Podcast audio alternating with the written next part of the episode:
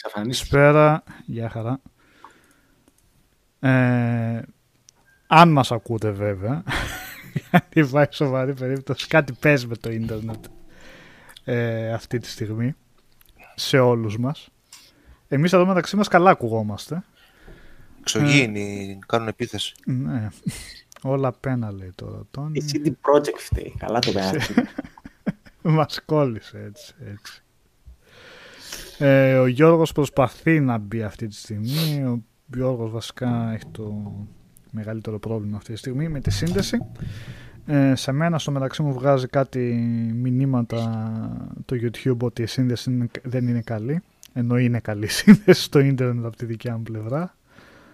Ε, θα μας πείτε κι εσείς. Εμείς μεταξύ μας μιλάμε μια χαρά. Το θέμα είναι εσείς να μας ακούτε καλά. Μην κάνει διακοπές. Πριν είπατε ότι έκανε διακοπές. Ε, δεν έχω ιδέα και αν είμαστε στον αέρα wow. αυτή τη στιγμή.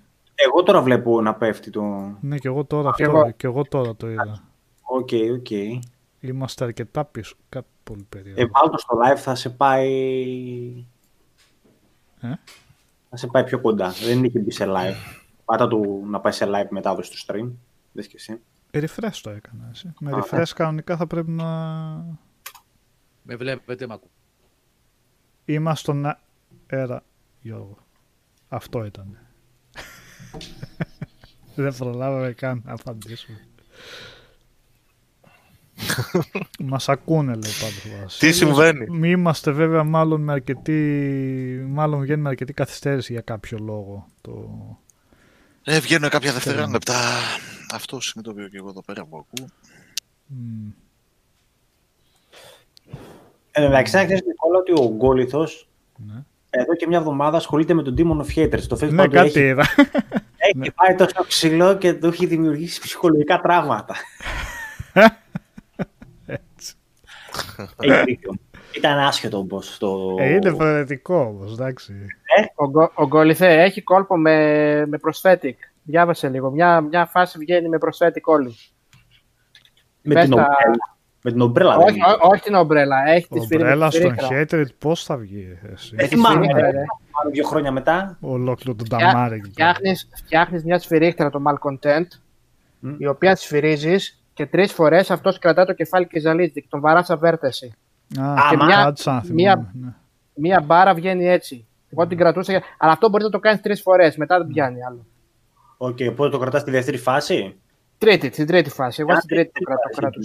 Ναι. Καταρχήν να πούμε και καλησπέρα κανονικά. Βλέπουμε μας ακούτε τώρα. Και να πούμε είμαστε στα μικρόφωνα όπως μας βλέπω τώρα δεξιά μου Μιχάλης Χασάπης. Hello. Αριστερά μου Νίκος Πλωμαριτέλης. Από κάτω ο Οδυσσέας Γιαννιώτης Αριστερά. Γεια σας καμάρια. Α, ωραία. Και δεξιά το Κώστας Παπαμήτρου Γεια χαρά από μένα και εγώ Νικόλας Μαρκόβλου.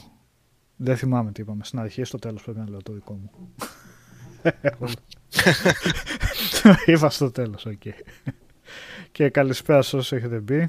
Ε, ο Γιώργος μπαίνει, βγαίνει. Τώρα είμαι σίγουρος είναι σε μια φάση κλείνει router, reset το router, βγάζει τα, τα καλώδια από το υπολογιστή, από το τέτοιο, το power line, πώς λέγεται να είναι Ξανά από το 2016 τα συστήματα ίντερνετ. Και πέταμε από το παράθυρο.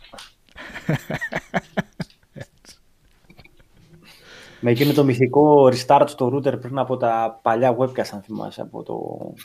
που τα βγάζαμε από το site μέσα. Πρέπει να κάνουμε restart το router πρώτα. Δεν αν θυμάσαι. Restart. Κάναμε Είδελα. κόλπα. Δεν έβγαινε ε; στα webcast. Ναι, χρειαζόταν να... Αλχημίες, έτσι. Για να δούμε αν θα καταφέρει. Ε, στο μεταξύ, να ξεκινήσαμε λίγο με Sekiro και Demon. Πώς το είπαμε; Hated Demon. Να ρε, τον έβγαλε λέει ο Γκόλι, με το Finger, όπως σου είπα. Δεν αξίζει ούτε φτύσιμο.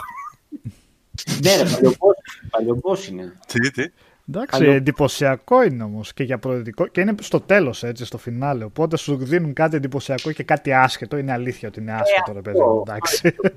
τρολιάρε τον boss. Ναι, Σου λέει ναι. Άμα θέλεις, βγάλ το. Αν δεν θες, πάντο για τερματισμό. Και εκεί ξύλο θα φας βασικά με τον νησί. τι το Χρήστο, ότι ξέρεις, ρε παιδί μου, μέχρι τότε προσπαθεί να σε ξεμάθει From να μην παίζει Dark Souls Ναι, στο πρώτο ναι. παιδί, έτσι. Μέχρι ένα σημείο. Και ξαφνικά εκεί που τη ξεμάθει ο Dark Souls και είσαι σε mood σε Kiro με τα χαπ, χουπ, χαπ, τα τέτοια τα... τις άμυνες ωραίες, του λέει παίξε λίγο σαν Dark Souls. Πάρε να μπορεί να μοιάζει με Dark Souls. Να έχεις ένα τα ρόλ και στα πόδια και χτύπημα και χάνει Ναι, δεξιά ναι, και ναι. χάνει αριστερά και φύγει και τέτοια. Οπότε εντάξει.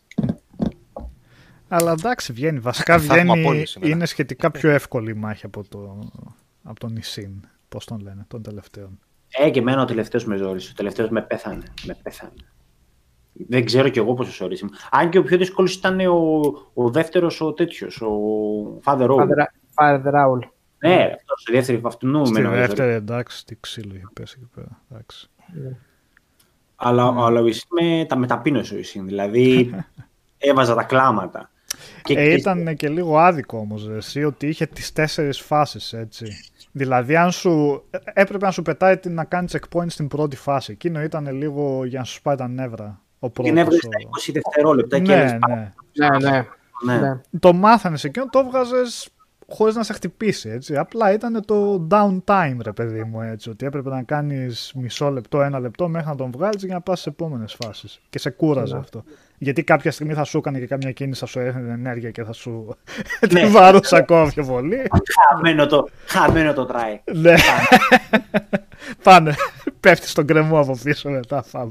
Εκείνο που με ζόρισε ήταν ότι δεν είχα χρόνο. Αυτό που λες, να δουλέψω την τελευταία φάση. Δεν προλάβαινα να μάθω την τελευταία φάση. Αυτό, Αυτό, μου την... ναι. Γιατί και η δεύτερη φάση δεν ήταν και πολύ εύκολο που είχαν τα. χουπ, χουπ, χουπ, χουπ. Ε, Θυμάμαι τα εκεί δεν- μάθαινε, ήταν πολύ συγκεκριμένες κινήσεις Ναι. που έκανε και τις μάθαινες. Αλλά αυτό έπρεπε να κάνεις όλο αυτό για να πας μετά να φας το ξύλο μέχρι να μάθεις τις κινήσεις του έτσι. Ήταν λίγο ζόρι. Ε. Ο όλο τέτοιος ήταν πιο δίκαιη μάχη, ρε παιδί μου. Σου ρίχνει ξύλο πολύ έτσι, αλλά. Πώς, έτσι τον λέγανε. Πώς τον λέγανε. Ναι, ρε. Father, ναι. Father Father Owl και Great Shinobi Owl ήταν ε, την πρώτη φορά που τον, πάλε, που τον πάλευες. Α, έτσι δεν θυμόμουν. Ναι, ναι. Ε, είχα μια κουβέντα με τον Άλεξ ε, μια μέρα στο Discord γιατί συζητούσαμε λίγο για το Demon Souls που τελείωσα εγώ τώρα στο PS5 ε, και σκεφτόμουν ρε παιδί μου πώς έχουν εξελιχθεί τα παιχνίδια της From από το Demon μέχρι το, Bl- μέχρι το Sekiro έτσι που νομίζω έχει γίνει τρελή πρόοδος όσο προχωράνε. Ε, ειδικά για τα bosses που εντάξει είχαμε μια συζήτηση ρε παιδί μου ότι πολλοί κόσμος παίζει τα Souls μόνο για τα bosses έτσι. Αλλά δεν είναι μόνο τα bosses αυτά τα παιχνίδια. Είναι όλη, όλη η πίστα. Και εντάξει ο Άλεξ μου έλεγε παραδείγματος χάρη ότι μερικά bosses τους τις πάνε αλλά του αρέσουν ρε παιδί μου η πίστα στην οποία Μμμ. είναι. Έτσι, τέλος πάντων, για το Sekiro, ένα boss πολύ άχρηστο ή ή πολύ εκνευριστικό δεν υπάρχει για μένα. Δηλαδή, όλα είναι τρομερά καλοσχεδιασμένα. Και στις κινήσεις και στα πάντα. Δεν ξέρω τι λέτε εσείς. Ε, και après Ναι. το τελευταίο του Demon Hatred, πώς του λένε, το οποίο εντάξει και εμένα λίγο με εκνεύρισε από, από αυτό ακριβώς που είπε και ο Νίκος, ότι σε μαθαίνει με ένα συγκεκριμένο στυλ μάχης και ξαφνικά εκεί σου λέει ok τώρα θα παίξεις Dark Souls για κάποιο Ναι. λόγο και κάνει και κάτι επιθέσεις που δεν είναι δίκαιες ρε παιδί μου, κάνει κάτι που φεύγει από την άλλη μεριά της πίστας και σου πετάει τώρα δεν θυμάμαι, τρέχει κατά πάνω σου, σου πετάει κάτι, κάνει κάτι πολύ περίεργη κινήσεις που Ε, είχε- εί- δεν είχε κατάλαβα ένα- εγώ πώς τις Είχε κάνεις έτσι ένα όλες. που ορμούσε Ναι. πολύ, πολύ γρήγορα. Αυτό ήταν το εντάξει, ναι, ήταν δύσκολο να το αποφύγεις, είναι αλήθεια. Από εκεί και πέρα, Ναι. εντάξει, τα bosses που έχει το Sekiro ένα και ένα είναι όλα για μένα. Ναι, Δίνει ναι. πολύ ένταση και έτσι κι αλλιώς εμένα το σύστημα μάχης μου άρεσε α, φοβερά στο Sekiro, πάρα πολύ. Και όλα αυτά τα bosses παίζουν πάνω σε αυτό το σύστημα μάχης έτσι, επομένως... Ναι, παρά τον εκνευρισμό που σου δίνανε πολλά από αυτά. Μένα βασικά με είχε ζαλίσει πολύ αυτό στη γέφυρα που ήταν πάνω με και ένα τα... Αυτό από που τις λέει ο Windows. κερασιές τα... Ε; Εγώ τον έβγαλα cheat αυτόν. Τον έβγαλα με. με το η στέρ. Ε, δεύτερη- και πάλι ήταν δύσκολος όμως, έτσι. Δεν ξέρω, με είχε... Αλλά ακόμα και εκείνη και η αρένα ήταν πολύ ωραία και ήταν και ωραία μάχη στο τέλος βασικά. Δηλαδή σε εκνευρίζουν κάποια bosses και αυτά αλλά το φτάνεις στο τέλος στη μάχη και όταν το βγάλεις νιώθεις ρε παιδί μου μια ικανοποίηση. Έτσι, ότι Σε όλα. κατάφερα και έβγαλα με τις δυνάμεις μου. Δεν το βγάζεις στην τύχη τον boss. Τώρα για να φέρω σαν αντιπαραβολή επειδή το έπαιζε και ο Οδυσσέας πρόσφατα το Code Vein έβγαζες boss εκεί πέρα και έλεγες οκ το έβγαλα ψιλο στην τύχη αλλά το έβγαλα δεν νιώθεις την ικανοποίηση γιατί ήταν ε, έτσι Όπως- άδικο το σύστημα μάχης και αυτά που έβγαινε λίγο με τυχαίο τρόπο και έτσι δεν το απολάμβανες στο τέλος ότι το έβγαζες πραγματικά με τις δυνάμεις σου. Ε, Στο Code Vein. ναι ναι και στο Dark Souls μπορείς να κάνεις bullying τα bosses άμα κάνεις build. Δεν, ενώ το Sekiro το έχει αυτό τεράστια διαφορά. Ναι. Δηλαδή υπήρχε, υπήρχες σε κάποια φάση αν πήγαινες και με ασπίδα με κανένα χάβαλ τέτοια που ήταν- μπορούσε να τα πας και τσαμπουκά. Δηλαδή ασπίδα πάνω, ξύλο και, όσα- και όποιος αντέξει. ναι, ρε ναι, παιδί. ναι. Και ποτάκια. Εκείνος το επέτρεπε. Νομίζω και στο, και στο Bloodborne δεν μπορούσε να το κάνεις αυτό. Το έχω παίξει βέβαια. ε, αλλά φαντάζομαι ήταν κάτι αντίστοιχο εκεί πέρα. πιο Στη λογική του Sekiro. Μπορούσε να κάνεις bullying. Έτσι, να όχι, πεις. όχι, εκεί σε κάνουν bullying τα, τα, τα boss άνετα. Οπότε αυτή η εξέλιξη που λες Μιχάλη είναι εμφανής και σε αυτό. Δηλαδή είναι σαν ένα παρακλάδι μιας άλλης λογικής στο πώς στείλουμε τα παιχνίδια μας. Μμμ, μμμ. Ίσως ξέρω εγώ έτσι, σαν, ε, ή σαν ορίμαση, ή σαν τεχνικές να δοκιμάσουμε για να βγουν αλλιώς τα παιχνίδια. Ο Γκόλιθε, οι Seven Spears βασικά δίναν πολύ ωραίες μάχες. Εμένα μου αρέσαν. Πλην της τελευταίας που έφερνε και το τσιράκι το όπως λες. Αν θυμάστε, λίγο πριν πας στο νησί που ήταν αυτός ο αρχηγός ρε παιδί μου ο Σαμουράι και είχε από δίπλα του και τον μικρό το Σαμουράι. Μαζί Δύο με έναν mini άλλον, boss ναι. μαζί. Ναι. Το Α. Seven Spears στην αρχή τον έφαγα με cheat. Το έχω ανεβάσει και το βίντεο. Με πατλάκια. Όταν έφτασα εκεί πέρα ήταν από τις πιο εύκολες μάχες που είχα. Πραγματικά. Εκείνος ήταν να πετύχεις απλά ένα σκάφαλο πάνω στο σπέρτο και να φας. Δεν είχε κάτι άλλο. Αλλά πρέπει, έπρεπε να το κάνεις αυτό. Ή κάνω λάθος. Λάθος λέω. Δεν ήταν ο στρατηγός με το. Τι εννοείς να το κάνεις, έπρεπε να το κάνεις; Παιδί μου, αυτό που σου έκανε, δεν θυμάμαι πώς λέγονταν. Α, τα, η αντιλαβή ας πούμε, το... Ναι, ρε παιδί μου, να πα, που πατούσε πάνω στο Ναι, ναι. κοντάρι. Ναι, ναι, ναι. Κάνα δύο-τρία τέτοια. Ήθελε και έπεφτε αυτός. Δεν ήταν δύσκολο. ναι. Αλλά Αλλά, έπρεπε- Έχεις αυτό, ναι. Να το, να το βγάλει μηχανικά πλέον. αλλά ήταν ωραίες. Βασικά αυτό που κάνει πολύ καλά αυτό το software είναι που βάζει ένα σωρό διαφορετικές κινήσεις σε κάθε boss και ακόμα και σε απλούς εχθρούς. Οπότε όταν κάνουν αυτό το rotation οι κινήσεις σου δίνει την αίσθηση μιας έτσι πολύ ωραίας χορογραφίας. Ε, αυτά που είπε ο Μιχάλης είναι ουσιαστικά και ο λόγος που περιμένουμε το Elden Ring. ότι ε, εκθετικά το, τα Έτσι. παιχνίδια αυτά της From Software ε, εξελίσσονται και γίνονται όλο και καλύτερα. Μμ. Δίνοντας κάτι διαφορετικό κάθε φορά, οκ. Ναι. Και ε, για αυτό περιμένουμε. Εγώ συμφωνήσω και με τον Όχι. Μιχάλη στην κουβέντα που έλεγε με τον Αλέξανδρο ότι δεν είναι μόνο τα bosses. Ε, ναι. Είναι όλο το σύνολο των Souls. Γι' αυτό δεν έχει καταφέρει κανένα παιχνίδι να τα φτάσει όσον αφορά από αυτά που τα, αντε- που τα αντιγράφουν, έτσι. Η- Και η αισθητική στο Art Direction είναι φοβερή. Η κινησιολογία είναι φοβερή στα Souls και στα animations.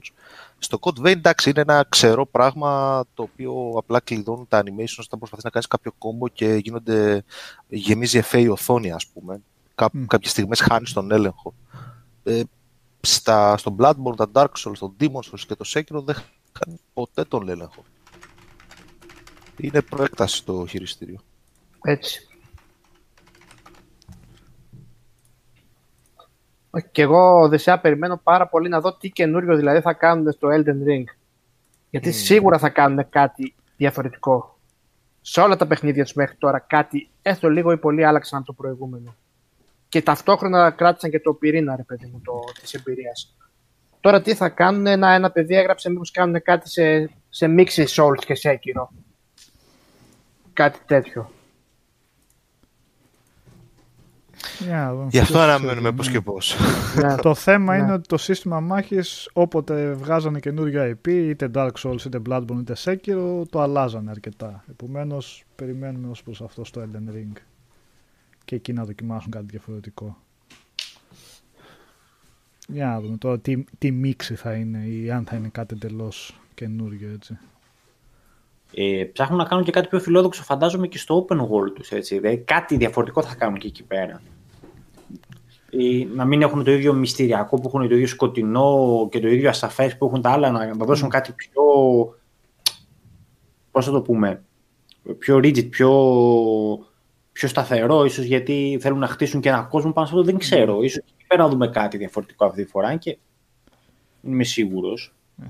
Στο Sekiro πάντως ήταν πιο εύπεπτο το σενάριο από όλα τα υπόλοιπα που είχαν βγάλει. Στο Ναι. Sekiro καταλάβει το σενάριο. Τι Εντάξει, αλλά δεν το παρακολουθούσες αν δεν παρακολουθούσες. πήγαινε. Ναι. Και εκεί το είχαν. Ναι, οκ, τη βασική ιστορία την καταλάβαινες. Ε, Αυτό. Ναι. Αλλά ναι. Αλλά και πάλι έπρεπε να έχεις τα μάτια σου και τα αυτιά σου ορθά. Ναι, ναι, εννοείται. Ε, στο μεταξύ πείτε μας λίγο και αν ακούγεται η εκπομπή. Ναι, πώς μας γιατί ακούτε, σε ρε; μένα βλέπω εδώ, έχω από δίπλα την εκπομπή, βλέπω ότι κάνει κάποια, βγαίνει το σύμβολο για το loading, τώρα δεν ξέρω. Όχι ρε παιδιά, δεν είναι από εμάς το πρόβλημα. Δεν είναι όλοι, έχει πάρει κάποιο θέμα με το ίντερνετ παγκοσμίως. Μη μάλλον τα εμβόλια φταίνε. Ε. Τσιπαρίστηκε ο Αυξάνονται οι εμβολιασμοί και Ξέρω, συνδέονται ναι. πολύ στο ίντερνετ το things Ε. αυτή τη στιγμή με το, το τσιπάκι, ρε παιδιά. Και Η τους σύνδεσή μου έχω μετρήσει τώρα. Upload, upload, download, μια χαρά είναι. Τώρα μ, φαντάζομαι το YouTube έχει κάποιο πρόβλημα αυτή τη στιγμή. Αν μας ακούτε όμως, οκ, εντάξει είμαστε. Ναι, φαντα... και φτιάχνουν λέει walking simulator το ελληνικό φανταστικό. Ήταν. Ελλήνες τέτοιους, ξέρω εγώ, τέτοιους. Μμ. Πατάς ψή, ψύχη ΑΒ για να τη σωστή απάντηση, ξέρω εγώ. Είχε άλλα, έτσι. και QA. Νέα για το Elder Ring, πότε θα έχουμε, δεν ξέρουμε. Γενικά, σιγή ηχθείως από εκεί πέρα.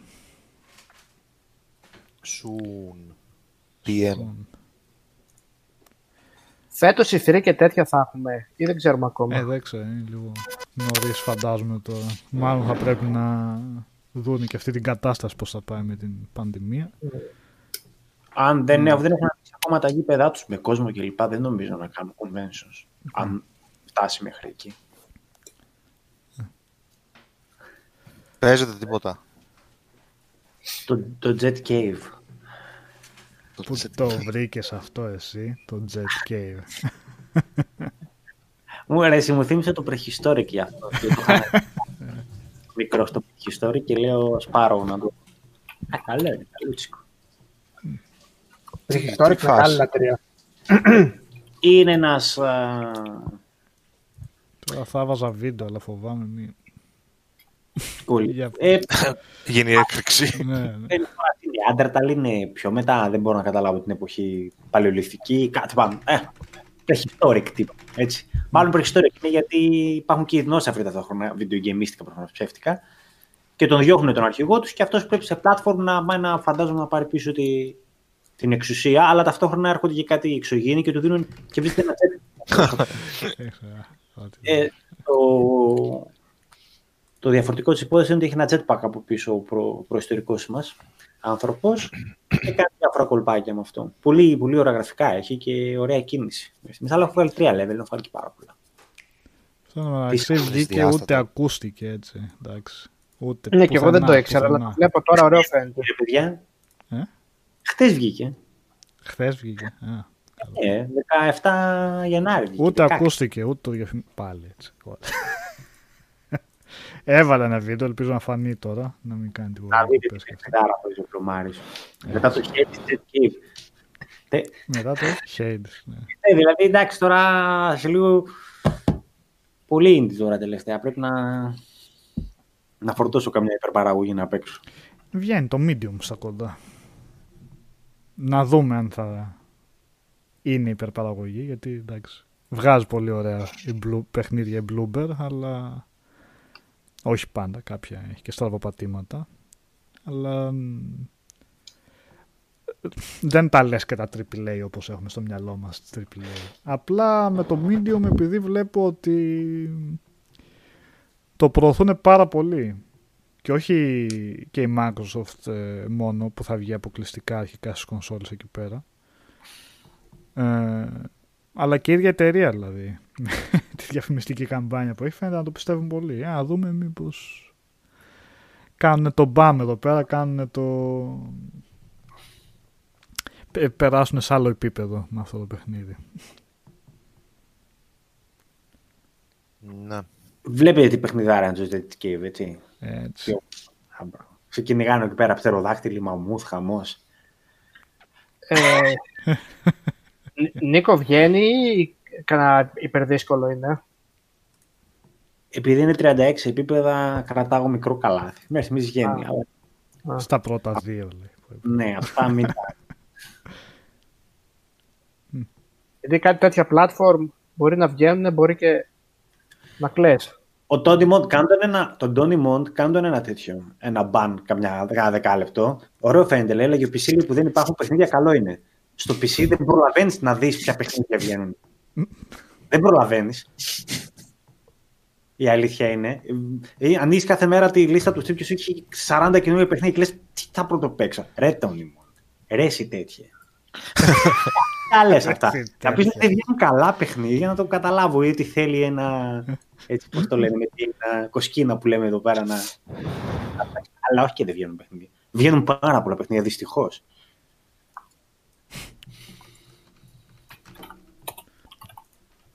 Daily part of me. ή άλλο, τι είναι αυτό; Τον μόνο το έπαιξες στο Cyberpunk στο PS4 που έχεις ή όχι ακόμα; Δεν μας είπες. Νάτος. Ε; Ε, για πες τέτοιος. Μίλα.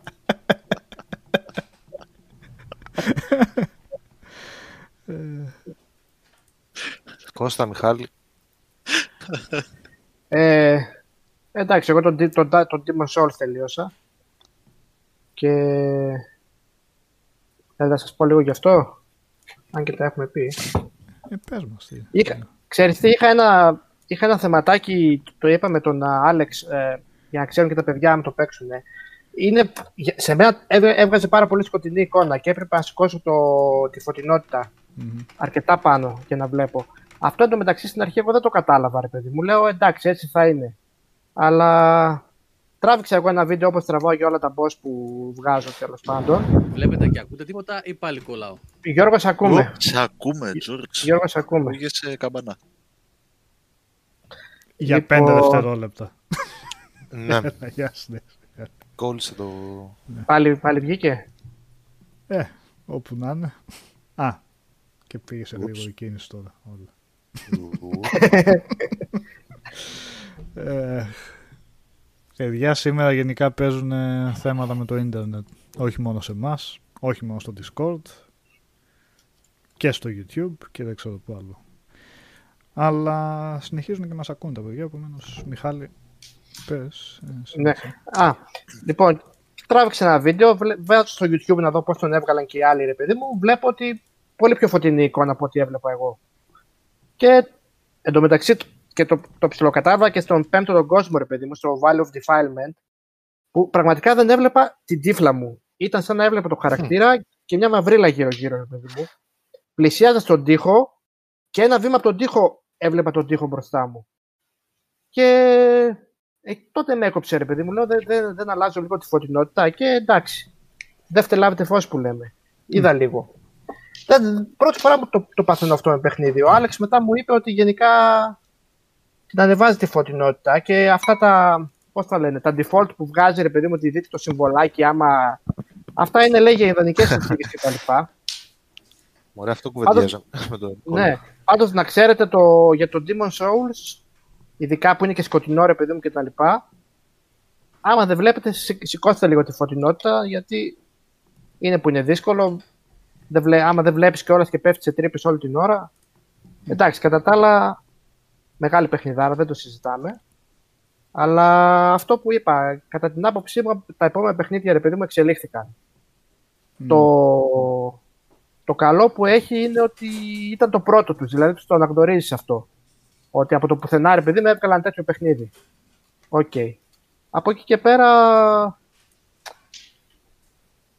Εντάξει, να παρόν χάρη οι Arctic Demons ρε παιδί μου, οι τελευταίοι κάθε, κάθε κόσμου είναι πολύ εύκολα bosses. Δεν, αξίζει, δεν αξίζει. Δεν έχουν challenge ρε παιδί μου. Άμα βρεις πώς βγαίνουν, μετά είναι. Δεν, Ε, αυτό είναι Είναι σαν επειδή, ξέρεις, επειδή έχουμε συνηθίσει και από τα υπόλοιπα έχουμε εκπαιδευτεί έτσι. Γιατί όταν το Ναι, ε, παίζαμε γι' αυτό τον σου λέω ότι Demons, τα επόμενα, ρε ναι. παιδί μου, λίγο εξελίχθηκαν. Εντάξει. Ε, Αλλά ναι, από τα, όλα τα Soulsborne βασικά, της From Software δηλαδή, είναι το πιο εύκολο. Σίγουρα είναι το πιο εύκολο. ναι. Εντάξει, εμένα δύο bosses με δυσκόλεψαν, ειδικά ένα η Man, ο Man Eater Μμμ. έφαγα μια μέρα και πάλι καλά για να τον βγάλω. Κυριολεκτικά, Νικόλα, Τα γκαργόλια ήταν το πιο δύσκολο. Η Maniter Στο- δεν είναι αυτή. Ή Ναι. Maniter, ναι. ναι. Παιδιά, κυριολε... νομίζω επειδή τραβούσα τα βιντεάκια και τα κλεινα, ε, 100 φορές νομίζω στην κυριολεξία πρέπει να μπήκα για να σου βγάλω. Χωρίς πλάκα. Εντάξει, τώρα και βλακιά δικιά μου, δηλαδή μπορούσα να φύγω ή να γυρίσω 20 level α, πάνω, ρε παιδί μου, και να ήταν πολύ πιο εύκολη. Αλλά κόλλησα εκεί πέρα, ήθελα να τους βγάλω έτσι πώ είμαι. Λέω εντάξει, θέλω, θέλω να δω τι γίνεται. Ναι. Ε, εντάξει, μεγάλο παιχνίδι όμως. Δηλαδή, αξίζει, ρε παιδί μου. Έχει μερικές πίστες που είναι φοβερές. Ναι. Αλλά ξαναλέω, δεν θε, χωρίς να θέλω να γίνω, πώς το λένε, όχι εριστικός, έτσι, τέλος πάντων, ότι νομίζω ότι τα, τα επόμενά τους είναι καλύτερα. Είναι καλύτερα. Και το Demons Ε, είναι μπορεί, καλύτερα. ναι, μπο- μπορείς να πεις Ε. ότι είναι ρε παιδί μου, σχεδόν άψογο, τα άλλα είναι ακόμα πιο άψογα. Όχι, βασικά, αν τα βάζαμε. Εντάξει, μερικές φορές το λέμε και το ξαναλέμε ότι είναι στην εποχή τους κάποια και είναι άδικο να τα συγκρίνουμε με τα επόμενα, αλλά ακόμα και ίσα ίσα να τα, στην ίδια μοίρα να τα βάζαμε όλα στο ίδιο επίπεδο, χωρίς να λέμε ότι το ένα είναι παλιότερο, άρα θα το δούμε διαφορετικά κτλ. Νομίζω το Demon Souls το προτιμώ πολύ περισσότερο από το Dark Souls το 2. Ναι, οκ, εντάξει, ναι. Ε, Αλλά είναι- ξέρεις, τι, στο 2, πες, πες. Ε, είναι σίγουρα πιο, πιο ισορροπημένο ε, από το Dark Souls το 2. Ναι.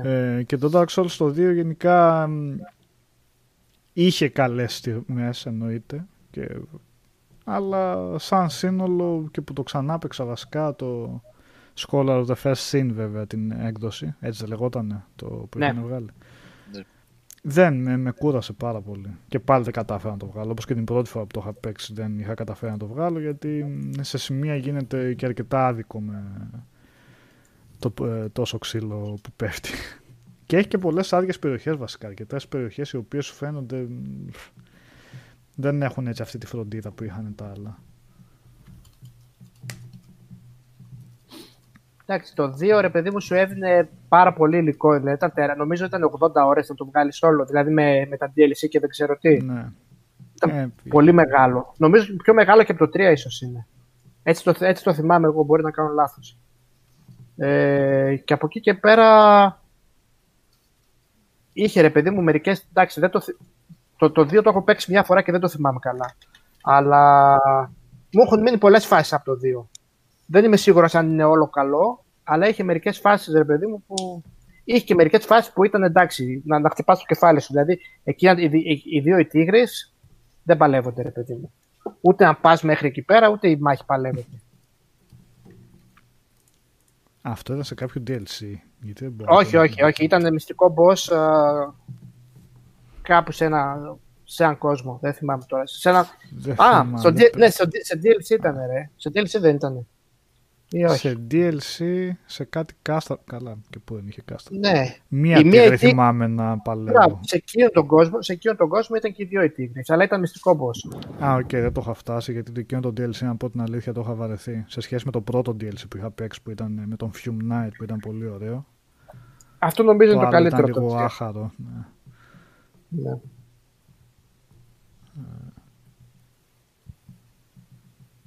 Τώρα με ήρθε η όρεξη για Bloodborne, έτσι, έτσι μπορεί να το βάλω.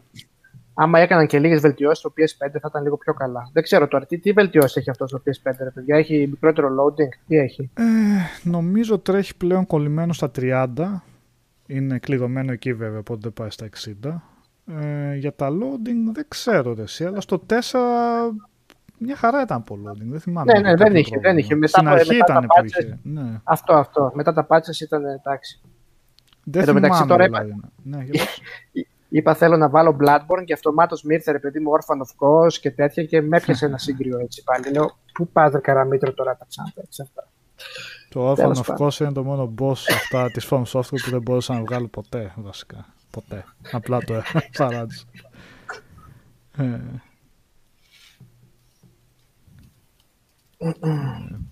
Μπράβο. Βγείτε ένα σφινάκι κάθε φορά που κολλάει το βίντεο. Για Sorry δείξτε. παιδιά.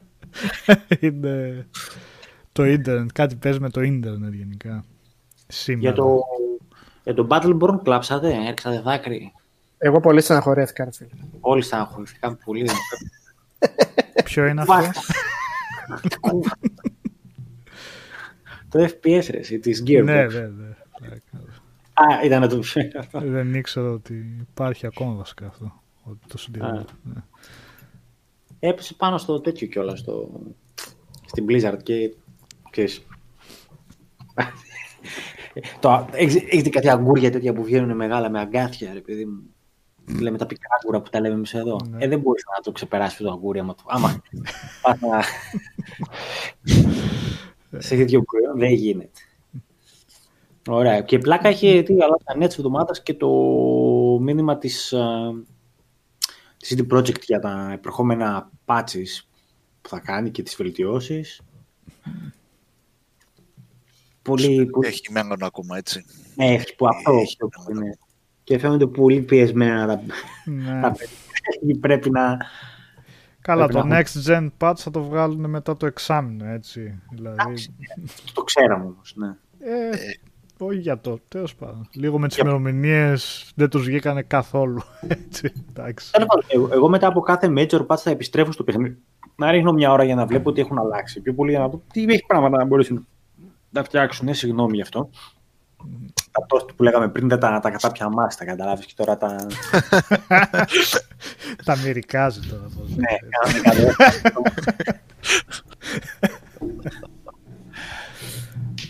Ωραία. Ε,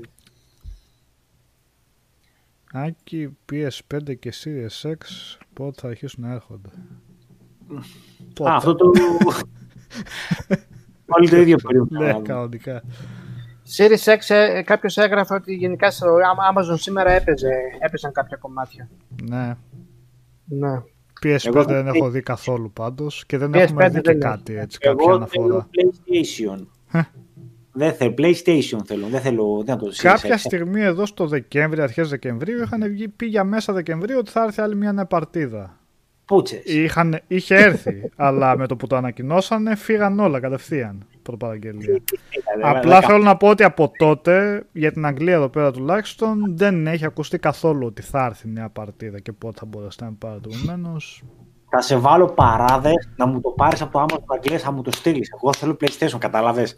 Δεν έχω και τώρα πουλήσει που έχουμε βγει από εδώ πέρα από την Ευρωπαϊκή Ένωση, θα σου το στείλω διπλάσια τιμή. Θα θα σκάσει εκεί πέρα, εντάξει. Α, δεν υπάρχει αυτό. Κατά, εγώ θέλω να παίξω. Κατά, δεν δεν θα θέλω να πάρω μια κονσόλα και να μην υπάρχει. Αυτό είναι αδιανόητο. Πρώτη φορά. Εμείς βγαίναμε τα Χριστούγεννα μικροί και βρίσκαμε τις κονσόλες στα αντίστοιχα τζάμπο τότε που ήταν ακόμα τοπικά και υπήρχαν κατά χιλιάδες. Πού είναι αυτά, δεν τα κάνουν όπως τότε. Δεν θα κάνω πως το Έδινες λέω. 30 χιλιάρικα, έπαιρνες το Master System, 50 χιλιάρικα το Mega Drive, πήγαινες σπίτι κύριο. Δεν έβγαινε κανένα τα Χριστούγεννα έξω. Τώρα προ παραγγελίε, μα poachers, πώς λέγονται, αυτοί που τα βάζουμε ψηλά, όχι poachers. Scalpers. Σκάλ- Scalper. Οι Ναι. Poachers ποιοι είναι τότε. Θα μπερδέψα. Εντάξει, Άλλο είναι μάλλον αυτό. ο poacher, ας πούμε, poacher, για παράδειγμα στο ποδόσφαιρο είναι ο, ο επιθετικός που ενώ δεν παίζει μπάλα όλη την ώρα, πετάει την κατάληξη και βάζει τον γκολ. Τύπου Πίπο Ινζάκη, τύπου Γκέρτ Μίλλερ. Αν σου λένε κάτι αυτά. Εννοείται πως. Ναι, για πες. Α, ναι, παιδί μου, Ούτε καν.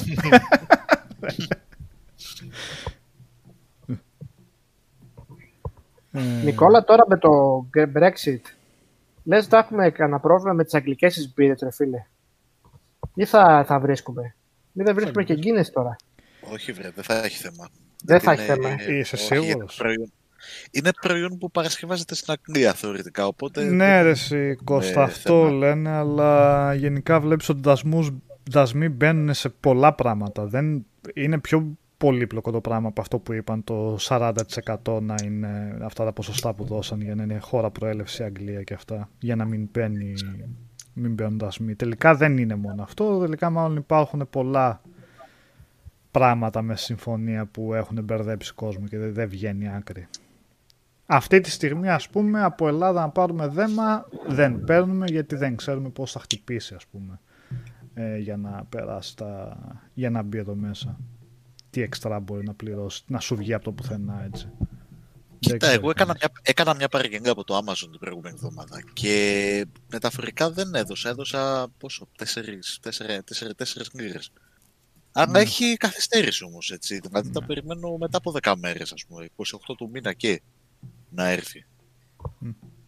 Δεν ξέρω αν θα υπάρχουν καθυστερήσεις εκεί στα ταχυδρομεία τα δικά τους. Και γενικά είδα, ρε παιδί μου, ότι ενώ είναι να φύγει με Royal Mail, έχει φάει καθυστέρηση. Δηλαδή είναι μια εβδομάδα ακόμα το πάνω από εδώ και από εκεί, ξέρω εγώ. Καλά, είναι και τώρα και στην αρχή εδώ πέρα που έχουν μπερδευτεί το τι χαρτιά χρειάζονται και αυτά. Δηλαδή που διάβαζα για Βόρεια Ιρλανδία με, με Σκοτία για να περάσουν που ψάχνανε λέει από το YouTube βίντεο να μάθουν πώς τι είναι η διαδικασία και αυτά γιατί δεν είχε έρθει η κατάλληλη ενημέρωση και β- τα φορτηγά κολούσαν στα σύνορα ας πούμε γιατί δεν έχει το τάδε χαρτί. Ποιο χαρτί ας πούμε κά- κάπως έτσι. σε τέτοια φάση. ναι. Που είναι Ηνωμένο Βασίλειο όλο αυτό έτσι. Δηλαδή ακόμα και εκεί. ναι. Ε, Σου λέω, ελπίζω να μην μου κόψουν τις μπύρες.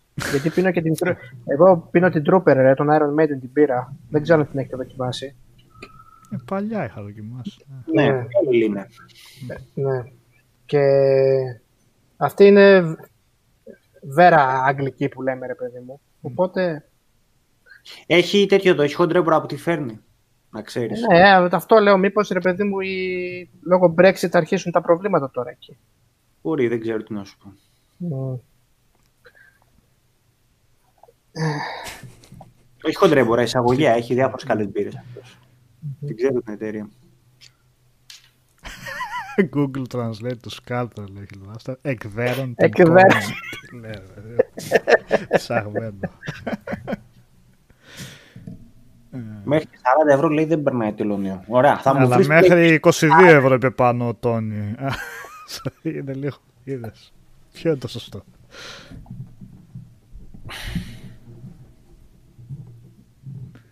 Ε, μ, Τι έχουμε στο Game Pass, το control έχουμε τώρα που θα παιδί, θα μπει έτσι. Again. Μμμ. Στο Στο, PC. στο, στο, στο PC όμως, έτσι. Το... Ναι. Και να φανταστώ είναι η απλή έκδοση, έτσι. Δεν είναι η... Ε, ναι, λογικά. Τι... Σιγά μην πάρουν την ολόκληρη με τα DLC Ultimate. και όλα, ναι. Δεν νομίζω ότι βάζουν και ποτέ τις Ult, βάζουν Όχι. αλλά τα δικά τους, όχι, το βάζουν τους απλές, οκ. Ε, άμα είναι κάνα παλιό που να βγει για κάνα Definitive Edition και όλας και αυτό, αλλά τώρα να βγει παιχνίδι που είναι ακόμα φρέσκο και να έχει τα DLC, ξέρω για ποιο λόγο να το κάνει αυτό. ε, Αυτό θα παίξω ξανά τον Imont. Που ρώτησες, θα παίξω το PC. μου. Θα παίξω ξανά το control. Στο μεταξύ και για επικαιρότητα λίγο με την δημιουργία της Lucasfilm Games που έγινε, που θα είναι κάτι σαν διαχείριση των IP της για τα παιχνίδια από ό,τι καταλάβαμε. Ε, ε, ανακοινώσαν ότι θα πάρει η Ubisoft Massive Entertainment ένα, ε, θα αναλάβει να αναπτύξει ένα Star Wars. Η Massive είναι αυτή Παναγία αυτά μου. που έκανε τα Division. Ε, τώρα με τη συνταγή της, Ma- της Ubisoft τι Star Wars θα μπορούσαμε να δούμε; Για να δούμε. Looter, looter shooter με φωτόσπαθα θα δω. Looter shooter με φωτόσπαθα. Ναι, αυτό άμα αρχίσεις να μαζεύεις φωτόσπαθα, legendary και τέτοια. Αυτό καλό είναι. Πόντσος να μην μαζεύουμε πάλι σαν το. Άλλο να μαζεύεις φωτόσπαθα καλά θα είναι. Εντάξει. Από πάρε, πάρε πόντσος. Θα ξανά έτσι, ναι. Στα έτσι. Αλλά μου λείψε ένα παιχνίδι σαν το Jedi, να σου πω την αλήθεια. Το Θα Fallen παίξω. Order. Μμ. Σαν το Fallen Order. Μμμ. Αυτό βγήκε τώρα και βελτιωμένο. Εντάξει, τώρα εσύ θα γελάσεις βέβαια με το PC σου. Όχι. Βγήκε βελτιωμένο. Όχι, βγήκε βελτιωμένο για το PS5 τώρα, ρε παιδί μου. Γιατί Ναι, ναι. δεν περάσει για τέτοιο Γιατί- άνθρωπο. Δεν είμαι αυτός, Γιατί εσύ, δεν είμαι καθόλου αυτός ο τύπος. Κακός. εσύ ρε Ακούω. φίλε, το έπαιξες το έπαιξες, α, G γι' αυτό. Α, εντάξει. Ναι, σε καλό θα ήταν. υπολογιστή ήδη είχε βγει καλά. Στις κονσόλες ήταν που είχε πρόβλημα βασικά. Έχει προβλήματα, δεν θυμάμαι, ναι. Α. Έτρεχε στα 30 και κουτσουρεμένα 30 πολλές Άντε, φορές. σήμερα. Επομένως, είδες κάτι πράγματα. και ήταν τέτοιο το σύστημα μάχης που δυσκόλευε αρκετά. Α, δεν ήταν Από κανένα αυτό αυτό. Παίζει καλύτερα στα 30 FPS γιατί μπορεί. Είναι Λέξη. κινηματογραφικό. Όχι, αυτό δεν έπαιζε καλύτερα. Το ότι λέω το είναι κινηματογραφικό κάπως ειρωνικά το λέω γιατί και εγώ το έλεγα αυτό. Όσο δεν φτάνει. άλλο που- ναι, ναι. Ε, για το τέτοιο είχατε σχολιάσει, γιατί έλειπα εγώ μια εβδομάδα για το.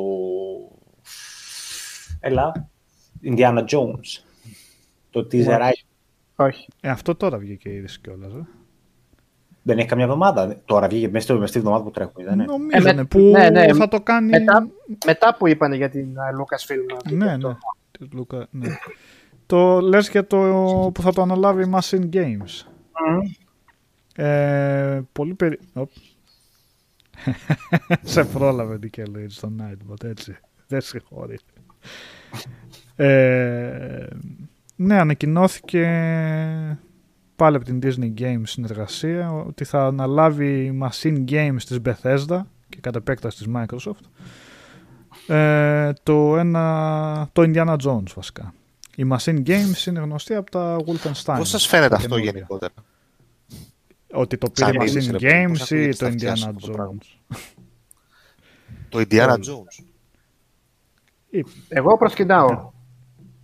Α, Θέλω πάρα πολύ να παίξω ένα ωραίο Indiana Jones καινούριο. Εσύ τι Οκ. στυλ θα είναι, Δεν μπορεί να ξεκάθαρος. είναι κάτι διαφορετικό από ένα Uncharted έτσι. Ε, δεν Θα μπορεί είναι- να είναι κάτι κάτι δεν- άλλο. ναι. Νομίζω είναι. δεν μπορεί να είναι κάτι άλλο. Εκτός αν μας κάνουν κανένα... Δεν νομίζω να υπάρχει καμία περίπτωση. Απλά επειδή το αναθέσαν στη Machine Games που έχει κάνει first person, καθαρό αίμα first person, action, full και αυτά. Μας κάνουν κάνει γύρισμα να το βγάλουν first person. Δεν νομίζω. Αλλά First person με μαστίγιο εκεί. έτσι. Αυτό μου θυμίζει κάτι άλλο, αλλά. Αλλά και τι. POV. Ε, Δεν νομίζω να θα κάνουν κάτι. Θα- Καταρχάς θα πρέπει να έχει γρίφους. Έτσι, δεν θα πρέπει να έχει γρίφους. Ωραίο, ωραία παζλάκια σε αρχαιολογικούς τόπους και τέτοια. Δεν πρέπει να έχει τέτοια πράγματα. Αν μη Όχι. τι άλλο για να διαφοροποιηθεί λίγο μετά από τα Ποιο; Uncharted έτσι, και τα Tomb Raider. Όχι ότι Α. τα Tomb Raider δεν έχουν γρήφου, αλλά αν βάλεις γρήφου με δικιά σου ταυτότητα, λίγο διαφοροποιήσει αν καταφέρουν να το κάνουν κάπως έτσι με έξυπνο τρόπο. Κομμωδία σίγουρα θα είναι και θα είναι και σωστό να έχει πολλά κομικά στοιχεία γιατί θα είναι πιστός στο πνεύμα του. Ναι. Εκτός αν μας κάνουν κανένα, όπως συνεχίζει το η νιχιλιστική ρε παιδί μου λογική, να τα κάνουμε όλα μίζερα. ας πούμε, τα τελευταία. ναι. Να κάνεις και τον Indiana Jones μίζερο. Last- Last of Us Part 3, ξέρω εγώ. Αλλά Indiana Jones, ναι, έτσι. Μεταποκαλυπτικό, ξέρω εγώ. εντάξει, Μέσα στα αίματα και στη ταλαιπωρία. Και... Στον κορ. το, το Last of Us όμως είναι το Last of Us και είναι αυτό, καλά κάνει. και αυτό, Δεν ναι, πήγε. να κάνει το γύρισμα το Indiana Jones. Έτσι, ναι. Τεράστια. Α, Αυτό τώρα το παιχνίδι έρχεται ας πούμε ότι ξαφνικά ξυπνήσαμε, είμαστε Disney, έχουμε πολλά λεφτά, τα πετάμε στα γνωστά μας IP, να φτιάξουμε τίτλους. Έρχεται συνεπικουρικά ενδεχομένως ως ε, τύπου προώθησης μαζί με τη νέα ταινία για να ξαναβγάλουμε το franchise στην επικαιρότητα. Τι συμβαίνει ακριβώς, ας πούμε, γιατί τώρα το Indiana Jones εν έτη 2021 είναι λίγο άσχετο. Ε, αυτό μπορεί να πάει με την ταινία ρε, εσύ, που θα βγει. Μμ. Σίγουρα με την ταινία ε, βέβαια και υπάρχει και ο κίνδυνος να το, το κάνουν και αυτό. Δηλαδή να Uncharted το ποιηθεί έτσι. Ή να γίνει όπως το Tomb Raider. Δηλαδή φωνάξουν ξέρω εγώ σκηνές. Δεν, δεν ξέρω, δεν Πώς ξέρω από εδώ πραγματικά. στιγματίζουμε ότι θα είναι τίγκα στα microtransactions; Γιατί να είναι στα microtransactions, ρε παιδιά, ή... Τα παιχνίδια γενικά της Bethesda, όταν λέω Bethesda, της Zenimax, ας το πούμε έτσι, δεν διακρίνονται για τα microtransactions, έτσι. κάτι ποιος βάζει Doom, χρήμα κάτι Wolfenstein, κάτι εν πάση περιπτώσει δεν διακρίνονται για microtransactions ότι τα έχουν ε, φάτσα φόρα, αλλά νομίζω ότι δεν το Doom είχε, για παράδειγμα. Δεν θυμάμαι. Το γιατί δεν χρειάζεται. Wolfenstein είχε. Δεν είχε, Τα δεν είχε Dishonored. Disney από πίσω. Ναι, αλλά δεν είναι παραγωγός η Disney. Η Disney μάλλον τους έδωσε... Και σας βλέπω και πολύ θετικούς στο ότι θα βγει κατά ανάγκη τύπου Uncharted παιχνίδι, ας πούμε. Δηλαδή να μας πετάξει κάνα looter shooter co-op εκεί να δω πώς θα τρέχουμε πάλι. Ε, looter shooter να βγει το Indiana Jones, πώς μπορεί να το καταφέρουν αυτό. Εντάξει. Strange Brigade. Δεν ξέρω, Ε, Νικόλα. κοίτα, μου. Ε, το πάμε ρε σε Οδυσσέα και βάση. Για να... Εγώ δεν είμαι αρνητικός βασικά και το πάω και με το τι έχει δώσει το βιογραφικό της εταιρείας. Δηλαδή η Machine Games δεν έχει δώσει αφορμή για να σκεφτείς ότι θα το κάνει ή θα κάνει κάτι τέτοιο. Επίσης η Machine Μπορεί και Games άλλοι δεν δεν είναι είχαν δώσει, ανεξάρτητη. Ναι, αλλά η Machine Games δεν είναι ανεξάρτητη αν της δώσουν ένα συμβόλαιο για να πει ναι, φέρτε το γιατί έχουμε ανάγκη τα λεπτά. Τα λεφτά. Είναι πλέον στην Microsoft. Επομένως, ναι, μεν υπάρχει το ρίσκο ότι θα μπορούσε να κα- να γίνει κάτι τέτοιο, αλλά αυτή τη στιγμή βάσει των όσων έχει φτιάξει. Δηλαδή να μου πεις για το αυτό που φτιάχνει το, της Ubisoft η Massive, τε- η Massive ε, Entertainment, πώς τη λένε, να το κάνει έτσι, looter shooter, νομίζω εκεί λες, ναι, λογικό είναι να το κάνει έτσι το Star Wars, γιατί τέτοια παιχνίδια έχει βγάλει και να είναι Οπότε macrotransactions. και τέτοια. ε, αντιλαμβάνομαι ότι έχουμε μένουμε με την ελπίδα και την εκτίμηση ότι πάει να χτυπήσει τα κινηματογραφικά IP τύπου Sony, Uncharted και τέτοια έτσι, με αυτόν τον τίτλο. Που θα ήταν ευχής έργο, Πιθανό. ας πούμε, έτσι. Ναι, πολύ Ε, πιθανό. Ναι, είναι θεωρώ κάτι ότι τέτοιο. κάτι τέτοιο πάει να κάνει. Ναι. Μακάρι. Αυτό τώρα εντελώς υποθετικά το λέμε. Έτσι, δηλαδή, μια απλά ανακοίνωση. Ναι, βγάλαμε εντάξει, για το- εκτίμηση ναι. κάνουμε. Δεν ξέρουμε κάτι για τον τίτλο. Πώς μπορεί να βγει κάτι Μακάρι άλλο; να κινηθεί εκεί. Δεν, δεν μπορεί να βγει κάτι άλλο. Ε, δηλαδή, ο χαρακτήρας εκτός αν το να το αλλάξουν εντελώς και τον κάνουν reinvent τον Indiana Jones, δεν μπορεί να είναι κάτι άλλο γιατί το arsenal του δεν μπορεί να κάνει. Δεν είναι υπερήρωα. Ένα μαστίγιο έχει ένα όπλο και το μυαλό του και τι γνώσει του ξέρει και Ναι, ναι. Κάνεις κάτι άλλο με αυτόν τον ήρωα. Τι θα τον κάνεις να λουτάρει, α, άντε να λουτάρει πέντε πιστόλια, να του βάλεις και κάτι που μαγικά με τα artifacts που θα βρεις και σίγουρα κάτι έτσι σαν εικασίες τρόπο. Τέτοια που μέχρι εκεί μπορείς να το πας. Αλλά τι να το κάνεις τώρα, looter, shooter. Δεν νομίζω ρε, εσύ. Όχι. Μακάρι, μακάρι ρε φίλε, εγώ μαζί σου είμαι. μακάρι, θέλω- αλλά ξέρω Θέλω εγώ. και level στο Zeppelin, είναι όπως adventure. Μπορώ να έχω level στο Αλλά Zeppelin. Επενδύουν και εταιρείες σε τέτοια. Δεν πάνε αναγκαστικά στο looter shooter για να πούνε ότι θα βγάλουν λεφτά. Και υπάρχουν και στραβοτιμονιές που γίνανε που ίσως κάποιοι θέλω να πιστεύω ότι βλέπουν ότι δεν μπορούν να βγουν όλα τα παιχνίδια. Έτσι. Βλέπε το Avengers ας πούμε που βγήκε και από την άλλη μεριά δες το Fallen Order που βγήκε που βγήκε και ήταν ε, κανονικό καθαρό έμο single player χωρίς ε, ε, χαζομάρες μέσα ε, εμβόλυμα online και δεν ξέρω εγώ τι άλλα επομένως υπάρχει ίσως η διάθεση να επενδύσουν όχι να κάνουν πολλές ε, να πάρουν ρίσκα πολλά, με καινούργια IP και τέτοια ίσως, αλλά όταν έχεις ένα Indiana Jones, εντάξει δεν έχει βγει ταινία εδώ και χρόνια, αλλά παραμένει ένα πολύ δυνατό IP και πολύ περισσότερο έτσι και που ετοιμάζουν και, και νέα ταινία. Επομένως πάντων- πάνε στα σίγουρα εκεί πέρα ως αναγνώριση του ονόματος. Ε, γενικά, επειδή και τα τελευταία μου φαίνεται τα δύο στα Star Wars δεν πήγανε τόσο καλά Κάντε. ε, εμπορικά. Καλά έτσι. στον Σάβα. Βγάλανε με χρήματα, δεν βγάλανε τα χρήματα που έπρεπε.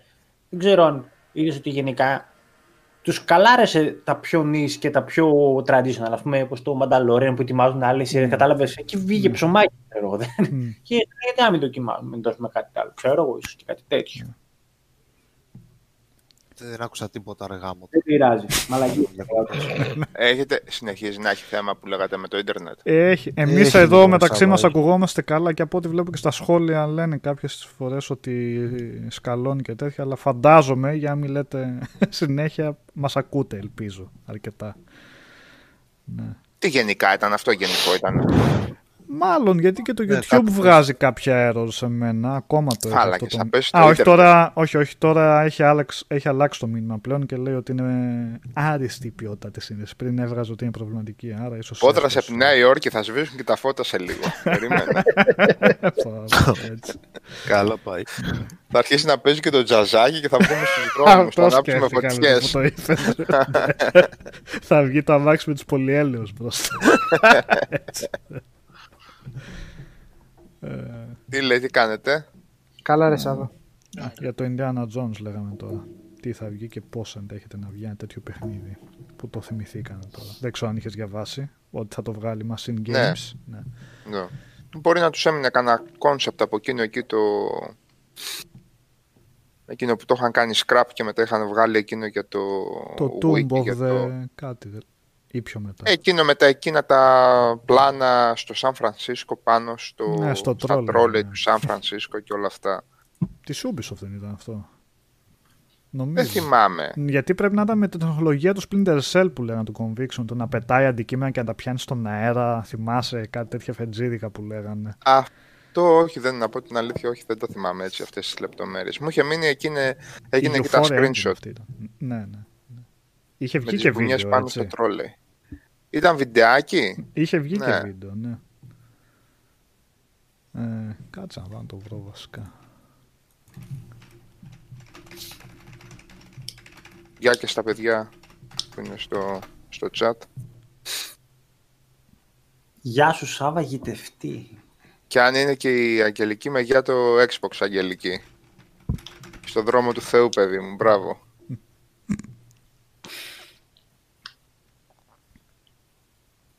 Μάλιστα. Α, έχει 12 λεπτά βίντεο αυτό έτσι. Α, Είχε 12 λεπτά. LucasArts πρέπει να ήταν, εν τω μεταξύ, όχι η Ubisoft και τέτοια. Απλά είχε τη Euphoria Engine, γι' αυτό το μπερδεύω, επειδή και εκείνη ήταν αυτή πολύ κρίμα βασικά. Αν και πρέπει να υπάρχει Euphoria Engine ακόμα. Πολύ εντυπωσιακή βασικά. Δεν ξέρω Α, γιατί αυτή δεν καλά χρησιμοποιούν θυμόμουν. περισσότερο. Euphoria Engine και είπα τώρα. Αυτή ήταν για να μην πω καμιά. Την είχε τον Grand Theft Auto 4 και εντάξει εξαιρετικά αποτελέσματα βασικά αλλά μάλλον ε, ήταν δύσκολο στο να την δεν θέλαν να ασχοληθούν μάλλον διάφορες εταιρείες να κάνουν τόσο λεπτομερή δουλειά στα animations Ποιος την είχε αναλάβει τώρα αυτή. Όντως Ubisoft ήταν αυτό; το Indiana Jones Ναι. Το Ε, scrap εδώ. σαν LucasArts το είδα το- λίγο έτσι που το είδα εδώ κάτι ένα μήνυμα που έβγαλε ξέρω δεν, δεν είμαι σίγουρος λεγόταν Indiana Jones and the Staff of Kings Το Staff of Αυτό Kings έχει- αυτό είναι έχει που βγει. βγήκε PlayStation 2 και Wii. Ναι. Αυτό έχει βγει, δεν είναι scrapped. Αυτό είναι αυτό που ξέμεινε, Ως μάλλον. cancelled game το λέει εδώ πέρα ξέρω εγώ Όχι ρε, το έχω παίξει στο Wii. και είχε φάση με τρόλε που αν θυμάσαι τώρα Ω- όχι ρε, δεν έχει τέτοιο πράγμα. Στη ζούγκλα θυμάμαι, εκεί να παίζει με το μαστίγιο.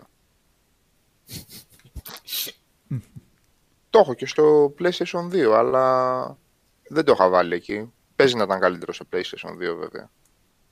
Ε, Σάβα στο Wix εκλείδωνε και το Fate of Atlantis στο Adventure. Το θυμάμαι, Ή- ναι, το θυμάμαι. ναι, ναι. Ωραία, το έβαλα. Με τα χίλια ζόρια το είχα παίξει βέβαια, δεν, δεν τα κατάφερα καθόλου με το Wii Mode. Τι να καταφέρεις. Προσπαθούσα να παίξω το, το Prince of Persia με το Wiimote να πούμε. Εντάξει. Βρε το Prince of Persia, το, το, Forgot, το Forgotten Sands του Wii λες εσύ. όχι, όχι, το 3. Το Two Thrones. Α, το 3. Ναι. Το άλλο δυστυχώς δεν το έπαιξα ποτέ και είχες πει ότι. είναι Καλό ήταν. Ναι, Ναι. καλούτσικο. Συμπαθητικό ρε παιδί μου, παίζονταν, αυτό εννοώ. Μμμ.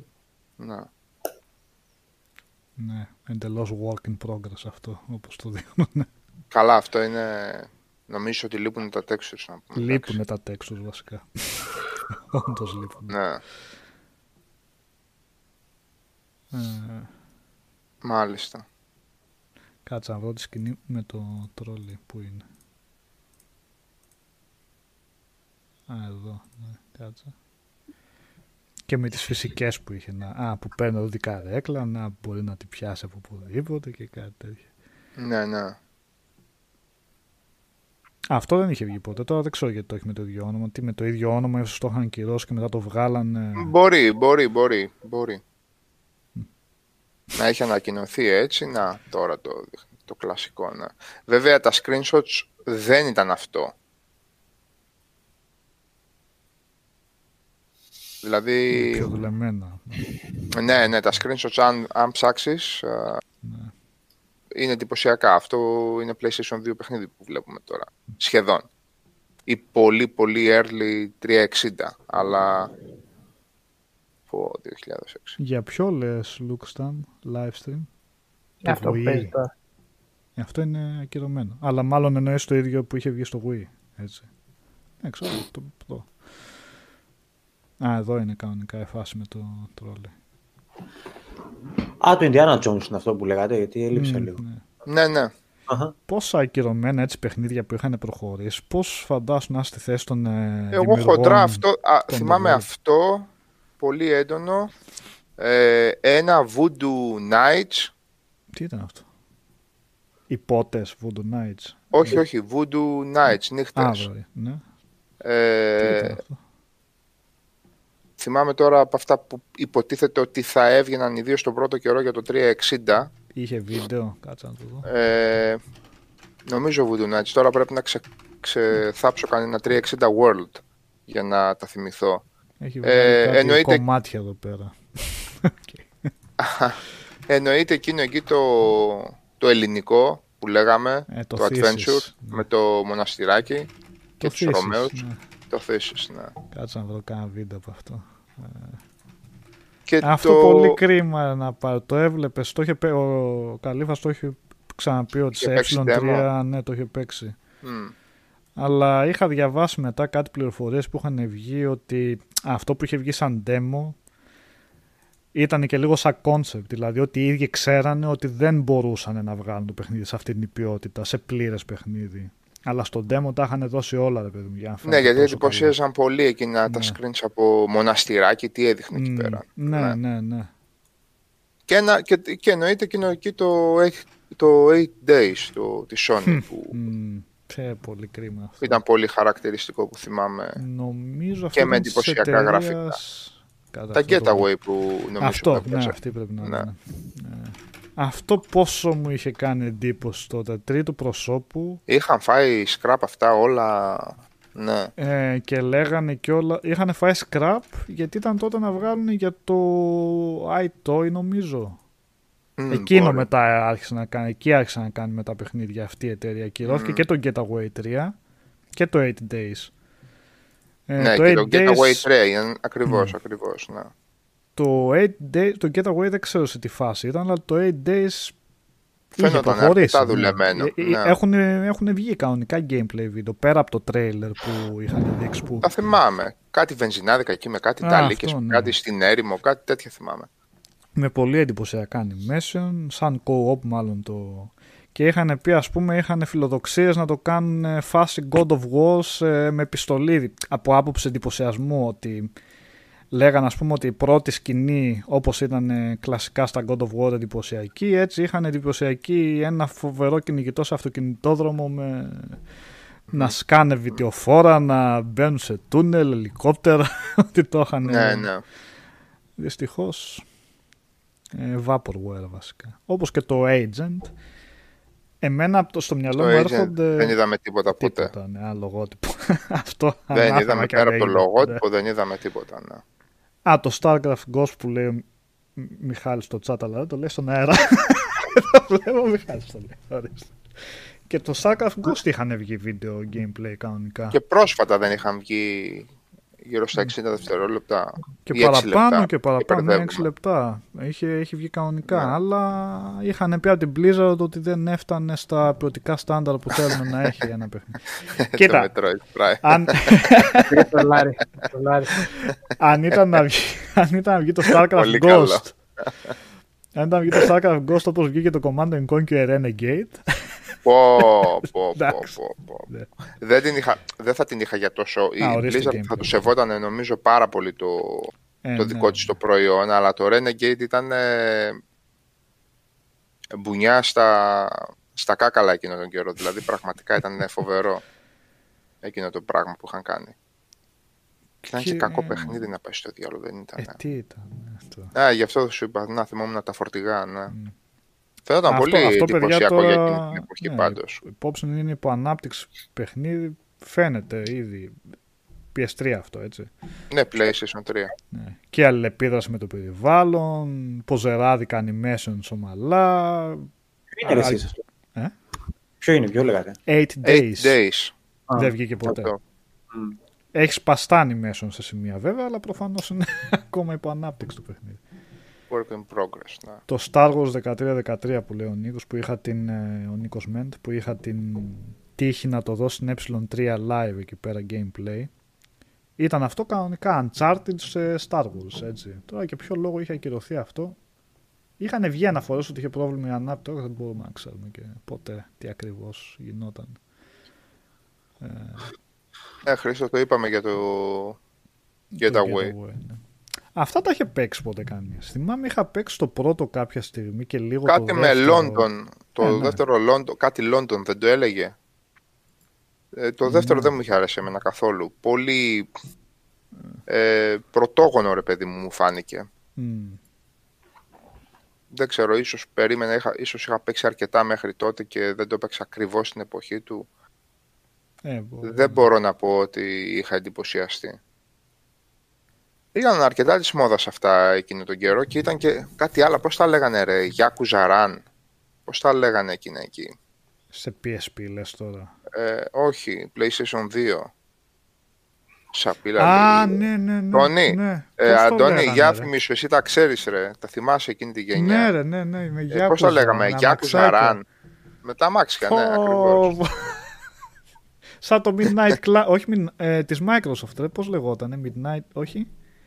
Ένα Προ- arcade racing που είχε βγει με Όχι το αποστολές Gotham. και τέτοια. Όχι, όχι, όχι, με αποστολές κανονικά και τέτοια. Σε έχω ξέρει μαλάκα ποιο λες. Reckless The Yakuza Missions, ναι ρε, πω, Α, ρε, το πω, Yakuza πού το είχα Missions, ξεχάσει. Εντάξει. Ε, τα Getaway είχαν και μποντιά αρκετοί. Ο James Bond είχαν δηλαδή είχαν τον αέρα έτσι κάπως. Πιανικό. Κα- Γκαϊριτσιά είχαν τα Gateway. Ναι. Ναι, ναι. Ε, πώς τα λέγανε, έλα ρε παιδιά, της Microsoft ήταν σαν ar- arcade, με αποστολές arcade racing έτσι. Ναι, όχι το Το Midnight Club. Midway. Όχι.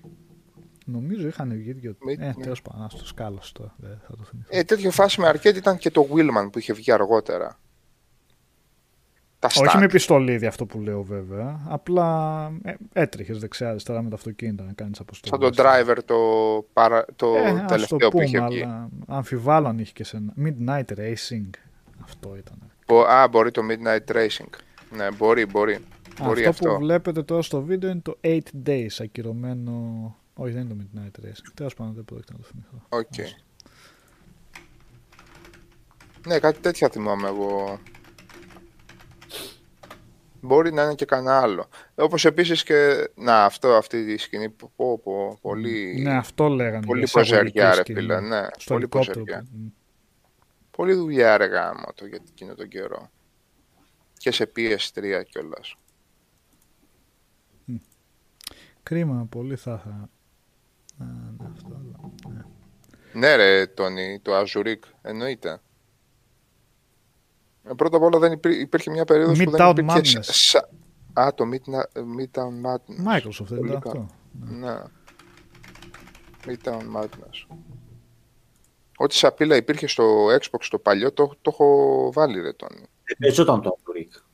Ναι, Μμ; δε, και εγώ θυμάμαι δεν- να μην παίζετε το Azure. Όχι ρε, σαπίλα ήταν ρε, σαπίλα. Ποια για ήταν ματά. αυτή; Ποια ήταν.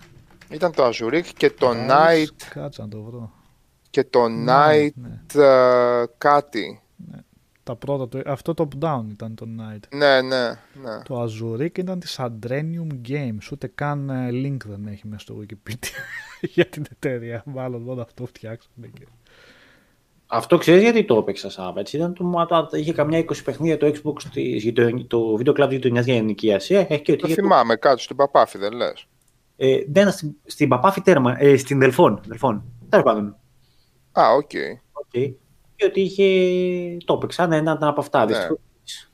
2 ευρώ, πάρ το παιδί, δεν θυμάμαι πώς 5, δεν θυμάμαι πώς ήταν. Πάρ το πίσω όπως ήταν. Κοίτα και αλλαγή με την οδήγηση τώρα εδώ πέρα μετά. Κρίμα. Θα μπορούσα να κάνω μια λίστα με τις σαπίλες του Xbox και τις σαπίλες του 360. Μια πολύ μεγάλη σαπίλα ήταν το Knights of the Temple το 2. Ναι, το δεύτερο. άλλη εταιρεία το Την- είχε κάνει αυτό. Την DK κιόλας. ήταν Ναι. αυτό, δεν θυμάμαι. Το πρώτο το είχε Πω, κάνει Η Σουηδική, η τέτοια. Starbreeze. Ναι, η Starbreeze. Ναι. Το 2 ήταν Παναγιά μου βόηθα. Το Advent Rising που το θυμήθηκες; Μάπα ήταν το Advent Rising. Μμ. Το προορίζανε και σαν καινούριο Halo σύμπαν είχαν κάνει κάτι παρομοιώσεις έτσι. Και το προετοιμάζαν για τριλογία, ναι. Αλλά... Αρχίδια νομίζω την ε, τέτοια, τη μηχανή του νομίζω χρησιμοποιούσε ή κάτι τέτοιο. ναι, Και με αλλά αυτό- είχαν κάνει κάτι νήξεις η- έτσι ότι το έχουν Καλά, πολύ καλά. φιλόδοξες βλέψεις. Πώς τη λέγαμε την ε, Καλή- τέτοια όχι, μωρέ; μα- Glyph. του Advent, η, Νίκ, Clip. ποια; Η Glyph δεν ήταν. η Glyph, όχι. ναι, σωστά θυμάσαι. Glyphx. Απλά το είχε κάνει publish η Majesco. Entertainment. Η Ματζέσκο. Της Majesco ήταν ένα. Σε publishing, ναι. Μόνο το Advent Rising έβγαλε αυτή η Glyphx. Έχει τίποτα άλλο αυτή; Όχι, μόνο αυτό. Όπως πολύ κακό ήταν. Όχι Glyph. πολύ κακό. Οκ.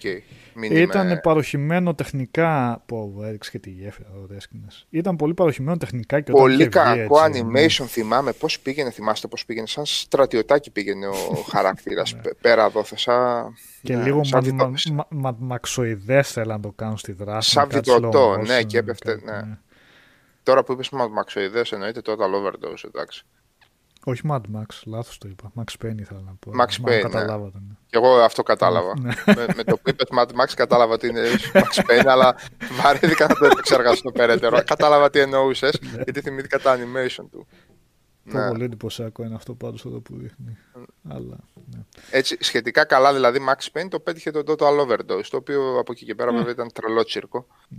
Ναι. Είχε βγει και για το PSP κάποια συνέχεια αυτό. Κάπως Ναι, το εί- είχαν- είχε βγει, είχε βγει για το PSP. Και το άλλο και το, το Galleon, το Tony, Wet, και το το Galleon θυμάσαι; και το Pirates of the Caribbean. Ναι, το Wet ε, ήταν στο 360. εντάξει. Όνομα και αυτό με τη τύψα, Wet, πάρτα, έτσι. Εντάξει, ένα συμπαθητικό εξαωράκι που δεν, Ναι, δεν αυτό, κλαις ναι. ακριβώς στις 6 σου ώρες. Ναι, κάπως έτσι ήταν αυτό. Το split second ναι, ήταν ωραίο. Juiced, έτσι. Εντάξει. Αυτό είχε βγει το Juiced, δεν ξέρω αν το θυμάστε. Είχε βγει παράλληλα με τα Need for Speed όταν ήταν ε, τα underground, έτσι. Όταν ήταν ε, στα, Ναι. στην κορύφωση του franchise βγήκε το Juiced και είναι που πάτε εσείς που βάζετε ακριβώς παρόμοιο παιχνίδι, έτσι. Ναι. Ε, Ήταν, ήταν πολύ, είχαν πολύ επιτυχία αυτά, ρε φίλε. Silicon Carnage, ναι, Τόνι, αυτό. Έτσι νομίζω, έτσι λεγόταν το sequel του Total Overdose. Ε. Δεν πρέπει καν να έλεγε Total Overdose. στον τίτλο. Sequel. Όχι, νομίζω έλεγε, ρε. Έλεγε. Νομίζω έλεγε. Σαν ναι. νομίζω ότι απλά έτσι ήταν. Τέλος πάντων. Όχι, όχι. Ήταν τόσο περήφανοι για το λογοπαίγνιο τους, μπράβο τους, που γιατί να φαίνεται το. Ναι. Silicon Carnage, φίλε γάμα. Silicon ε, αλλά ναι, από ακυρωμένα που λέμε, με αυτό που μου έρχεται γενικά είναι το Prey 2 που ήταν να βγει τότε. Από την Human Head. Πώς ήταν, το, το Human πρώτο. Head. Το, ναι. το οποίο φαινόταν πολύ ωραίο ρε, να πάρει. Είχαν βγάλει και ένα πολύ ωραίο CGI βίντεο για να το προωθήσουν. Ε, και είχαν βγει και Κάτι- κάτι, κάτι gameplay με parkour, ήταν ε, first person με parkour σε εντελώς sci-fi σκηνικό, σε πόλη έτσι, sci-fi με ουρανοξύστες θεόρατους, υπτάμενα αυτοκίνητα. Δηλαδή η πλάκα είναι ότι το Prey 2 φαινόταν να μην έχει καμία σχέση με το ένα, από την ίδια την εταιρεία που έβγαλε το ένα. Ακυρώθηκε και τελικά έβγαλε η Βγήκε ένα Prey Arcane, το οποίο που όντως ήταν δεν και είχε αυτό, καμία δεν είχε σχέση. καμία σχέση με το ένα. Δηλαδή το sequel που θα βγει δεν θα έχει. Και το Ήταν- πρωί το πρώτο ή- ήδη ήταν ε, πολύ ταλαιπωρημένο και με πάρα πολλά χρόνια στα σκάρια, όχι αν- απαραίτητα σαν, α, σαν τεχνολογία, αλλά σαν ιδέες, σαν project και εγώ δεν ξέρω τι. Scale πάντα από τα πιο πρόσφατα, ναι. Ε, χρήσιμο καλά, αυτό. ναι. Αλλά αυτό, αυτό πραγματικά Καλά, αν ποιος ξέρει ξεθάψω τι τα, έγινε, έτσι. τα World, ε, λοιπόν, καλά, καλά περίμενε, νομίζω κάπου, κάπου στο τέτοιο είναι, στην τουλάπα. Συνεχίστε, θα φέρω κανένα ένα World να δω, να θυμηθώ World. κανένα κουλό. Α. Xbox. Αυτό το δικό, εντάξει. Το Scalebound, όσο το θυμάσαι, το... της Platinum, έτσι. Που θα, είχες, κα- θα χειριζόσουν έναν άνθρωπο στυλ Dante εκεί πέρα πως τον παρουσιάζανε. Dante, Dantes, από τα Devil May Cry. Εμένα αυτό μου θύμιζε, εν πάση περιπτώσει. Και κάπως θα χειριζόσουν και έναν δράκο που είχε εκεί πέρα. Και είχαν βγει πολλά βίντεο από αυτό και gameplay ήταν προχωρημένο αυτά. Σε κάποια φάση ξαφνικά ακυρώθηκε. Είναι από τις φάσεις που δεν μπορείς να ξέρεις τι έγινε στο παρασκήνιο βασικά. Γιατί και η Microsoft με έλλειψη από exclusives έτσι να τις έκατσα να πει ok το ακυρώνουμε δεν μπορώ να φανταστώ. Κάτι θα παίχτηκε εκεί με την ανάπτυξη. Μπορεί να ήταν μάπα. Και παίζει και αυτό εννοείται, παίζει και αυτό φυσικά. Ένα πίθανο. Απλά εγώ θυμάμαι ότι είχαν ανακοινώσει το Scalebound αρκετά χρόνια ήταν στην ανάπτυξη και σε κάποια φάση βγήκε αποκλειστικό ενώ ήταν ακόμα στην ανάπτυξη αυτό βγήκε αποκλειστικό για PS4. Εντελώς στο μυαλό μου. Άλλο παιχνίδι βγήκε από την πλάτη μου. Εντελώς στο μυαλό μου το έχω μη παίχτη και κάτι εκεί. Ότι σας δίνουμε λεφτά και πάτε και βγάζετε στη Sony πριν από το δικό μας. Λέω έτσι μια εντελώς έτσι υπόθεση δικιά μου. Ρε, Πέτα και ένα Star Wars 13-13 έτσι που θα, υπάρχει. θα το βάλω, ναι. Που είναι όμορφο. Λες και παίζει Mass Effect 3. Το Star Wars 13, σαν να παίζεις Uncharted είναι. Το Mass Effect σου θύμιζε. Εκεί, ναι. Ε, λόγω Ναι, ναι, το σκηνικό εκεί. space, όχι για κάποιο άλλο λόγο. Και ρε παιδιά, αν το δείτε το 13-14 δεν είναι τώρα σαν το 8 Days που είχα που φαινόταν ότι είναι ακόμα σε στάδιο που φτιάχνουμε τέξους και τέτοια. Το Star Wars 13-13 φαινόταν ε, έχει προχωρήσει αρκετά η ανάπτυξη. Έχω, έχω ένα Xbox World εδώ. Ε, πότε είναι αυτό, κάτσε να σου πω. Ίσου, ε, 39. Έχει. Πότε είναι, δεν θυμάμαι. Που γράφει Project Assassin. Καταλάβατε. ε; Αυτό ποιο ήταν; Το Το Assassin's Assassin's Creed. Creed. Ε, έτσι είχε βγει. Το αρχικά. κλασικό με την πανοπλία που δείχνει από πίσω τον άλλον με τους κρίκους. Με την πανοπλία, το θυμάμαι screenshot εκείνο εκεί. Πολύ χαρακτηριστικό. Α, Το είδες. Scalebound οδήγησε στο Astral Chain. Frame αυτό, City Killer. Α, το θυμάστε αυτό; Ποιο, ποιο; Καλά. Frame City Killer. Όχι, τι είναι αυτό. Frame City και Κάτσα. Ναι, ναι. Πιανίες. Τι φας, τι παιχνίδι. Μμ, Α, α, α, α, α. Κάτσε, έβαλα Νάμκο κιόλας. Ε. Κάτσε, έβαλα το τρέλερ. Κάτι μου θυμίζει αυτό. Ναι, ναι, έλα ρε, και ένα άλλο open world υποτίθεται θα ήταν. Πω. Πω, πω, θα το βρω κάπου εδώ τώρα, δεν υπάρχει περίπτωση. Frame City Killer. Frame Κοίτα. City Killer. Ε, εν τω μεταξύ η φάση είναι ότι εδώ βλέπω τώρα π.χ. στα, στο Buzz ότι, που ήταν η στήλη του τι παίζει ας πούμε τι νέα έχουμε και τέτοια ότι παίζονταν και Black 2 αυτό δεν το θυμόμουν καθόλου Ε, μπα, αυτό νομίζω στη φήμη, η σφαίρα της φήμης ήταν. Αφού η τέτοια, η, πώς τη λένε την εταιρεία, ε, πες την, η Criterion πολλές φορές Αφού είπε είχε- ότι δεν μας ναι. ενδιαφέρει και αυτά να συνεχίσουμε. Αχα, μπορεί, μπορεί. Πω, πω πρώτο, πρώτο καιρό που βλέπαμε, που έβλεπα νέα για Mass Effect και Lost Odyssey. Εκτός για τον Black το 2 μην είχε μπερδευτεί ο κόσμος με του Stuart Black που είχε πάει σε άλλο Όχι, στούντιο όχι. στην Codemasters, ποια ήταν και είχε βγάλει Ε, εκείνη και την τι είχε μπουρδα κάνει το το body count. body count. Body Το λέγανε count. ως πνευματικό διάδοχο του Black και ήταν μια σαπίλα. Shell Factor Α, αυτό ποιο ήταν. σε τρεις σελίδες μόνο. Και τελικά ήταν μόνο ένα demo. Κάτσε να βάλω και το Frame City Killer εδώ, το, αν το θυμάται κανείς τώρα. Ε, βέβαια είδα και ένα gameplay βίντεο από το Frame City Killer, σαπίλα φαίνεται. Ναι, δεν θα το θυμόμουν με Εντάξει, τίποτα, εντάξει. αν δεν το βλέπα εδώ μπροστά μου τώρα. Έλα τώρα κατέβασε όταν μου κάνεις ιστορίες. Τι είναι αυτό το Cell Factor, ρε, εσύ; Cell, όπως λέμε, Νομίζω είχε κυκλοφορήσει και σαν demo αυτό ρε φίλε σε κάποια φάση. Νομίζω ότι είχε κυκλοφορήσει κάτι τέτοιο έτσι σαν μικρό demo. ούτε καν. Φαίνει κανείς. Το Bully 2. Δεν το έχω παίξει το Bully. Sorry. την αλήθεια. Κακός. Πολύ Κακός. κακός. Αν το βάλω παίζεται έτσι για χαβαλέ ή είναι πολύ παλιακό. Και κανονικά παίζεται, όχι μόνο για χαβαλέ. Ε, Νι- Νίκο, εγώ το Bungie, το Bungie Ανατασσίς το παίξα πριν από 1,5 χρόνο, έτσι. Α, μπράβο Κώστα, ωραία. Το Οπότε έκανα. Άνετα, άνετα, άνετα παίζεται. Ναι, ούτε εγώ το έχω Ε, παίξει. να πω. Elven εννοείται το θυμόμαστε, αλλά στην κανονική έκδοση αγαπητέ, στο PC Elven. παίζότανε. Ποιο είναι το Γιατί Elven? αλλού δεν παίζότανε αγαπητέ Τόνι. Ποιο ήταν το Elven? Ε, RPG, action RPG. Τώρα δεν... Ε, δεν, θα- δεν Α, υπάρχει κοιτάξτε το περίπτωση Star να Wars παίξω και εντάξει, με έτσι. emulator. Εντελώς Uncharted είναι η φάση εντάξει. Αλλά- Είχε παίξει κανείς, πρόλαβε, επειδή ήταν από τα τελευταία το Reservoir Dogs, το είχε παίξει κανείς. Ε, ναι, εντάξει, αυτό κι αν είναι απλά το παίζεις γιατί θες να σκοτώσεις τρεις ώρες και δεν Ναι, ήταν ξέρεις τόσο. να βάλεις. Ε, ποιο, πώς το είπες το άλλο, Cell κάτι; Self Factor. Αυτό το παιχνίδι ήταν. Κάτι. Και μεταξύ όλων των άλλων και των νέων υπήρχαν και τα νέα για το Eracon, το οποίο ήταν ε, Πω. εκεί ψηλό launch. Ε, Ρε, εποχές. Αμάν, Το Huxley- το Huxley το self-factor, εσύ, το self-factor, αυτό, πω. Το Huxley που το έδειχναν και το ξανά έδειχναν Ναι, το κορεάτικο, ναι, ναι. τι ήτανε; Και αυτό, αυτό τι είδος ήταν, αυτό τώρα σαν όνομα το θυμάμαι, δεν μάθουμε θυμάμαι τι, τι έπαιζε με αυτό, πώς ήταν δίθεν.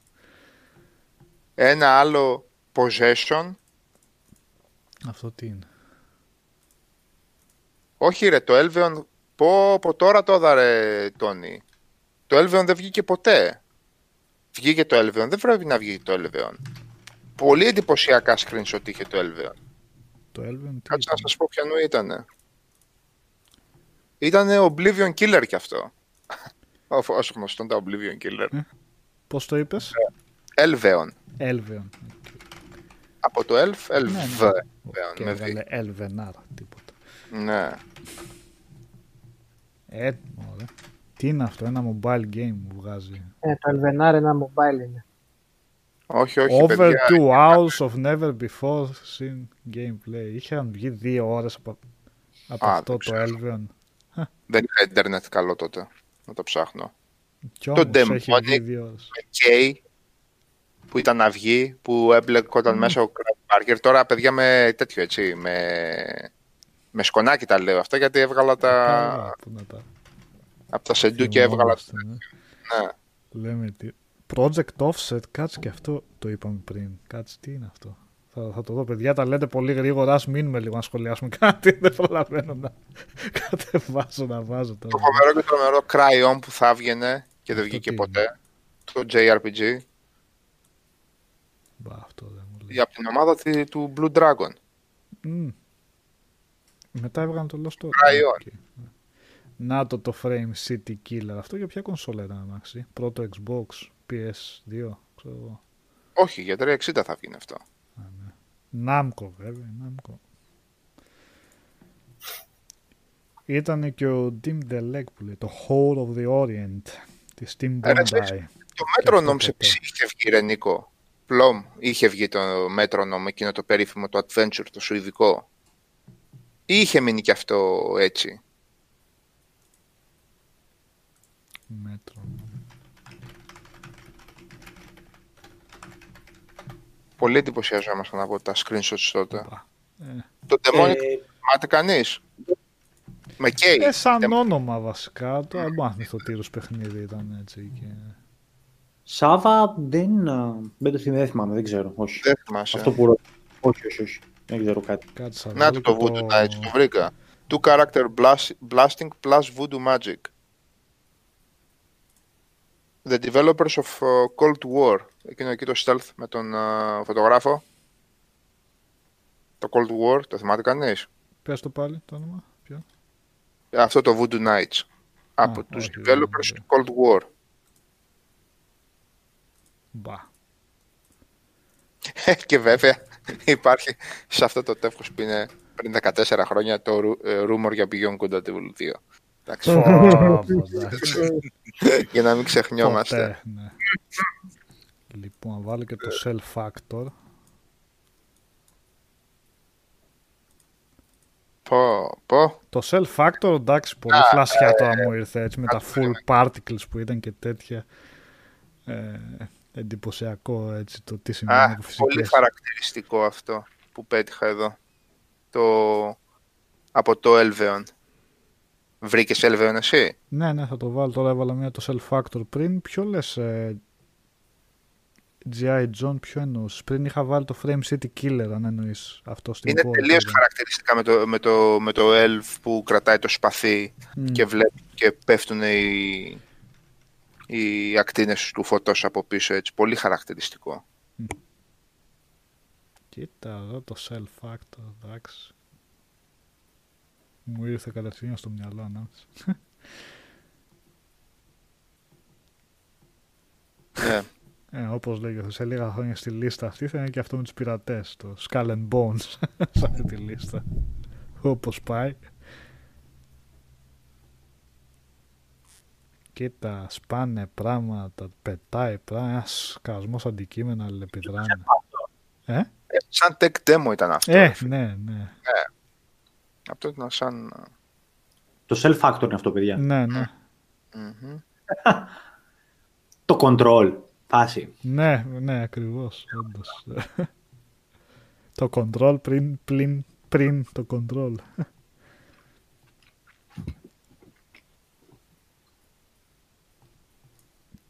Να το το Elven. Αυτό ποια εταιρεία το έκανε, είπαμε; Αχ, δεν θυμάμαι, Νίκ. Κάτσα, πας και βρούμε. Elven Game. Ε, Elven. Tentacle Studios. Και δεν έχει καν link αυτή. Δεν ξέρω. Εμένα κάτι μου Από λέει. τη το- Σλοβακία. Α, από τη Σλοβακία. Ε, τίποτα. Πα, απλά έκλεισε λόγω οικονομικών προβλημάτων αυτό.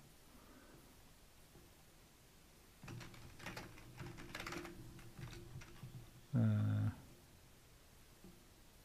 Ρε, πώς τα παίρναμε τα Xbox World. και Unreal το- Engine 4. Μμ.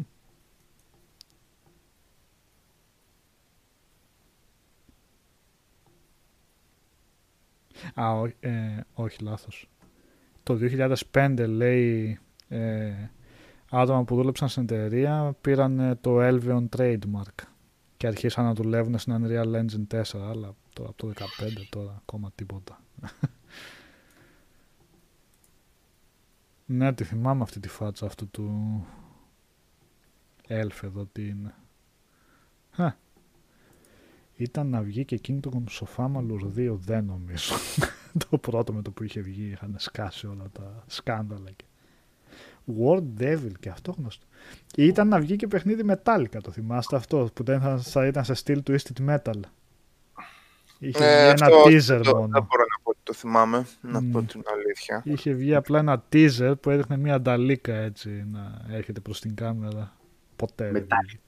Ε, Metallica, λεγόταν Metallica. Και ήταν από το συγκρότημα. Θα είχε μουσική και τέτοια υποτίθεται. Η φάση είναι ότι κοιτάω τώρα, δεν θα πιάσω άλλο μετά γιατί θα ξαναμπερδευτούμε. Ε, κοιτάω ε, τη στήλη που είχε ξεμείνει για το Xbox, για το original Xbox, ρε παιδί μου, γιατί είχε μπει το 2006, μάλλον το 2006 είναι αυτό που κρατάω. Και είχε τώρα ότι αυτά που κυκλοφόρησαν και αξίζουν για όσους ακόμα έμειναν με το Xbox και δεν πήγαν στο 360 ήταν τα ε, Just Cause, Scarface, εντάξει, που το θυμήθηκαν το Warpath ρε φίλε και εγώ που το θυμήθηκα τώρα. Αυτοί είχαν βγα- από τους ε, τύπους από το Παράια ήταν αυτό. Το Warpath, Ναι, ναι. από Warpath και Urban Chaos τα είχα παίξει μαζί αυτά. Και το Rainbow Six το Critical Hour, το οποίο ήταν ε, τρομερά εντυπωσιακό για το Xbox. Αυτό τρομερά δεν θυμάμαι εντυπωσιακό. καθόλου. Ε, First person, Ναι. κανονικά, ναι. Ούτε καθόλου third ε, όπως μετά τα... Rainbow Six Καλά Third σου δεν έκανε. πρέπει να έχει. Ήταν έτσι, άλλαζε η κάμερα. Δεν το θυμάμαι στα Vegas. Ναι, όταν ε, έπαιρνες Ναι. κάλυψη. Ναι, ναι, ναι. Θυμόμουν αυτό. Βέβαια. Δίπλα από πόρτες όταν ήταν να τις ανοίξει. Και είχε γιατί άλλο Dreamfall, μόλις είχε βγει το Double Agent του Xbox. Μμ. Ε, το The Da Vinci Code, το οποίο βέβαια ήταν θλιβεροτάι. Εντάξει. Και το Destroy All Humans 2. Τα Katana 2 λέω χάρος. Το, το πρώτο το είχε παίξει ποτέ κανείς; Όχι, δεν, εμένα Όχι. δεν έχει πέσει στα χέρια μου ποτέ. Κανείς μας; Urban Chaos, Ri- Riot Response. Μάλιστα. Γιατί είχε πάρει στο και μια καλή κριτική του Daikata. Να πεις από, από μόνο από. Όχι, ρε παιδί μου, απλά επειδή ίσως από την άποψη ότι το είχε στο μυαλό σου ως το, το πώς το προωθούσαν, οπότε να σε έπιασε αυτό. Α, να το τα κατάνα στο net cafe, ας βάλω να δω τι είναι αφού το είχαν ε, τόσο διαφημισμένο έτσι, τόσο προωθημένο. Πολύ hype. Μμ. Ένα περιοδικάκι άνοιξα και θυμηθήκαμε Ναι. 78 χαμένα που να ανοίξω και κανένα δεύτερο. Δεν ανοίγω τώρα όμως. Καλύτερο από το Red Hunter αποκλείται να ήταν το Metallica. Το Red Hunter παιχνιδάρα. Ναι, Κάθε εννοείται. πίστα δύο τύποι εχθρών όλοι και όλοι. Ξανά, ξανά, ξανά σε στατικές εικόνες. τους σκοτώνεις. Είχαν έτσι είχε πιάσει μια, μια τέτοια το χάρι με τα, με τα πρώιμα 3D τότε. Χάλασε τρία εξώφυλλα. να πούμε. ναι, ναι. Εκείνο το, το εξώφυλλο του που κάνανε το 2002 δίσκος, ρε, πώς το λένε; Το Angel, το Angel and the Gambler. Ε, Το, το Virtual 11. όχι, όχι το Virtual Level, βέβαια είναι καλό το Εξώφυλλο- εξώφυλλο. Το εξώφυλλο ήταν ε, του single ήταν έτσι χάλια και το βίντεο κλιπ ήταν χάλια γιατί είχε αυτά τα 3D. Και τώρα κόλλησα ρε εσείς. Μετά το Brave New World, το δεύτερο επαναληφθεί με το, Το Dance of Death. το Dance of Death. Ε, άμα δείτε, έχει μέχρι και τα, τα κεφάλια που κάναν κάτι τέτοια περίεργα, μια σπασμένα που είχαν τα παλιά. ε, ακόμα είναι και στο εξώφυλλο, άμα το δεις, πολύ γέλιο. Είναι σαν κακό demo 3D. Σαν το, wow, ξέρω, κάνα 3D εξώφυλλο, ξέρω, μάπα. εντός. Εν τω Το μεταξύ, mobile, αν πας να το mobile κάνεις... το έπαιξε κανένας. Μμ, Ποιο; Μεγάλη. Το, μο- το mobile λέω το έπαιξε κανένας το καινούριο. Το Maiden. Ω, Εγώ το Α, παίξα κάτι. βάλανε- Λέει τίποτα ρε Νίκο ή μπα. Ε, έλα ρε εσύ, Μιχάλη τώρα. Μπα, Σε ρε. άλλο mobile θα ασχολείσαι. Παίξει και Πάντως, κάνω. Το Turn-based προωθούν, ναι, το Ε, το προωθούν προ- πάντως πολύ. πολύ. Οκ. Έχουν πλάκα οι διάφοροι indies με τα abilities που έχουν, εντάξει. Παίζεις από πίσω και λούπα instrumental τραγούδια των Maiden, αυτό, οκ. Εγώ είχα Έπαιξε. κατεβάσει ένα πριν από τρία-τέσσερα χρόνια, αυτό λέμε, ή βγήκε κι άλλο. Ένα turn-based, δεν λες; Τύπου που στείνονται τρεις έντι από τη μία και τα μπαρμπαδέλια από την άλλη. Όχι, άλλο ήταν εκείνο. Ό,τι να είναι κι αυτή. Να πας να κάνεις stream το Endhunter έτσι θα πέσει το επόμενο λεπτό το κανάλι κατευθείαν έτσι. Τον Kiss το έχεις παίξει πλόμ. Όχι. FPS Το- ήταν αυτό. Τι ήταν; Psycho Circus, τι ήταν; Ναι, Psycho Circus. ναι. Να ρε Νικόλα, δες το εξώφυλλο του Dance of Death, βάλτε να δεις πως είναι ο λαιμός του πρώτου τούν. Είναι κακά γραφικά πρώτης γενιάς, κον- ε, της γενιάς των κονσολών. Πού το έβαλες; Ε, ήταν της τεχνολογίας τα παιδιά, τώρα Ναι. γούσταραν πολύ, παίζανε. Θέλανε να ε, μπουν όλα αυτά. Άσε ρε Τόνι Μοντ. Έβαλες κάνω και κα- απ' την εικόνα. Πού είναι; Πάντως φέτος στις διακοπές πέτυχα ένα φλιπεράκι Iron Maiden καινούριο. Έτσι, Μμ. την καινούρια την ε, περιοδία, πώς τη λένε τώρα, κόλλησα. Ήταν πολύ δυνατό, είχε και τραγουδάκια από πίσω να παίζουν. Α, Εντάξει. εξω...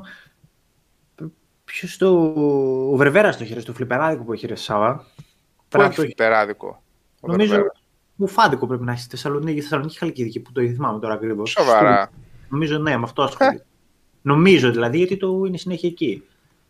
Και είχε το, είχε το, το Iron Maiden φλιπεράκι. Το οποίο είναι και πανάκριβα παιδιά τα φλιπεράκια αυτά. Ε, αυτό θα σου έλεγα τώρα. Το ψάξα λίγο να δω πόσο έχει 7 χιλιάρικα θες. Πόσο; Ε, Καλά. Εφτά Α, χιλιάδες. εντάξει, μόνο. Εντάξει. Το φτιάχνεις εσύ ρε φίλε. Πώς το Τι φτιάξεις. εννοείς; Λέω, πιο εύκολο είναι να το φτιάξεις εσύ. Α, ναι. Ε, φτιάχνονται, δεν είναι ότι δεν φτιάχνονται, αλλά πρέπει να είσαι πολύ υπερμάγκας. Λοιπόν, το είδαμε αρκετά το Elven. Θα βάλω λίγο και το Hole of the Orient που είχε που ακούγόταν. Και Steam Bondi ήταν αυτό που είχε βγάλει το LA Noir. Αλλά οι... οι- πώς το λένε, αναφορές που είχαν βγει για τον επικεφαλής εκεί πέρα, πώς τον λέγανε να πάρει; Μόνο με τα μαστίγια δεν τους είχε. Ναι, κανονικά ήταν πολύ άσχημα στις Τα συνθήκες, βανόπροκες, πρέπει να ήταν. ναι. Σε φάση αφού βγήκε το LA Noir πάλι καλά που το καταφέρανε. Αυτό ποιο ήτανε; Horde of the Orient. Έτσι το λέγανε τώρα. Δεν είναι το Sleeping Dogs αυτό. Ε, ίδιο είναι. με ποιο; Sleeping Dogs. Ναι, κανονικά. Θυμίζω. Ναι, ρε, και το τρέξιμο ίδιο είναι. Πω, ποιος έκλεψε ποιον σε αυτό; Να, έχει και τέτοιο ξύλο, ναι. Ναι, σοβαρά. Demonic υπήρχε... Υπήρχε βίντεο, ρε. Α, ξέρω, θα βάλω να δω. Cool. Ορίστε εδώ. Το υπερπέχνει εδώ. Έτσι. Δεν το είχα τερματίσει ποτέ να πάρει. Το είχα Ποιο; προχωρήσει το Ed Hunter. Το είχα προχωρήσει πολύ και κόλλησε ο υπολογιστής, θυμάμαι, και είχα ξενερώσει γιατί δεν πρέπει να έχει και saves κιόλας. Νομίζω έπρεπε να το βγάλεις μονοκόμματο όλο.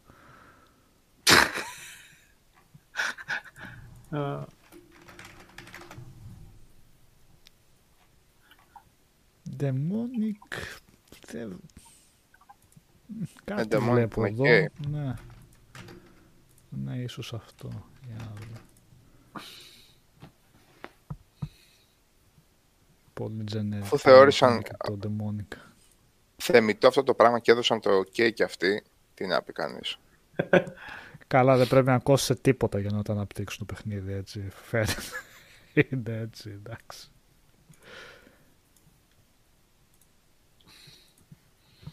Αυτό το έπαιρναν δωρεάν με μια, συ- με μια συλλογή. Το Headhunter. Ναι, Εγώ θυμάμαι το- το είχα αγοράσει. Πάντως δεν ξέρω αν το είχαν δώσει. ναι, ρε παιδί, μου αγόραζες συλλογή το ένα best εκεί πέρα και έχει και αυτό το παιχνίδι μαζί. Α.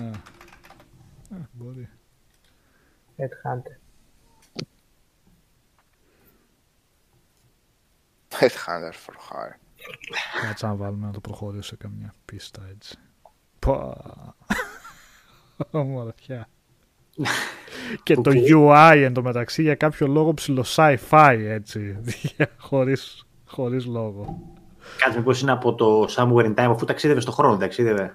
Κάτι τέτοιο δεν έκανε. Ε, ναι, ναι, όντως. Α, Νομίζω οπότε λες ότι να το. Ναι, ναι.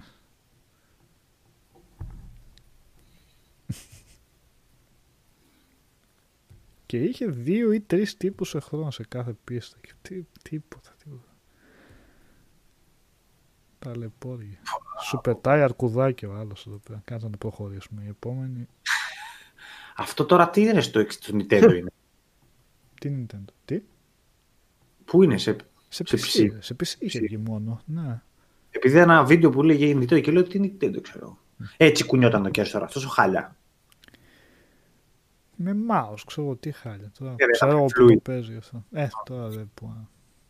Θυμάμαι. Είναι μια σαν να κοίτα- τον κινείς τον κέρσορα με παλιό joystick, κατάλαβες; Ναι, ναι, ναι. Αυτό είπα. πω, πω, πω, τι χάλι είναι αυτό, ρε. το, 90 δεν έπρεπε το 99 να είναι τόσο χάλια. ναι. Εντάξει. Επέμεναν να βγάλουν ρε φίλε. Και εδώ με τα ζόμπι είχαν φτιάξει αυτό το τρισδιάστατο το κτίριο εκκλησία, τι είναι αυτό εδώ πέρα. Και έκανες γύρω μία-δύο φορές και σκότωνες ζώα. Ούτε δηλαδή φαντασία στο τι διαδρομή θα κάνει έτσι.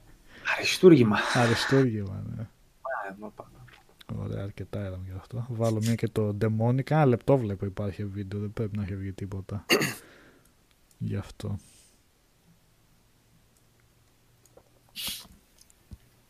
Τι άλλα πείτε και στο chat, θυμάστε κανένα έτσι ακυρωμένο παιχνίδι που το περιμένατε πώς και πώς και δεν το έφαγε μαρμάγκα.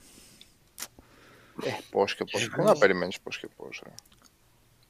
Που να ακυρώθηκε. Κάποτε ναι. πριν Τι πολλά βλέπω. χρόνια περίμενα το The White Council, το Lord of the Rings. Α.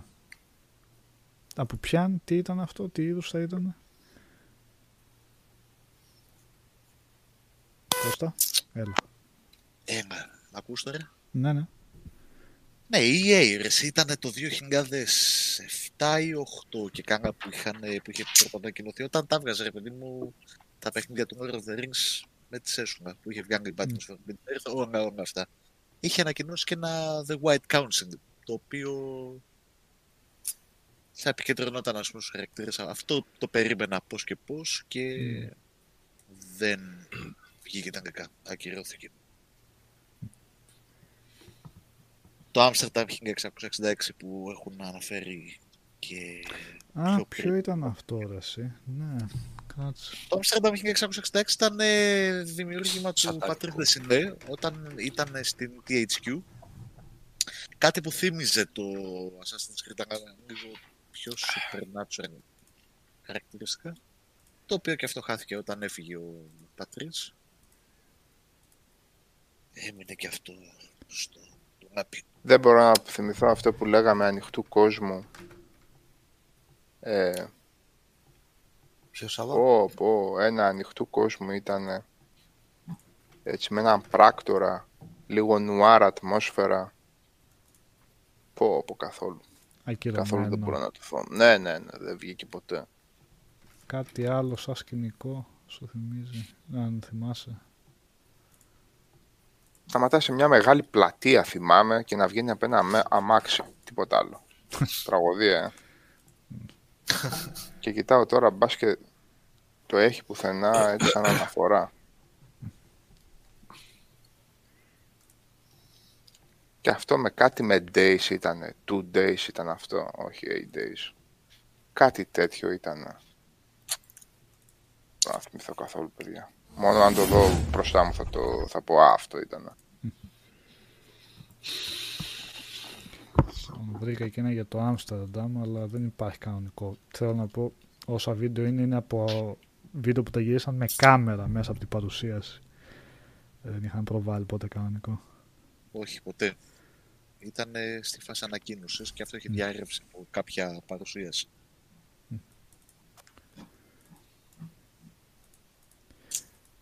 Όπως και πιανού είναι αναφέρθηκε και πριν το Wild, έτσι το λέγανε. Ποιο; Wi- Wild. Όχι, έτσι. Με κάτι ζω... με... σε νεολιθική εποχή, παλαιολιθική, τι ήταν. Το είχαν ανακοινώσει πριν 5-6 χρόνια. Α, δεν μου λέει. Δεν θυμάμαι, να πω την αλήθεια. Ναι, τέλος πάντων.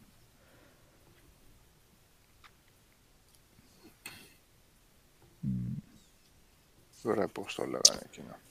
Ακυρωμένο το Lords of the Realm 3. Ποιο ήταν αυτό;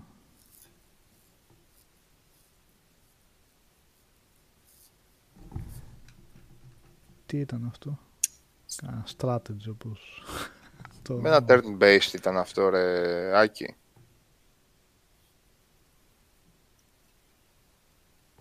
Command and Με- Conquer με- να έχουν ακυρωθεί αρκετά, αν θυμάμαι καλά, λέει ο Tom Petty. Ποιο ήταν αυτό που είχες εσύ, Της Σάββα, που Spyware, της ακυρώθηκε; Spyware. Ναι. Ναι, της Spyware. Το Generals 2 ήταν αυτό το οποίο ξεκίνησε πώς ξεκίνησε και μετά το είχαν πει ότι θα είναι free to play. Αυτό. Και ήταν καλό, παίζονταν καλά δηλαδή. Θα ήταν ωραίο. Αυτό εδώ δεν το θυμόμουν καθόλου που βλέπουμε τώρα. Καλά, όντω. Μα δεν το είχαμε δει λογικά κιόλας σαν βίντεο κιόλας. Αφού είναι από τέτοια από κάμερα. Σαν όνομα μόνο το θυμόμουν. Αλλά... Το Deep Down που λέει ο Χρήστος καλά, το Deep Down. Καλά το Deep Down από το 4 το περιμένουμε. Το Deep Down ήταν από τα πρώτα βίντεο που δείχναν για το PS3 Για το βασικά. 4. Το 4, Για το 4, ναι, το 4, ναι. το 4. σωστά. Mm. Το οποίο μάλλον πολύ περίεργο σκεπτικό είχε. Κάτι από Assassin's Creed σαν να έπαιρνε. Δηλαδή ήταν σε σύγχρονη εποχή και κάπως θα ταξιδεύανε σε φάνταση κόσμους να παλεύουν τερατάκι και τέτοιο. Τι ακριβώς, πώς το δένανε. Ε, το Resident Evil 1,5 που λες Μπαρμπαστρούμ τώρα αυτό ουσιαστικά κάπως θα εξελίχθηκε στο 2 ή στο Nemesis, στο Cold War, πώς πηγαίνουν αυτά εδώ με τα Resident Evil. Κάπως εξελίχθηκε δηλαδή. Εδώ πέρα κυρίως βλέπουμε α, παιχνίδια που απλά εξαφανίστηκαν. Ούτε τα παραλλάξαν. Α, όπως για παράδειγμα το Dark Sector, αν θυμάστε. Και αυτής που, έχει, που βγάζει τώρα το, πώς λέγεται, που πάει και επιτυχημένα, Warframe. Ναι, τις War- ναι, το Warframe. Ναι. Το έψαχνες που άλλος να το θυμηθώ έτσι πώς μου ήρθε. Βασικά από το Inversion μου ήρθε. το θυμήθηκα. Ε, να το είχε βάλω. εκείνο εκεί με το Ναι. μαχαίρι, με το χέρι. Ναι. Τι είχε εκεί στο. Ε, που αυτό είχε ξεκινήσει αν θυμάσαι σαν sci-fi στο διάστημα και κανονικά. ναι, και ναι, έχει σταδιακά αλλάξει πάρα το πολύ. αλλάξαν, ναι. Ναι. Επομένως και εκείνο το λέω από την άποψη ότι δεν μπορείς να πεις και ότι είχε ακυρωθεί γιατί ουσιαστικά κάπως το Είχε βγει, εξέλιξαν. αλλά τελείως Ναι, διαφορετικό. ναι. Τι φάση είναι αυτό το Άμστερνταμ. Πολύ ποζεράς ο τύπος πρωταγωνιστής. Εγώ από ποντίκι βλέπω τώρα. Ε, αυτό είναι, λέει. λέει. Ωραία, τι γινόταν. Όλα αυτά τα περιμέναμε. Υποτίθεται. Για πείτε άλλα στο chat. Έχει πολύ ζουμί. Ουμπα, να θυμηθώ τώρα. Κα- Καλά, αν σκεφτούμε, έχει πολλά έτσι που.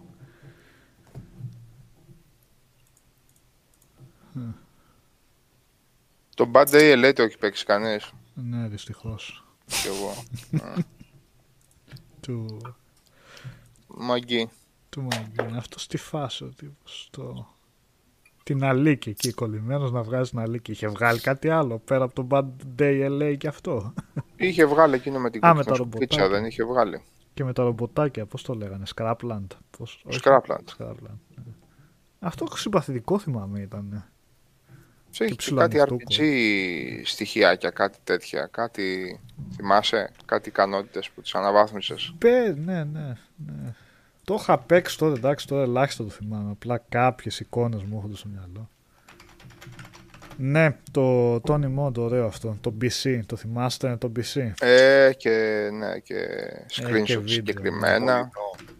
Μολυνό, Ναι, ρε. ναι. Πάλι θα μας έπαιρνε τα σόβρακα. ο Κλασικά, ναι. Πάλι τα σόβρακα θα μας έπαιρνε. Θα, θα φυτεύαμε βελανίδια και τέτοια. Αν το θυμάστε αυτό ήταν... Ε, ε, sorry για τον ήχο. Αν το θυμάστε αυτό ήταν το προϊστορική εποχή που Μμμ. θα είχες υποτίθεται θα ανακάλυπτες τα πρώτα εργαλεία, θα, τη φωτιά, τα, ξέρεις, θα το πήγαινε έτσι εξελιχτικά. Ψιλο God uh, strategy πάλι θα ήταν. Νομίζω third Λίγο από person όλα ήταν αυτά. αυτό. Ναι, και ναι, από το third βίντεο- person ναι, ήταν. Ε, και είχε βγει κανονικά gameplay. Τώρα μάλλον θα ήταν από αυτά τα φιλόδοξα του Μολυνό που ίσως η τεχνολογία δεν το έβγαινε για το... Μπορεί και το design στο μυαλό του που είχε να μην το έβγαινε. Ε, να μεταφραστεί δηλαδή σαν καλό gameplay. Ε, Twisted Metal Black 2, εντάξει, βγήκανε διάφορα Twisted Metal όμως. Και δεν είχε βγει και το Twisted Metal Sketo που είχε βγει το τελευταίο που ήταν. Νομίζω έτσι δεν είχε βγει στο PS. Και το 3 είχε. Και στο 3. Στο 3. Σκέτο, Twisted Metal στο 3. Βγήκε στο 4. Όχι, δεν ξέρω, τον μπερδεύω τώρα. Μάλλον. μάλλον όχι, ναι, στο 3 πρέπει να ήταν. Το... Ναι, στο 3, στο 3 ήταν το τελευταίο.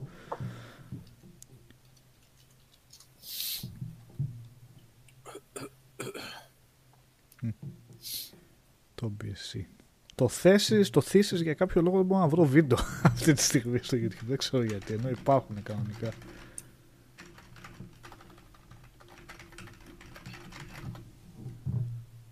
Α, Ε, τα Black and White. ε. Ποιο; Τα Black and White που αναφέρει και ο Greg. Του, του Μολυνό δεν ήταν και αυτά. Ναι, ναι. Ε, ναι. Μολυνό. Μπράβο, ναι. Είχαν βγει δύο από αυτά. Ναι. Πάντα ήταν, ήταν αυτά τα παιχνίδια που δεν είχα υπολογιστεί και πάντα είχα να τα παίξω. Έβλεπα εικόνες, Εγώ- έβλεπα βίντεο, έβλεπα παρουσιάσεις και πώς θα καταφέρω να το παίξω. Τότε Είναι στο τόσο PC ωραίο. Master και νομίζω ότι είχε έρθει η Δευτέρα παρουσία για τον Black and White. Ναι, ναι, ναι. ναι. Ναι. Αυτό, αυτό ήταν. Ναι, έτσι ήταν.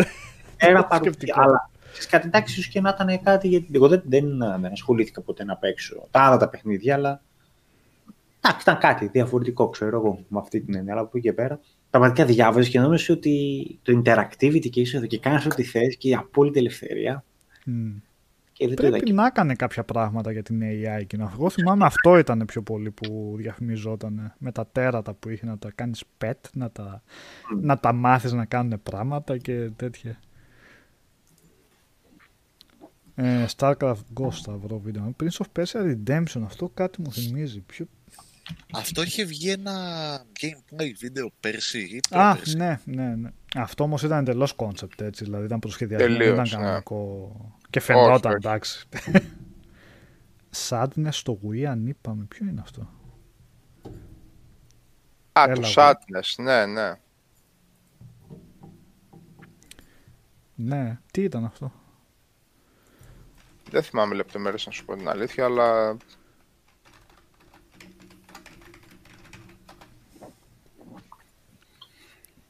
Cancelled Ε, και- horror game.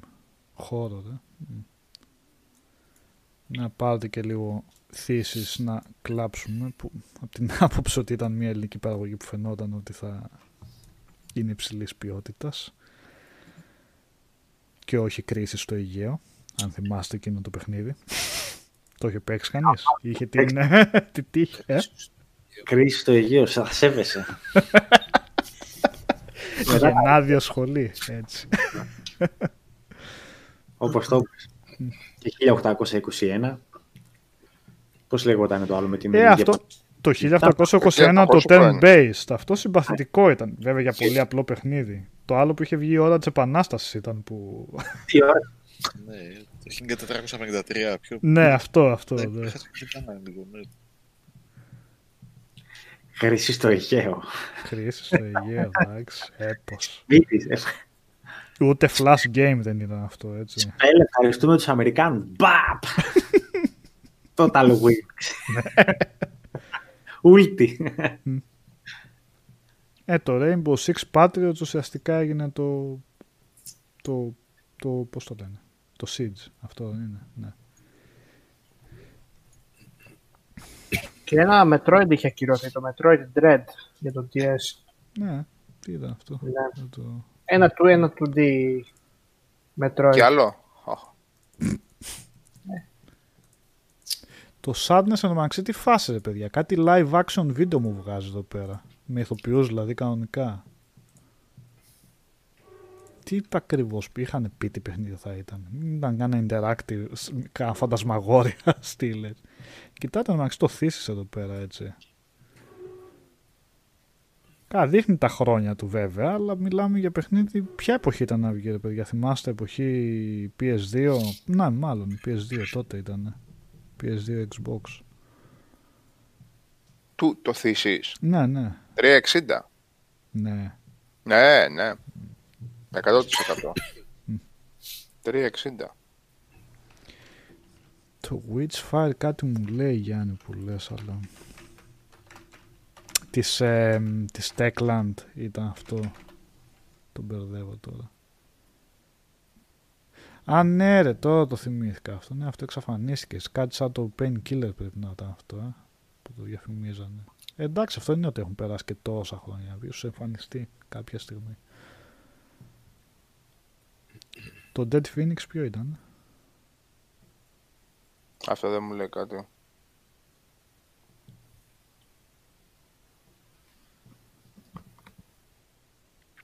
το θύσεις όμως μου αρέσει που θυμόμαστε τη φωτογραφία από το, την εικόνα από το μοναστηράκι έτσι. Ε, αλλά... Legacy of Cain Dead Sun, λέει ο Ηλίας, ούτε αυτό το ήξερα.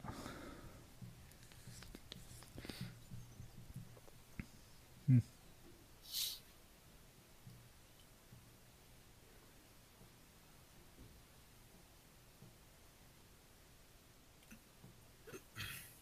Το έρευο στο ελληνικό και αυτό αμυδρά.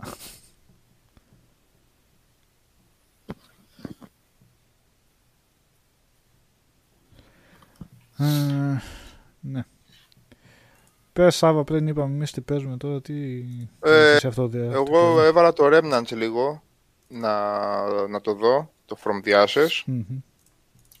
Ε, δεν μπορώ να πω ότι δεν μου αρέσει το όλο στυλ γενικώς. Απλά ρε παιδί μου, όταν ξεκινάει ένα τέτοιο παιχνίδι και το δεύτερο dungeon που παίζεις είναι ανακύκλωση του πρώτου, ε, δεν αφήνει καλή εντύπωση αυτό. Οκ, Ε, στο καταλαβαίνω υπόγειο, ότι... λες, εκεί που είναι ναι, σε κάτι ναι, υπονόμους, ναι. στο Δηλαδή, βάλατε τα δύο πρώτα υπόγεια, εμείς βάζετε ίδια σημεία στα δύο υπόγεια. Με τους ίδιους σωλήνες και με... το- Καταλαβαίνω ότι λίγο απαιτεί το παιχνίδι μάλλον ε, co-op Ναι, περισσότερο. ναι. Ε, δηλαδή, σαν, ε, σαν ε, single player είναι ελαφρώς βαρετό. Δεν λέω ότι είναι κακό, απλά λέω ότι είναι βαρετό. Μπαίνεις σε αυτό το μοτίβο, το Dark Souls εννοείται. Οκ.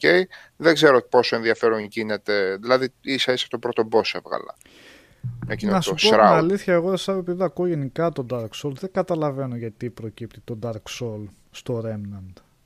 Είναι εντελώς άλλο μωρέ, το το- παιχνίδι για, για μένα. Έτσι. Όχι, το σκηνικό εννοώ Dark Souls ε, checkpoint, σκοτώνεσαι πάλι στο checkpoint, αλλά έχεις μαζέψει τα XP. Αυτό εννοώ. Δεν εννοώ ε, σαν gameplay εννοείται. Ναι, το καλά, gameplay ναι. είναι, ναι. Για το Remnant. Ε, αυτόν. Ναι, ε, με το που σκοτώνεις το πρώτο boss, ανοίγεις το shortcut. Από αυτή την άποψη το Ναι. λέω. Ε, ότι είναι τέτοια λογική. Δηλαδή θα φας και 20 φορές ξύλο, αλλά δεν έγινε τίποτα. Μμμ.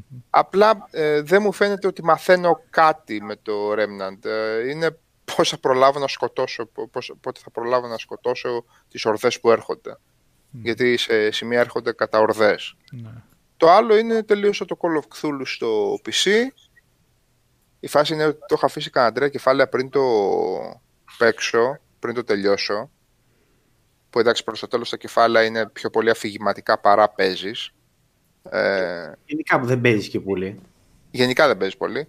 Και πήγα να παίξω το Call of the Sea, που το είχα ήδη κατεβασμένο. Και με το που ξεκινάει και αφήνει πάλι πόνιες για Cthulhu και κάτσε περίμενε λέω, single ε, walking simulator στο PC και ξεκινάω δεύτερο walking simulator πάλι για Cthulhu στο Xbox, δεν κάνει. Και το άφησα το Call of the Sea μέχρι που τελείωσα το, το Είχε Call of ωραία στιγμή Cthulhu. το Λουσάβα. Το Cthulhu. Εκεί, Α. Στο Και το τρέλο. Cthulhu είναι mid, ε, mid-range παραγωγή προς low range παραγωγή. Δυστυχώς.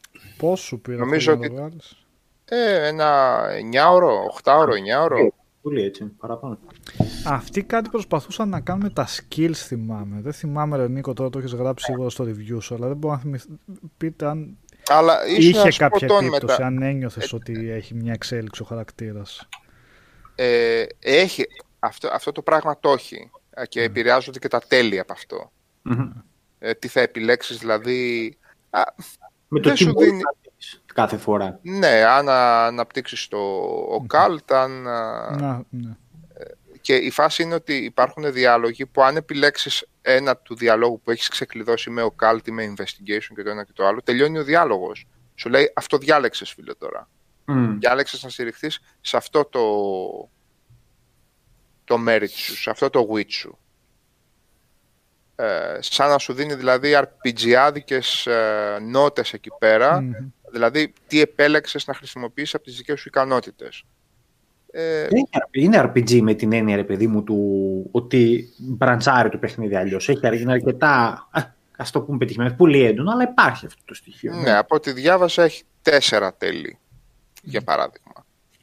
Ε, Εγώ 13 ώρες είχα εγώ. Αλλά για ποιο λόγο είχα τόσο πολλές ώρες; μπορεί να Θα έχει το παραπάνω έχεις αφήνεις μωρενικό. ακίνητο κάποια φάση. Όχι ρε, μπορεί και, μπορεί και εγώ να είχα παραπάνω και απλά να είπα τώρα 8-9, ίσως παραπάνω. Ε, και το stream από το δικό μου κωδικό, θυμάσαι, Άρη Νικόλα, οπότε παίξαμε και δύο ώρες από Ναι. ξανά παίξα, ίσως κάτι τέτοιο. Ναι, κάπου εκεί πάντως. Ίσως. Ναι. Ναι. Για walking simulator. Είναι βασικά walking simulator από τη στιγμή που παίζουν τόσο με τα skills το λες walking simulator όμως αυτό. Ε, δε- Ναι. Δεν το λες adventure, δεν το λες τελείως walking simulator, κάτι πρέπει να ψάξεις.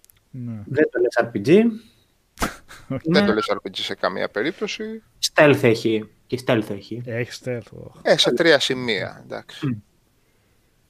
Στο τρελάδικο, μετά όταν βγαίνεις μπορεί και να μην είσαι stealth, σου Αλλά δίνει την ικανότητα το παιχνίδι. κάτι θυμάμαι είχες πει και εσύ Νίκο και ο Καλήφας ότι στο τέλος λίγο το ξεφτιλίζει με το action παίρνεις Ένα ένα πιστόλι πόδι, και... Πολύ κακή επιλογή εκείνο. Μμ. Όχι, εκείνο, εκείνο είναι του στυλ ότι the final run, όχι ότι παίζεις κανα, καμιά ώρα μπαμπούμ. Μμ. Όχι, ούτε- ούτε καν. όχι. Ναι. Ε, καλούτσικο σαν ιδέα, δηλαδή αρκετά αξιοπρεπές, δηλαδή ε, δεν το ξεφτύλισαν. Δεν ξέρω τι γίνεται στο Call of the Sea, αλλά στο Call of Cthulhu δεν το αξιοποίησαν, αλλά δεν το λες και Call of Cthulhu, ρε παιδί μου. Μμ. Και ωραίο το σκηνικό που για μισό δευτερόλεπτο φαίνεται το Cthulhu. Για μισό. Για μισό. Πέρα από το, από το wallpaper του. Έχω την εντύπωση ότι στα χέρια μιας... α, όχι στα χέρια, στα δικά τους τα χέρια, με λίγο budget παραπάνω και όχι αυτό το κλασικό της Cyanide, άντε παιδιά έχουμε άλλα τρία παιχνίδια να βγάλουμε φέτος. Ε, ίσως είχε καλύτερη. Είχε και τις καλές τους στιγμές, τις συμπαθητικές ρε παιδί μου. Και εγώ το συμπάθησα πάρα πολύ γιατί είναι και ο ίδιος που είναι στο Vampire, Μμ. στο Vampire, το, Ο, ο, ηθοποιός. πρωταγωνιστής. Α. Ναι, ναι, η ίδια φωνή είναι. Ναι. Α, αλλά εντάξει, σε φάση μυστήριο και να δεις την ιστορία πίσω από το νησί και το τρίχι έχει με τις οικογένειες και με όλα αυτά είναι ωραίο εκεί πέρα. Ε, ε, κοίταξε, Νίκο, είναι, πατάει πα- πάνω στα μοτίβα τα κλασικά, τα λαφκραφτικά του Shadow over Innsmouth, ρε παιδί μου. Η μεγάλη οικογένεια, η πλούσια που κάτι σε ένα ταξίδι της βρήκε και το έφερε και κάπου σε ένα νύφαλο ή εδώ εν προκειμένου ε, στις σπηλιές κάτω από το νησί. Εκεί είναι σε ένα νύφαλο έξω από το Innsmouth. Ε, κάτι γίνεται και αρχίζουν να μεταλλάσσονται και όλα αυτά. Είναι, είναι τελείως κλασικό λαφκραφτικό μοτίβο. Δεν, ε, αλλά για αυτούς που γουστάρουν Lovecraft, ε, η ωραία έκπληξη είναι όταν αυτό το πράγμα αξιοποιείται με τρόπο, με αξιοπρέπεια, με ομορφιά, χωρίς να το ξεφτιλίζουν. Ε, Το- τέτοια- Ήσουν, πάντως το review ήταν spot on τελείως. Δηλαδή, σε όλα σε όλα συμφωνώ. Είναι Ναι. underdeveloped το σκηνικό με τα skills, το οποίο θα μπορούσε να έχει πάρα πολύ ενδιαφέρον. Πολύ παραπάνω μάλλον ενδιαφέρον. Αυτά. Εντάξει, και το Cyberpunk που το τελείωσα και το τρίτο τέλος που δεν είχα τελειώσει. Έκανα και Α, εκείνο. τα έκανες τελικά. Τα έκανα όλα, ναι, ναι. Τα έκανα. Ε, ε, τώρα κα- περιμένουμε κανένα χρόνο μέχρι να βγάλουν το update για το, για το Xbox. Να το παίξουμε στο Xbox. Να πάρουμε κανένα achievement. Ε, που υποθέτω θα είναι και πιο στρωμένο γενικώς. Μμ. Ναι, Αν υπάρχει σίγουρα. ακόμα εταιρεία και δεν τους ανατινάξουν. ε, τι άλλο; Το Α, Sinking City δεν νομίζω να το είδε κανείς τελικά. ε. Επειδή λέμε για Cthulhu. τώρα. Εγώ το έχω, έχω την Ultimate τώρα που βγήκε. Με τα 5 DLC που ξαναβγήκε δηλαδή στην αγορά που μπόρεσαν και το ξανάβγαλαν. Ναι, είχε που και ακυρώθηκε αυτά, το... Ναι. Εγώ θα το δοκιμάσω, να πω την αλήθεια. Τώρα γενικά Frogwares δεν τρελαίνουμε κιόλας, δεν είμαι και ο μεγαλύτερος οπαδός στον κόσμο. Αλλά εντάξει, τι στο καλό. Κθούλου παίζει. Τι έχουν πάθει όλοι με Κθούλου; Ε, όσο πέ. Τέλος πάντων. Είναι, έχει, έχει αρκετά θέματα δυστυχώς και πολύ αργό και το open world δεν τους βγαίνει πολύ. Αλλά έχει κάτι καλές σκηνές, έχει κάτι καλές φάσεις, αλλά εντάξει παρά ξεχυλώνεται λόγω του open world. Κοίταξε, Νίκ, να σου πω την αλήθεια. Σε αυτά τα open world που δεν θα έπρεπε να είναι και τόσο open world και σε ταλαιπωρούν με το Ναι. open world τους, καλός είναι ένας, χρήσιμο, ένας χρήσιμος και ε, συμπαθητικούλης οδηγός. Να μην πηγαίνεις δεξιά και αριστερά σαν το, σαν το κοτόπουλο. Ναι, ναι. Δηλαδή, Ισχύει. το να μου πει ότι ωραίος είναι αυτός ο κόσμος, ρίξουν μια ματιά, αλλά πάνε εκεί και μην χάνεις χρόνο δεξιά και αριστερά. Ε, εμείς που, γίναμε και, που γινόμαστε και 42 και 43 ας πούμε και βλέπουμε τις ώρες να περνούν, α- από το να ψάχνουμε δεξιά και αριστερά για 7 και 8 ώρες σε έναν άχρηστο χάρτη, καλύτερα να, να το κάνουμε με οδηγό. Εμένα με βοηθάει πάρα πολύ σε τέτοια, σε τέτοια συγκεκριμένα παιχνίδια. Που θα σου βάλουν το open world και θα πεις Οκ ρε φίλε, όμορφο το κάνεις, αλλά γιατί το βάλες; Τι ρόλο έπαιζε τελικά; ναι. Που με ταλαιπωρεί σε μένα και ψάχνω 22 ώρες ας πούμε. Σαν το Sniper Ας που πούμε, είχαν κάνει το Call, έτσι. of, το Call of Cthulhu Νίκο, ε, πλωμάρι, κλασικά φτάνει στην πρώτη περιοχή και το δρόμο τον μπλοκάρει έναν στραβά σταματημένο αμάξι. Αμάξι. 1998 ρε φίλε. Ναι. Ωραίο είναι. Δεν, δεν ένιωσα άσχημα δηλαδή που ήταν το αμάξι μπροστά μου. Οπότε έπρεπε να πας από τους μπούλιδες που ήταν αριστερά και στο κλείνανε. ναι, γιατί δεν μπορείς να πηδήξεις πάνω από το αμάξι. Είναι το αμάξι το σταματημένο. Μου θυμίσε Broken Sword, μου θυμίσε πολλά αυτό. Ε, ας θυμόμαστε καμιά φορά ότι παίζουμε παιχνίδια. Δεν χρειάζεται όλα να είναι reality simulator. Αυτά. Καλά τα πήγα πάντως. Για μία εβδομάδα έκλεισα αρκετές ώρες μπορώ να πω. Και τι, κάτι, κάτι ήθελα να σε ρωτήσω εσένα. Όχι για το Call of Cthulhu. Είπε Call of Cthulhu, είπε Cyberpunk και κάτι άλλο είπες μετά. Αργά μου το. Το ρέμα. Ναι, όχι. Να σε διακόψω ήθελα τώρα, τώρα το πεις. Πού σου γάμο του. Βαριέσαι. Ξανά έπαιζα και το Star Wars που το βρήκα τζάμπα. Α, Το... Α, το Εντάξει. Fallen Order, ναι. Ναι, όχι το... Το... Το shooter, το, Το Battlefront. Το Battlefront 2, ναι. Στο τέτοιο δεν είναι αυτό, τσάμπα, στο Στο Epic. Epic. ναι. Ναι, ναι. Πιο epic. Στο Epic Όχι Store. ρε, στο Pass. Και στο Epic το βάλαν. Και στο Epic. Για κάποιο λόγο. Εγώ στο το Xbox δώσαν. παίζω. Ναι. Εντάξει. Τα έχουν ξεφτυλίσει αυτά, τα μοιράζουν, τα δωρίζουν. Ναι, έτσι, πάρτε, κανονικά. παιδιά. Άντε, παίξτε. Ε, εγώ ξέρω ότι ανανέωσα Game Pass με ένα ευρώ και είμαι πολύ, πολύ περήφανος τώρα. Το τρίμηνο αυτό που... Με ένα ευρώ πάλι. Ε, το Ultimate κιόλας, έτσι. Δεν μπορώ να καταλάβω τι γίνεται με αυτό. Οι επίτηδες το κάνουν για να βάζει ο κόσμος συνέχεια. Το ξεχνάς, ρε. Το ξεχνάς μετά. Το αφήνεις κανένα δύο-τρεις μήνες, σου φεύγει το μετά δεν παίζεις ούτε ένα παιχνίδι. και λες, Κάτσε. τι- Τι έγινε εδώ, ε. Και, εντάξει, ε, υπάρχει πολλοί κόσμοι που το κάνει αυτό. Οπότε θα συμβαίνει σε μεγάλη κλίμακα αυτό το πράγμα. Συν ότι φαντάζομαι ότι υπάρχει σάβα κόσμος που αγοράζει και τα παιχνίδια με την έκπτωση του Game Pass. Ε, εντάξει, βεβαίως. Γιατί Δεν- όχι. Δεν περιμένει μόνο να το παίξει με τη συνδρομή, το αγοράζει κιόλας. Ναι, Mm. εννοείται. Τι... Τι Τι έχουμε Injustice 2 έχει έτσι. Ναι, ναι. Ε, θα παιχτεί αυτό. Τι πλάκα Ωραίο, του ωραίο, άμα- ωραίο ήταν, ωραίο ήταν αυτό. Είναι και το Edith Finch. Αυτός είναι, αυτός είναι ωραίος Walking Ωραίο, ωραίο είναι αυτό. Πολύ, Simulator. Το Edith έξυπνο. Finch. Πολύ καλό. πολύ ωραίες ιδέες στο gameplay. Στην αφή... Βασικά στο πώς μπλέκει αφήγηση και gameplay. Πολύ καλό. Α, να ρε τι θέλω να ρωτήσω. Μμ. Ε, το Outrider το έπαιξε κανείς; Ποιο; Ποιο; Α, αυτό το παιχνίδι που ξεκινάς Outrider λέγεται. Outrider είναι ναυγύρες νομίζω. Το Όχι, Saturday Συγγνώμη, Destiny. Out, ε, κάτσε τώρα, αυτό που το λέγαμε με το Outworld στον μπέρδευα. Είδα πρόσφατα ένα review και το είδα και σε πολλές, και ήταν σαν κορυφαίο παιχνίδι το 19. Εκείνο που ξεκινάς, Ποιο ε, είχε παίξει αυτό και έλεγε ότι γουστάρει. Το, out- Μακριά. το, out- το Outer. ε, Outer, έλα. Α, Outer... Outer Wilds. όχι Worlds. Ναι, Outer Wilds. Wilds, Outer Wilds, ναι. Το έπαιξε παιδιά κάνεις αυτό, διότι Ο Οδυσσέας δεν έλεγε ότι είναι καλό. Το έπαιξα. σαρωτικές κριτικές και λέω Μμμ. ποια ώρα θα δοκιμάσω. Και μετά είδα ότι έχει κάτι περίεργο control το, α, το αστρόπλιο του και δεν ψήνομαι. Αλλά λέει ότι Μη, έχει- ψ- μη ψήνεσαι ρε φιλέ, γιατί α, αυτό το παιδί που και οι άλλοι που του έδωσαν πολύ καλές κριτικές έπρεπε να του πούνε θέλεις πολύ καλές κριτικές παιδί μου. Γιατί κάνεις έτσι το αστρόπλιο. Για, γιατί ρε παιδί μου εγώ πρέπει να το δεχτώ αυτό το πράγμα όμως; Δηλαδή ε, θα μου ανοίξει αρτιστικά τα μάτια ένα παιχνίδι το οποίο δεν μπορεί να έχει κοντρόλ στο αστρόπλιο. Που πας να, να, να, να, να κάνεις... Εξηγήστε να, λίγο, να ρε παιδί, προσγειωθείς, γιατί δεν- να προσγειωθείς σε, ένα, σε ένα πλανητάκο ας πούμε μισή κουτσουλιά και να τεινάζεσαι κάθε φορά.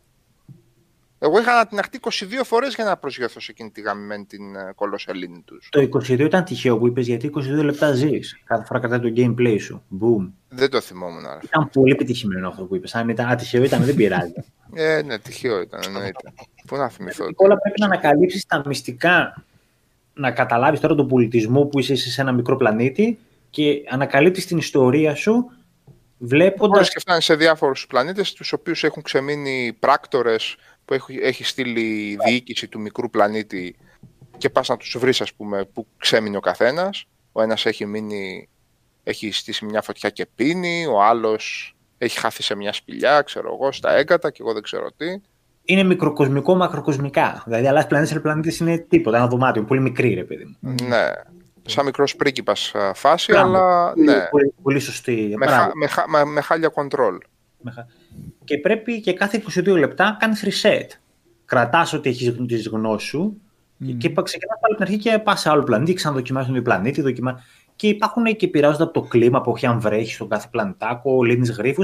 Αλλά ξέρεις, διάβασα τόσο καλά και λέω αν το έπαιξε κανείς και πρέπει μου αξίζει. Είναι καλό να το. Είχα ψάξει τον έναν κάπου βαθιά είχα κατέβει, δημιουργούταν κάτι ενεργειακά ασανσέρ εκεί πέρα, μπερδεύτηκα, δεν ήξερα που είμαι και μετά με ξανά έβγαλε στον αρχικό πλανήτη και λέω δεν κάμιες». Ναι. Άρα ναι, ξέρεις, είδες, λέω, είδα το αστρό. Εμένα ε, πλέον Νίκο, αυτό το όταν πάω να παίξω κάτι μου αρέσει και μου μπα- βάζει το rock light στοιχείο μέσα, με, σ- με σκοτώνει πλέον αυτό το πράγμα. Μμμ. Πλέον δεν το αντέχω. Δεν είναι για να παίξεις πολλά παιχνίδια με αυτό το στυλ. Κουράζει. Ναι, δεν αυτό, δεν- δεν είναι το είδος αντέχω για πλέον. λίγα Πάλι πράγματα, να ξαναγυρίσω πολύ. σε Ναι. ένα σημείο και να ξανατρέχω επειδή τώρα λίγο το έμαθα. Δεν είμαι έξι χρονών παιδί να μαθαίνω μία ποδήλατο, μία μπάλα, ε, μία πώς να φυλάς τα κοριτσάκια και να παίρνω καινούργιες γνώσεις. Δε, δεν γίνεται αυτό το πράγμα. Εγώ, Ε, επειδή- αυτό δυστυχώς το βάζουν μέσα. Θέλεις να το. Βάλε και ένα mode που έλεγε και ο Αλέξανδρος που γκρίνιαζε για τις δυσκολίες στα παιχνίδια. Βάλε και ένα mode, ρε παιδί μου, ε, να μην με, σ- με, με, με, με, με εξαϊλώνεις χα- κάθε 22 λεπτά. Που λες Ναι, και εσύ. Δεν γίνεται. Άσε με Αλλάζει να το το παιχνίδι. ψάξω το παιχνίδι. Εγώ γι' Όχι, και αυτό να ξαναγυρίσεις είχα... πίσω, Ναι. να ξανακάνεις 20 φορές το ίδιο πράγμα, γιατί αυτό είναι τέχνη πλέον. Δεν είναι τέχνη, ρε Μαλάκης. Όχι, δεν είναι τέχνη. Συγγνώμη. δεν είναι τέχνη, όχι. Αυτό είχα Το λιώσει έκανε εγώ ένας, σε το έκανε ο άλλος. διάφορα roguelikes, γι' αυτό είχα πάρει με κακό. Όχι με κακό, δεν μου είχε κάνει τόσο εντύπωση το Hades στην αρχή. Επειδή είχα παίξει αρκετά, είχα καεί roguelikes και έλεγα «Όχι, δεν μπορώ πάλι. Το Hades, ρε φίλε, Ευτυχώς έχει το έδωσα πολύ παραπάνω ιδιαίτερη σημασία. περίπτωση. Ναι, γιατί κάνει. Εντάξει, ναι, τα, έχω- τα έχω πει εγώ, θα τα ξαναπώ. Απλά Κάνεις κάνει άλλα το playthrough κάτι κάθε διαφορετικό φορά. αυτό. Ναι, στο, κάνεις στο άλλα είδος. playthrough με, τις, με το συνδυασμό που σου βγάζει. Εντάξει. Δεν λέμε τώρα ότι είναι και το καλύτερο, παιδιά. Μην το εξυμνήσουμε. Roguelite είναι και αυτό. Οκ. Δηλαδή, εντάξει. Απλώς εμείς δεν είμαστε και τόσο με μισά όπως ο Νικόλας. Ο Νικόλας έχει παίξει 20 roguelike. Εμεί Ναι, οκ. ένα μας άρεσε, ας πούμε, φαντάζομαι και κολλήσαμε. Εντάξει, και εγώ δεν θα άντεχα να το. Να είναι αυτή η gaming μου καθημερινότητα. Έχω πει πολλές φορές ότι το βρίσκω τεμπέλικο όλο αυτό. Είναι σαν να ψιλοκοροϊδεύεις. Εντάξει. Ε, Βάζεις στην ψευδέση της επανάληψης με μια μικρή αλλαγή. Έτσι. Να τη στέλνει το ίδιο φαγητό. Μάγκα μου να σε το να κάνεις 20 και 30 διαφορετικά level εκεί πέρα. Εκεί. Δηλαδή, Ε, Μα γι' εντάξει, αυτό ναι. είναι απαιτητικό είδος και πολύ δεν το καταλαβαίνω. Γιατί, πώς τη λένε, που έβγαλε το Hades, κόλλησα το η εταιρεία, έδειξε ότι το δούλεψε αυτό έτσι. Ότι δεν έκανε απλά το ξαναζεσταμένο φαγητό ξανά και ξανά. Είναι άλλοι που είναι αυτό το πράγμα, ρε παιδί μου. Πας ξανά από την αρχή και πάλι από την αρχή, πάλι από το μηδέν. Το- Πάλι. Το Outer Wilds δεν έχει καμία σχέση με αυτή την περίπτωση που κουβεντιάζεται τόση ώρα βέβαια. Έχει από τα καλύτερα roguelite στοιχεία για όποιον γουστάρει κάτι τέτοιο. Το Μπράβο, πρόβλημα που έχει είναι ότι έχει άθλια controls, ρε φίλε. Αν καταφέρεις και βάλεις τον εαυτό σου στη διαδικασία να μπορέσεις να αντέξεις λίγο τα controls, θα δεις ένα καλό παιχνίδι, ίσως το καλύτερο roguelite που κυκλοφορεί εκεί έξω. Αν όχι, πέτα το όπως είναι. ο- Και Οδυσσέα, τα για controls ποιο του είναι λόγο- άθλια. Άθλια. Οδυσσέα, για ποιο λόγο, πες μου, Γιατί- πραγματικά με Ε, ενδιαφέρει. για- Ο λόγος είναι ουσιαστικά επειδή ξεκλειδώνεις ιστορία, ρε παιδί μου. Δεν ξεκλειδώνεις skills, abilities για να γίνεις πιο ισχυρός να πας παρακάτω. Ξεκλειδώνεις σταδιακά τον κόσμο του. Μμμ. Είναι το, το storytelling είναι που κρατάει. Όποιον κρατάει τέλος πάντων σε αυτό το παιχνίδι. Αλλά κουράζει. Δηλαδή, αν πεις ότι δεν μπορώ, ρε παιδάκι μου, πάλι αυτό το πράγμα, να πατήσω λίγο από εδώ, να κάνω λίγο από εκεί, να παίξω με ακρίβεια τα controls για να κάνω μια αγαπημένη γύρω πάνω σε ένα πλανήτη. Ε, όχι. όσο καλή ιστορία και να έχει, όσο έξυπνα και να το έχουν περάσει το roguelite στοιχείο, δεν. Εγώ εκεί απίβητησα με τα controls του παιχνιδιού. Δεν μπόρεσα να το πάω παρακάτω. Το έπαιξα κάμποσο, αλλά όχι. Ε, δες το, τζάμπα το δίνει. τη- Κάπου το δίνουν τζάμπα, στο pass νομίζω το δίνουν τζάμπα. Κατέβασε το, δες το. Έτσι. Αν το βρεις πολύ φλότη, πολύ ξέρω εγώ το οτιδήποτε, πέτα το. Όπως είναι. Ναι. Neuro Voider, ποιο είναι αυτό. Πλωμάρι, αν καταφέρεις τα control, τράβα ένα βίντεο, σε παρακαλώ. Αχα. Αν καταφέρεις την πρώτη σου προσγείωση, δηλαδή, Ναι. προσελήνωση, προς ε, πλανήτωση τέλος πάντων εκεί πέρα, Ναι. τράβα ένα βιντεάκι. Να ξέρεις ότι είμαι notorious για τα uninstall σε παιχνίδια που δεν μου αρέσουν τα controls. Έτσι δεν μπορώ να πετάξω παιχνίδι στο τρίλεπτο που έτσι παίζεται. Ξουτ. Ναι, ρε, δεν έχει. Γεια σας. Καλά Ναι. θα περάσεις. Πολύ καλά θα περάσεις. Δηλαδή, στο μόνο παιχνίδι που έκανα τεράστια παραχώρηση, επειδή δεν το καταλάβαινα, όπως έχω πει πολλές φορές, είναι το Dark Souls το πρώτο. Που ξέρεις, στα πρώτα 20 λεπτά λέω: Τι κάνω, τι κάνω με τη ζωή μου, γιατί παίζω έτσι εδώ πέρα, τι, γιατί είμαι εδώ.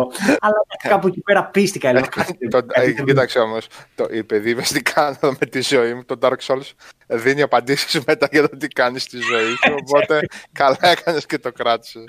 Εντάξει. Αλλά ναι, σουτάρω τα games αν δεν μου αρέσουν τα controls πολύ γρήγορα. With the speed of light.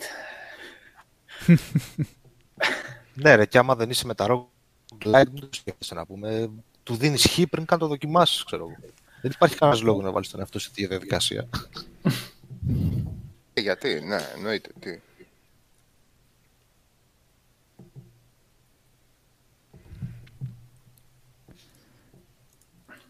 Ε,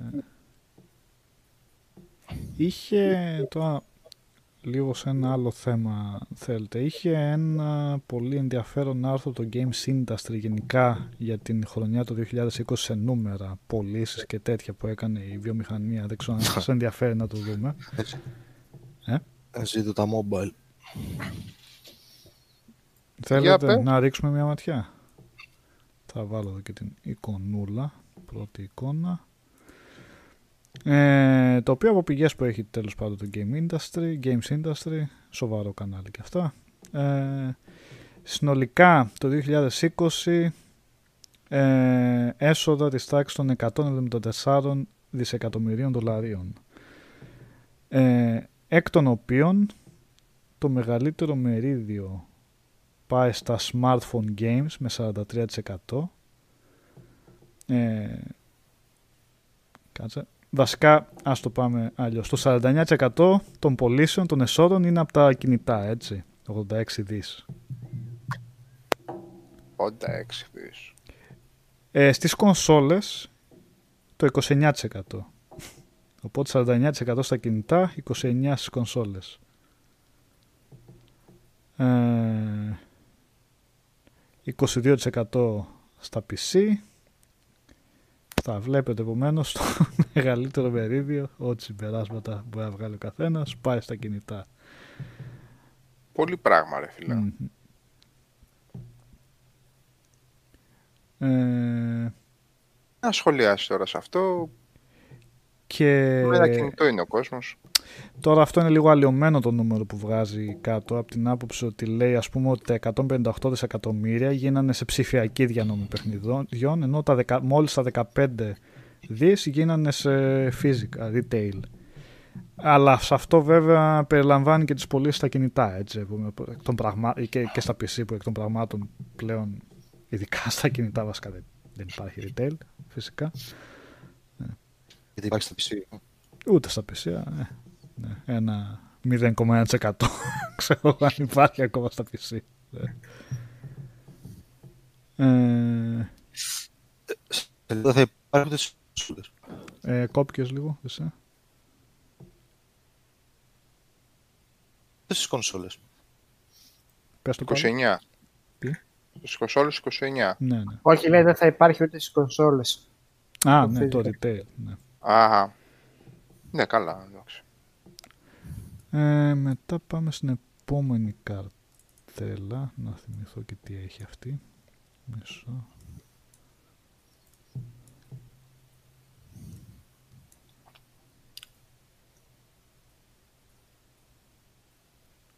Ε, τώρα, sorry, λίγο. Θα μπει λίγο μπροστά στα πρόσωπά μας, αυτή δεν πειράζει. Έχει τα ποσοστά, να εδώ πάλι για retail και digital πωλήσεις. Ε, συνολικά σε όλη την αγορά μαζί με κινητά μόλις το 9% σε retail, 91% σε ψηφιακά, αλλά ok είπαμε περιλαμβάνει και τα κινητά αυτό. Αλλά πιο συγκεκριμένα, να στο PC που λέει 2% το retail, υπάρχουν ακόμα λίγοι, πολύ λίγοι αλλά υπάρχουν, 98% ψηφιακά πωλήσεις. Και στις κονσόλες Ακριβώς που λες ότι είσαι και εκεί πάμε προς, την... προς το να φύγουν τα retail. Είναι 28% το retail, 72% τα ψηφιακά πωλήσεις. Ε, μόνο, μόνο οι κονσόλες το κρατάνε ζωντανό το retail. Ναι.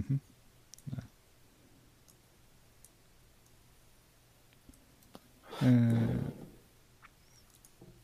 και πάμε και παρακάτω στα πιο... Τι πες για τα microtransactions στα συνολικά έσοδα. Α, όχι. που Γιατί ήταν κάνει αυτό και δεν το διακοπές. πρόσεξα. Όχι, όχι. Εκείνη το φοβερό, δηλαδή στα συνολικά έσοδα τα πόσα είναι από microtransactions. Α, ναι, sorry. Είχες στην προηγούμενη κατέρα global in-game spending, έτσι. Πόσα εντό του παιχνιδιού. Οπότε από τα συνολικά έσοδα που είπαμε 174 δις, τα 128 είναι στο digit, στα microtransactions ουσιαστικά. Στο in-game spending που λέει, εντός του παιχνιδιού τι ξοδεύτηκαν.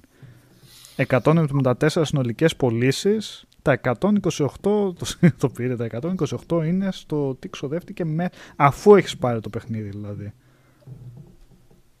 Πόρε, μαλάκα. Πάνε Πολλά πιστοτικές του λεφτά, μπαμπά, ρε φίλε. Πολλά λεφτά. Πολλά λεφτά. πιστοτικές. Το Για τι να ποσοστό μπορούμε, είναι γιατί αυτό, ρε στα παιδιά, Xbox στα είδαμε το συνολικά, Super, 9 στα Νικό; 10 παιχνίδια. στα συνολικά έσοδα, πω, τι ποσοστό είναι αυτό το 128, θα σας πω.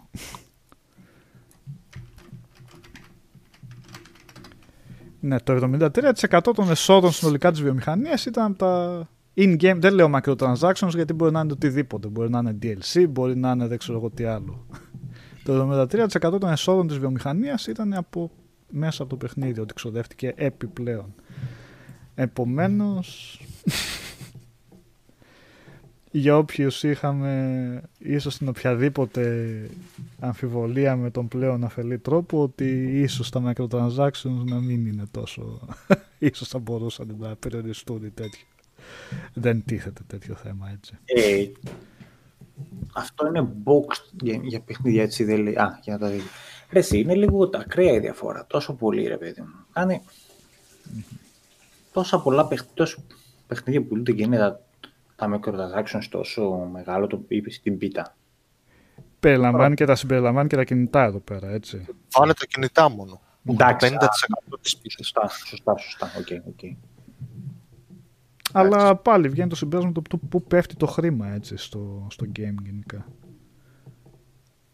Βέβαια στα κινητά εντάξει θεωρώ ότι είναι πολύ τζόγος εκεί πέρα να βγάλει εταιρεία για να κάτσει κάτι έτσι. Δηλαδή αναρωτιέμαι αν μπορεί να ξέρει κανείς ξέρει των προτέρων ότι αυτό που θα βγάλω θα πιάσει ρε παιδί μου. Πρέπει να είναι πολύ τζόγος το τι θα κάτσει και θα κερδίσει κανονικά το, το κοινό έτσι. Σαν, το, σαν τα κινέζικα, τα strategy που σου έχουν πάρει όπως είναι τα βιντεάκια από το Age of Empires το 2 και σου λέει έτσι, φτιάξει όλο τον πολιτισμό αυτή και, πά, και το βλέπεις το παιχνίδι και είναι σκουπίδι εντελώς. ναι, ναι, ναι, ναι. Τι, γα, τι γαμάτι τύπη είναι αυτή. Πού τα μάθανε αυτά τα κόλπα. Δεν τους πιάνει τίποτα. Το δυστύχημα είναι ότι πλέον βλέπουμε και παραγωγές μεγάλου επίπεδου να ακολουθούν αυτό το οικονομικό μοντέλο. Πάρε το Genshin Impact για παράδειγμα, το κινέζικο. Μμ. Αυτό, ωραίο, Οδυσσέα, έκατσε. Εσύ είχες ασχοληθεί αρκετά. Έχει δηλαδή, κάτσει πολύ, έχει κάτσει κάτσει. πολύ και, κάνει και έχει κάνει πολύ buzz το όνομά του, έχει κάτσει πάρα πολύ. Είναι καλό παιχνίδι, δεν είναι κακό παιχνίδι. Είναι καλό παιχνίδι σαν παιχνίδι, σαν σχεδιασμό παιχνιδιού, ρε παιδί μου. Αλλά ακολουθεί ακριβώς τελείως τη mobile οικονομική η λογική του οικονομικού του μοντέλου. Και από ό,τι καταλαβαίνετε, από τη στιγμή που είναι και καλό το παιχνίδι, με καλά production values, οπότε ο παίχτης έχει το engagement ήδη σε ένα καλό παιχνίδι. Ο παίχτης, βέβαια, ο hardcore παίχτης, δηλαδή αυτός που δεν παίζει mobile, που παίζει PC, που παίζει κονσόλες, ας πούμε, ε, και παίξει και εμπλακεί σε αυτό το σκηνικό, ε, θα τα σκάσει. Εννοείται θα τα σκάσει. Τα σκάσει για πλάκα. Γιατί στα παίρνει ύπουλα, ρε παιδί μου, το παιχνίδι. Φτάνει μέχρι ένα σημείο, σε εθίζει και σου λέει ρε παιδί μου, OK, σου παρουσιάζω ας πούμε έναν πολύ κεντρικό χαρακτήρα όπου κάνεις το quest του, αλλά για να τον ξεκλειδώσεις, για να τον βάλεις στην ομάδα πρέπει να πληρώσεις. Και όχι να πληρώσεις για να τον πάρεις. Α, Δηλαδή, πληρώνεις- καλά, οκ. ναι, Οκ. όχι πληρώνεις για να τον αγοράσεις από κάποιο store. Πρόσεξε, πληρώνεις για να παίξεις ρουλέτα αν σου κάτσει. οκ. Μιλάμε, το έχουν πάει. Το έχουν, είναι Πολύ επιστημονικό. elaborate το πράγμα. φίλε, ναι. Ναι, ρε. Πολύ elaborate. Ναι, ναι, και κάνει χαμό το παιχνίδι. Συζητιέται στα φόρα συνέχεια. Βλέπεις τον κόσμο, παίζει. Ε, αν αυτό το μοντέλο, ας πούμε, μας κάνουν επίθεση οι Κινέζοι και αρχίζουν και βγάζουν τίποτα τέτοια παιχνίδια επειδή έχουν λεφτά για να χώσουν από πίσω για υψηλές παραγωγές και κατακλυστεί το πράγμα από τέτοια, έστω που καήκαμε.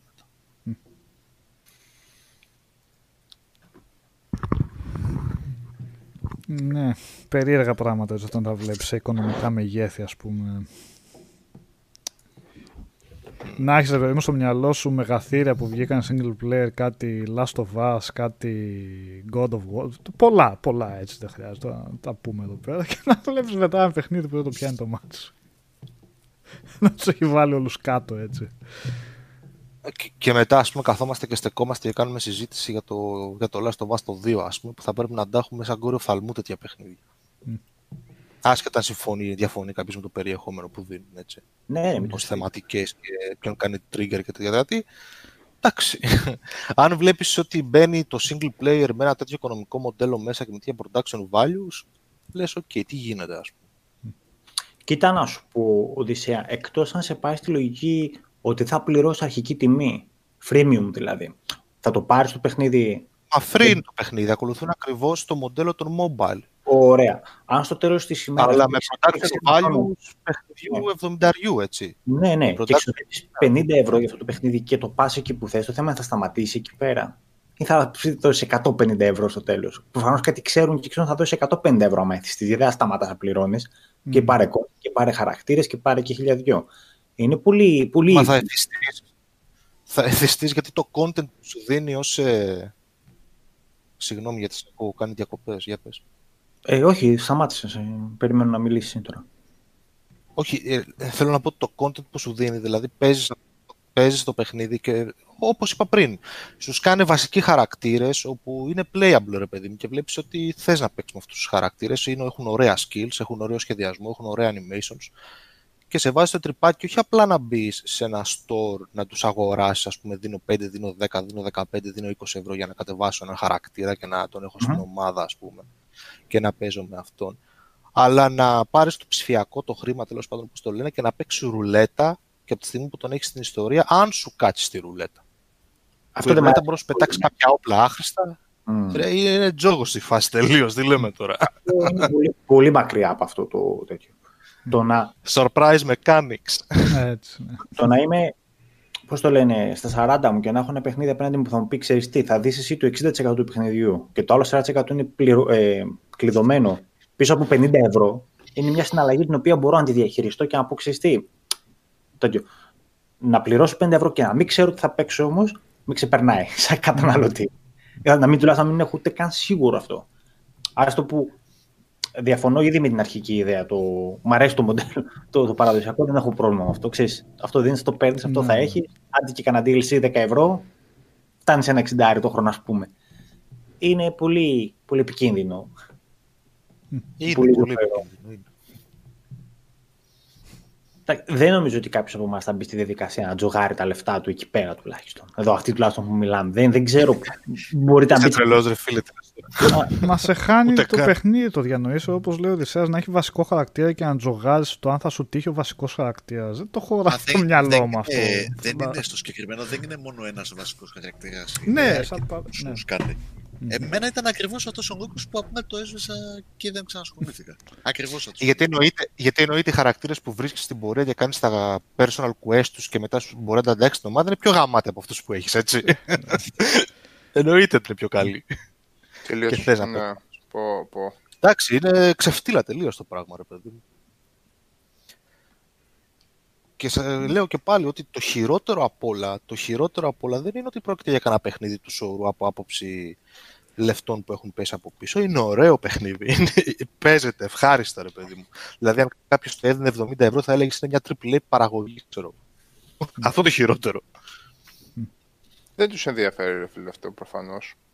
Όχι, δεν τους ενδιαφέρει καθόλου, Σάβα. Τους ενδιαφέρει μόνο αυτό το, το revenue που θα κάνουν σε βάθος χρόνου. Δυστυχώς. Δεν τους ενδιαφέρει τίποτα άλλο.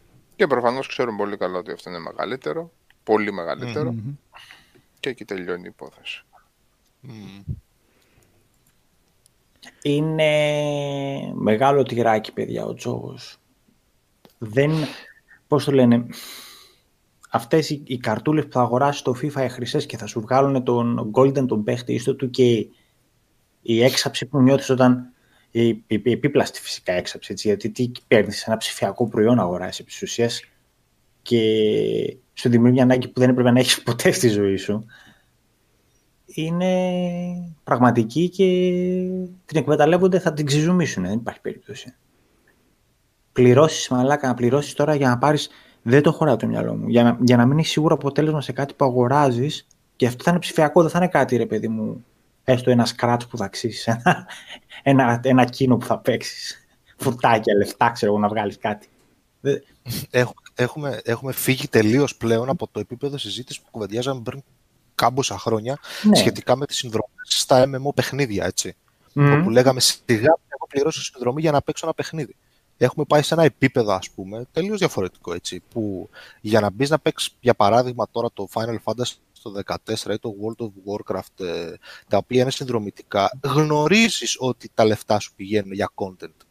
Και το βλέπεις έτσι. Δηλαδή το content που λαμβάνεις από εκεί και πέρα μέχρι να βγει το επόμενο μεγάλο ε, ε, σε Expansion. αγορά expansion είναι content, ρε παιδί μου. Βάζει αβέρτα ο developer μέσα πράγματα συνέχεια. Διορθώνει, φτιάχνει, κάνει, προσθέτει. Δηλαδή είχαμε ποινικοποιήσει αυτό και έχουμε φτάσει τώρα σε ένα επίπεδο που τα πράγματα τελείως εκτός ελέγχου, έτσι. Ε, και είναι και βίαιες οι αλλαγές. Δηλαδή, δεν, πο- και- δεν πόσα χρόνια περάσαν, τρία που τα συζητούσαμε, που λέγαμε για τα microtransactions και λέγαμε ότι ακόμα και να πληρώνεις το παιχνίδι, δηλαδή, μας χαλούσε τότε. Και πάμε, δεν έχουν περάσει τρία-τέσσερα χρόνια και αλλάζουμε πάλι, πάλι κουβέντα. Πά- Πάει σε ακόμα πιο ακραίο επίπεδο. Μμ. Δεν έχει πολλά χρόνια εσείς, που είναι χαρακτηριστικό το πόσο γρήγορα το φάγαμε αυτό με τα microtransaction και όλα αυτά με το Oblivion, με το περιβόητο Horse Armor, θα το θυμάστε. Ναι, ναι, το πρώτο. Που είχε έκανε ανακοινωθεί για όσους 99. δεν θυμούνται, ναι, για όσους δεν θυμούνται είχε βγει το Oblivion, δεν υπήρχαν τότε microtransactions και μια ωραία μέρα λέει η Bethesda Ε, άμα θέλετε να πάρετε μια συγκεκριμένη πανοπλία για το άλογο, θα δώσετε ένα 99 πόσο ήταν. Είχε σκάσει στα γέλια όλο το ίντερνετ, έτσι. Ήταν τόσο παράλογο αυτό που έλεγε η Bethesda, που τώρα παράλογο είναι που το λέω παράλογο αυτό. Καταλαβαίνει, είναι inception αυτό. Απ' την άποψη ότι τότε βλέπανε καλά, είστε τρελοί, θα δώσουμε παραπάνω λεφτά για να πάρουμε τι, μια πανοπλία σα- μέσα στο παιχνίδι, είστε σοβαροί, είναι σοβαρά πράγματα αυτά. Ήταν σε φάση φάρσα, έτσι, το είχαν πάρει όλοι... Παντού έβλεπες σχόλια που, τη- που την ξεφτύλιζαν, ας πούμε, ήταν το εντελώς αφύσικο. Πόσα χρόνια περάσαν πλέον από τότε για να λέμε ότι, ναι, ότι είναι Αποδεκτή κιόλας. ναι, ότι είναι κάτι δεδομένο. Το Ότι είναι αποδεχτή από την άποψη ότι έχουμε φτάσει στο σημείο δεν πειράζει, ας υπάρχουν micro- microtransactions, απλά ας μην τα βλέπουμε μπροστά μας, μην μας ταχώνουν στη μούρη. Έτσι. Έχει περάσει σε εντελώς άλλο επίπεδο πλέον. Αυτό και το έγινε κάνουμε πριν και λίγα πιο χρόνια όριμο. ουσιαστικά. Πώς; Περνώντας τα χρόνια και εμείς μαλακώνουμε, όχι περισσότερο. Μα για στη- εμάς το λέω ότι ας μην φαίνεται τα μάτια. Αυτό είναι το θέμα. Ναι. Θα παρακαλώ να μην έχει λίγο. Το δυστύχημα, Νικόλα, όμως, είναι ότι βλέπεις τεράστια στούντιο, ας πούμε, όπως εκείνα τα, εκείνα τα στούντιο της Square Enix, που φτιάξανε το Avengers, ας πούμε, ότι πρώτα θέτουν το οικονομικό μοντέλο και σου λένε θα φτιάξουμε ένα παιχνίδι γνωστό, όπου θα του χώσουμε skins για να αγοράζει ο κόσμος και μετά φτιάχνουν το παιχνίδι. Και καταλήγει αυτό το πράγμα, ας πούμε, αυτό το έκτρωμα που λέγεται Avengers, τώρα να κυκλοφορεί στην αγορά, ας πούμε. Και ευτυχώς πηγαίνει για φούντο. Ευτυχώς πηγαίνει για φούντο. Αυτό είναι το δυστύχημα, ότι τέτοιο ταλέντο είναι έρμεο αυτών των οικονομικών μοντέλων, ας πούμε. πλέον. Αυτό Τους η πάντων. ΣΕΑ που λες διακατέχει όλες τις μορφές τέχνης ας πούμε, τους θέματος που μας απασχολούν. Δηλαδή, ακόμα και σε σειρές, αν ρωτήσεις, δεν θα σου- είναι σαν να πει να θα σου πει, ξέρεις τι, θέλω ένα Game of Thrones όπως πολύ φοβάμαι ότι πάει να γίνει το Lord of the Rings Fairy ένα αντίστοιχο. Κατάλαβες. Είναι όταν έρχεται και σου λέει θέλω αυτό το πράγμα. Αυτό από τη μία διαλύει οποιαδήποτε ε, σχεδιαστική ή, ή κάποιο σχεδιαστικό ρίσκο που θα να πάρεις σε μια πρωτοτυπία γιατί δεν θα ταιριάζει με αυτό που θα φέρει το revenue. Είναι, είναι θέμα αυτό. Το βγάλε μου τέτοιο πράγμα από πάνω. Όπως είπες εσύ πολύ επιτυχημένα. Τι, τι, θέλανε, τι είπες τι, με το Avengers τι θέλανε να βγάλουνε, ποιο θέλανε να μιμηθούνε; Destiny, ξέρω εγώ, όλα αυτά. Τότε. Looter, Ναι. shooter που λέμε. Τι έγινε, πέσατε όλοι. Ότι σε δεν σε ακούμε να ξέρεις αν, αν μιλάς τώρα. Αυτό το μοντέλο, ρε Νίκο, το... Λομάρε δεν άκουσα τίποτα, ρε φίλε. Μου ρίξε ο Δεν πειράζει. Θεός στο ίντερνετ. Α, ε, εντάξει, δεν είναι. Κανονικά όπως έπεσε σύνδεση. Μου έκανα αποσύνδεση.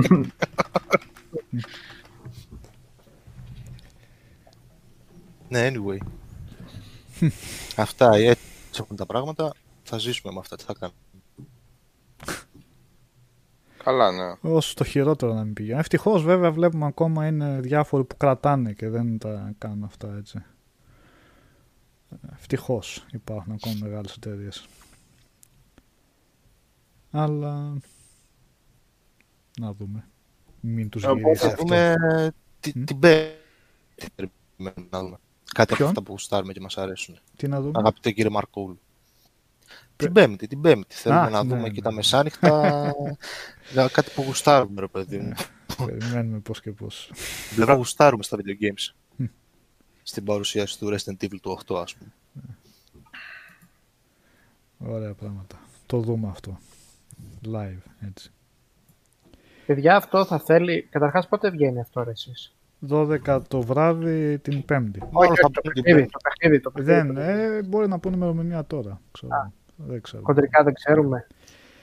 Όχι. Μπα. Απλά είχαν βγει κάποιες, είχαν τότε με τη διαρροή που είχε γίνει από διάφορα έγγραφα της Capcom αναφερόταν ως Μάρτιος η ημερομηνία κυκλοφορίας. Απλά και να ήταν όντως μέσα στα χαρτιά δεν μπορούμε να ξέρουμε αν είναι τελική. Μπορεί από τότε να έχει πάρει αναβολή. Που ξέρω, εγώ, μπορεί να ήταν. ε, δεν, δεν ξέρεις. Δεν, οπότε είναι εντελώς φήμη αυτό. Α. Αλλά ίσως πούνε τώρα γιατί είπαν ε, ότι θα πούνε διάφορα για το franchise γενικά. Ποιος ξέρει. Δεν έχω παίξει και το Σάβα. 7. Και... Έλα. Ε, στα γρήγορα, Dead Space 2 ή Dishonored 2. Dishonored 2. Οκ. Γρήγορος. Έτσι. Μπαμ κάτω. Ναι. Οκ. Βάλτε και σε μια κλίμακα, μια συγκριτική αν μπορείς, έτσι. Α, ε, δεν υπάρχει. Μμ. Γι' αυτό ήμουν γρήγορος. Αν υπήρχε, το σκεφτόμουν λίγο. Δεν υπάρχει άλλο το ένα, άλλο το άλλο. Έπος το ένα, έπος το άλλο, είπα το ένα έπος. Να την κλίμακα. και παίξ' το όπως να είναι. Αυτό μόνο. Οκ. Μμ. οκ. Μη πεις μόνο Όπως stealth, βγει. μη πεις μόνο. Είναι καλό και στα δύο. Μμ. Το Είμαι Dishonored. σίγουρος. Μόνο stealth θα σε το- κουράσει βασικά. Ναι, Για έχει πρώτο playthrough. ναι. την καλύτερη AI που έχω δει σε stealth φάση παιχνίδι. Ε, ό,τι ακούγεται εκεί πέρα, κάτσε να δω γιατί είναι νεκρός αυτός κτλ. Είναι οι καλύτερες AI ρουτίνες που έχω δει. Νομίζω είναι λίγο πιο κάτω από το Cyberpunk, Σάβα, του 2007. Νομίζω αυτό Ναι. είναι και μετά είναι το Dishonored Μαλάκας. 2. Κονταροχτυπούνται. Γεια σου, Σκατό. Πλωμάρη. Ε, Σε κόψω στο μοντάζ. θα, σε, θα σε εκπλήξει το πόσο καλό είναι το, η AI του. Ξέρεις, το, το πρώτο το Dishonored, ε, μαζί με τα DLC του βέβαια, ήταν, είναι από τα παιχνίδια, ρε παιδί μου, που μπορεί να μην θυμάμαι 100% τι γινόταν μέσα στο παιχνίδι. Οκ. Έχω λίγο θέμα με τη μνήμη. Αλλά είναι από τα παιχνίδια που μου έχουν μείνει, ρε παιδί μου, ότι ήταν κάτι Μμ, φοβερό. Και επειδή Το πάει δύο πολύ είναι ένα βήμα καιρός από παραπέρα. τότε, ναι. Ναι. ναι, Ε, θέλω το καλύ- την ίδια αίσθηση Απλά το ξανά. καλύτερο, το καλό με το Dishonored 2 είναι ότι ε, στο πρώτο γινόσουνα με δύο-τρία abilities γινόσουνα OP για Μμμ. πλάκα. Ξεκάθαρα. Δηλαδή εκεί πέρα ε, το είχαν παλέψει, το είχαν δουλέψει πολύ το πράγμα, αλλά γινόσουνα OP. Στο 2 δεν υπάρχει αυτή η αίσθηση. Μμμ. Ωραία. και χρησι- χρησιμοποιείς τα πάντα. Και πολύ διάβασμα. Αξίζει τον κόπο. Από εκεί και πέρα, επειδή πάντα μένουμε με την εντύπωση είναι stealth παιχνίδι κτλ.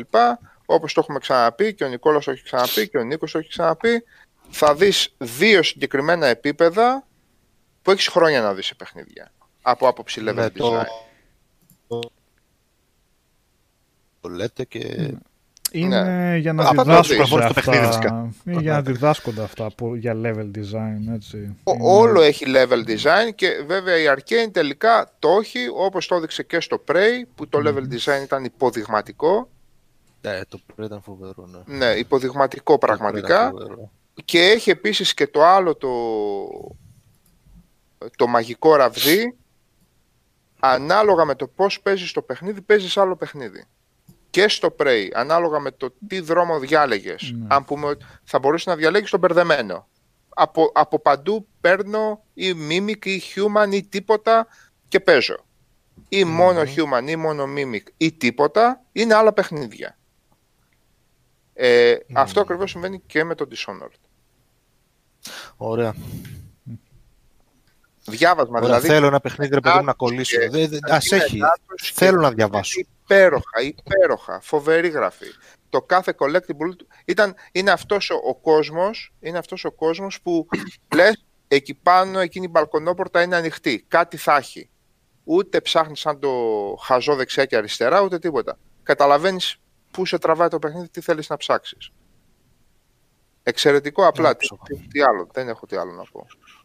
Α, Και ψω- το Outsider, το DLC ήταν πάρα πολύ καλό, που δεν ήταν DLC, σχεδόν expansion ήταν. Expansion ήταν, είχε 6, 5, 6, είχε πολύ πράγμα. Ε, Αυτό Αλλά ήταν και... μπορώ να πω ότι καλό. το είχαν φορτώσει λίγο αυτό σε δυσκολία, θυμάμαι. Ναι, Λίγο, ναι, ήταν, ναι. ήταν, ήταν. Ειδικά τα τελευταία επίπεδα. Ας για να μην πω spoiler, Ήταν. αλλά ναι, πολύ ξύλο. Ήταν. Πάντως, ό,τι αυτό, αυτό που σου πάνε τα παιδιά, αυτό μην, μην πας να βγάλεις ψυχαναγκαστικά το παιχνίδι stealth στο πρώτο σου round, μπορεί να σε κουράσει στο 2. Μπορεί να σε κουράσει πάρα πολύ. Οπότε, άμα Δηλαδή, μην κάνεις Όχι, loading, δεν, ρε ε, παιδί μου, όταν σε δεν κάνεις βρίσκουν λόγο για αυτό. να βγάλει και δεν stealth. Α, άμα- όχι, όχι, όχι, όχι, όχι. Τέτοιο βίτσιο. Όχι, δεν παίζει κάτι τέτοιο. Αλλά είναι δύσκολο άμα το βάλεις να, να, να το βγάλεις all gas blazing. Δεν είναι εύκολο. Χάνεις Όχι, όχι. πολύ εύκολα. Δεν είναι ότι είναι κάτι εύκολο. Έτσι. Αλλά έχουν ωραίες κινήσεις έτσι και το οι αποκρούσει που έχει και το ότι έχει το πιστόλι στο αριστερό, το σπαθί στο δεξί. Βγαίνει έτσι ωραία, ωραίες σκηνέ με τη δράση. Μ; Αυτό το σύρσιμο που κάνει μπροστά. Ναι, ναι, ναι. Δηλαδή για παιχνίδι που εσύ το έχεις στο μυαλό σου για stealth και αργό, είναι πάρα πολύ γρή- γρήγορος σε ό,τι αφορά το shooting. Σαν το διάολο τρέχεις βασικά. Μμ. Είτε είσαι ο Όχι, Corvo, παιδιά, είτε ε, ε, εγώ θυμάμαι από το πρώτο ότι δεν ήταν ψυχαναγκαστικά να πάω stealth, ας πούμε. Το επιδίωκα γιατί είχε ωραίες κινήσεις. έτσι να Ε, πας. Αλλά όταν χρειαζόταν να βγουν μαχαίρια, βγαίνουν μαχαίρια. Δεν έχει. Κοίτα, πολλά επίπεδα τα βλέπεις ότι είναι στημένα πρωτίστως για stealth, ρε παιδί μου. Ότι θα τα ευχαριστηθείς εκεί με τις διαδρομέ που έχει για να το πας πιο κρυφά. Βλέπεις ότι σε οθεί το παιχνίδι να το παίξεις stealth. Απλά, ναι. Θα κουράσει αν, αν του πας με loadings και έτσι. Και βοηθούσαν πολύ και τα, και τα achievement, εντάξει, ανάλογος αν το κυνηγάει κάποιος. Ε, Δηλαδή, ε, για- ε, κατεύθυν- κατεύθυναν σ- στη σωστή... Ε, έστελναν, ε, προσανατολίζαν προς τη σωστή κατεύθυνση ε, για να δεις πολλές πτυχές του παιχνιδιού που ίσως να μην τις έβλεπες. Μμμ. Ήταν ε, σ- σοβαρά δουλευμένα, δουλεμένα achievement. Μμ. Τέλος πάντων. Καλό. Τους δούμε Παιχνίδι. στο Deathloop τι θα κάνουν τώρα αυτοί. τι έχουν στο μυαλό τους. Γιατί σαν πρώτο υλικό. Τώρα... Πάλι disclaimer, δεν θα κρίνουμε από ένα βίντεο. Αλλά δεν ξέρω. αυτό που έχω δει δεν με. Απλά κρατάω μια πισινή, εννοείται δεν κρίνουμε από βίντεο, από την άποψη ότι και το Prey όταν το πρώτο δείχνανε, δεν ήταν το παιχνίδι που το έβλεπες στα, τρε- στα βίντεο, όχι μόνο σε τρέιλερ αλλά και σε gameplay που δείχνανε, δεν το έβλεπες και έλεγες πω πω το περιμένω πώς και πώς τι μας δείξανε εδώ πέρα. Δυστυχώς εγώ θεωρώ ότι το Prey δεν πήγε καλά ακριβώς επειδή δεν μπορούσε να δείξει καλά στα... δεν μπορούσε να καταλάβεις τι ήταν από gameplay έτσι. Από 5-10 λεπτά που θα έβλεπες. Οπότε με τη λογική αυτή θέλω να πιστεύω ότι η Arcane ξέρει τι κάνει, δεν έχει απογοητεύσει ποτέ. Επομένως με τον Deathloop ίσως, ναι, πρέπει να το πιάσουμε στα χέρια μας και να πούμε οκ, εδώ έχουν κάνει κάτι, κάτι ιδιαίτερο και το gameplay τα σπάει. Και το level design και όλα. Πότε βγαίνει αυτό, Max, φέτος το έχουν πει; Θυμάμαι τώρα. Ε, Δεν θυμάμαι μα, καθόλου. ναι.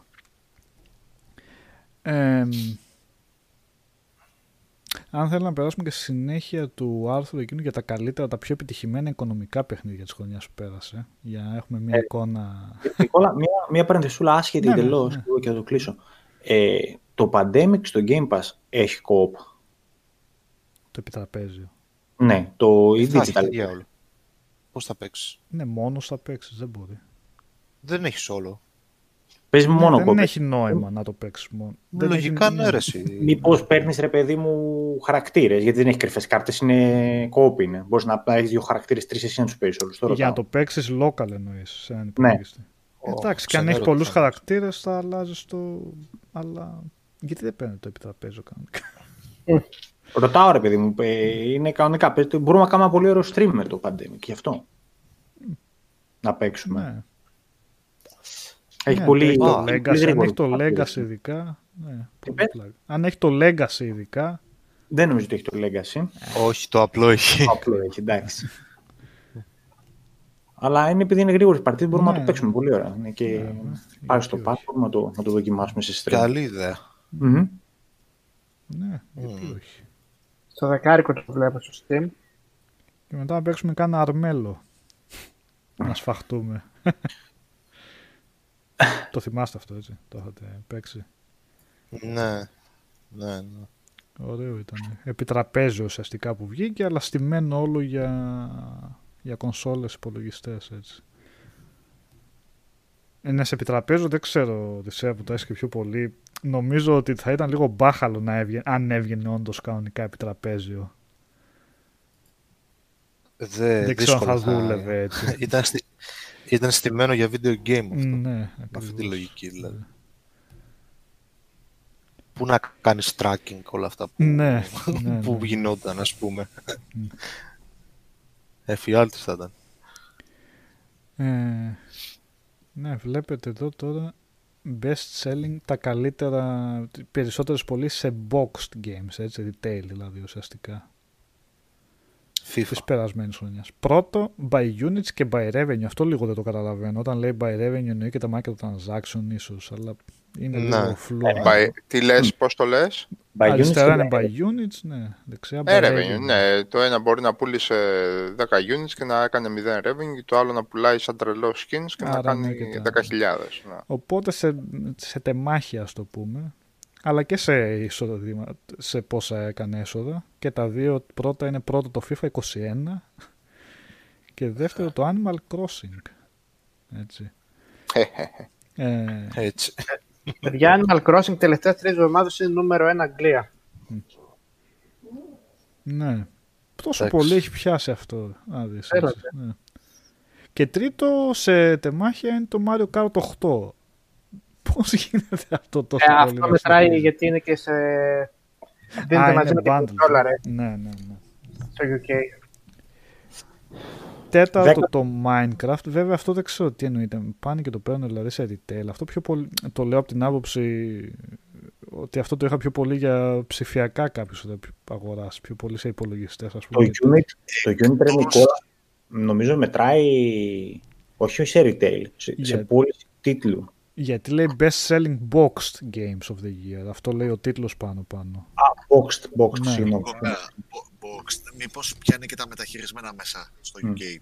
Ε, μπορούν να τα κάνουν track αυτά όμως. ξέρω. Το Minecraft δεν είναι από default boxed. Ε, ω. Μας κούφανες.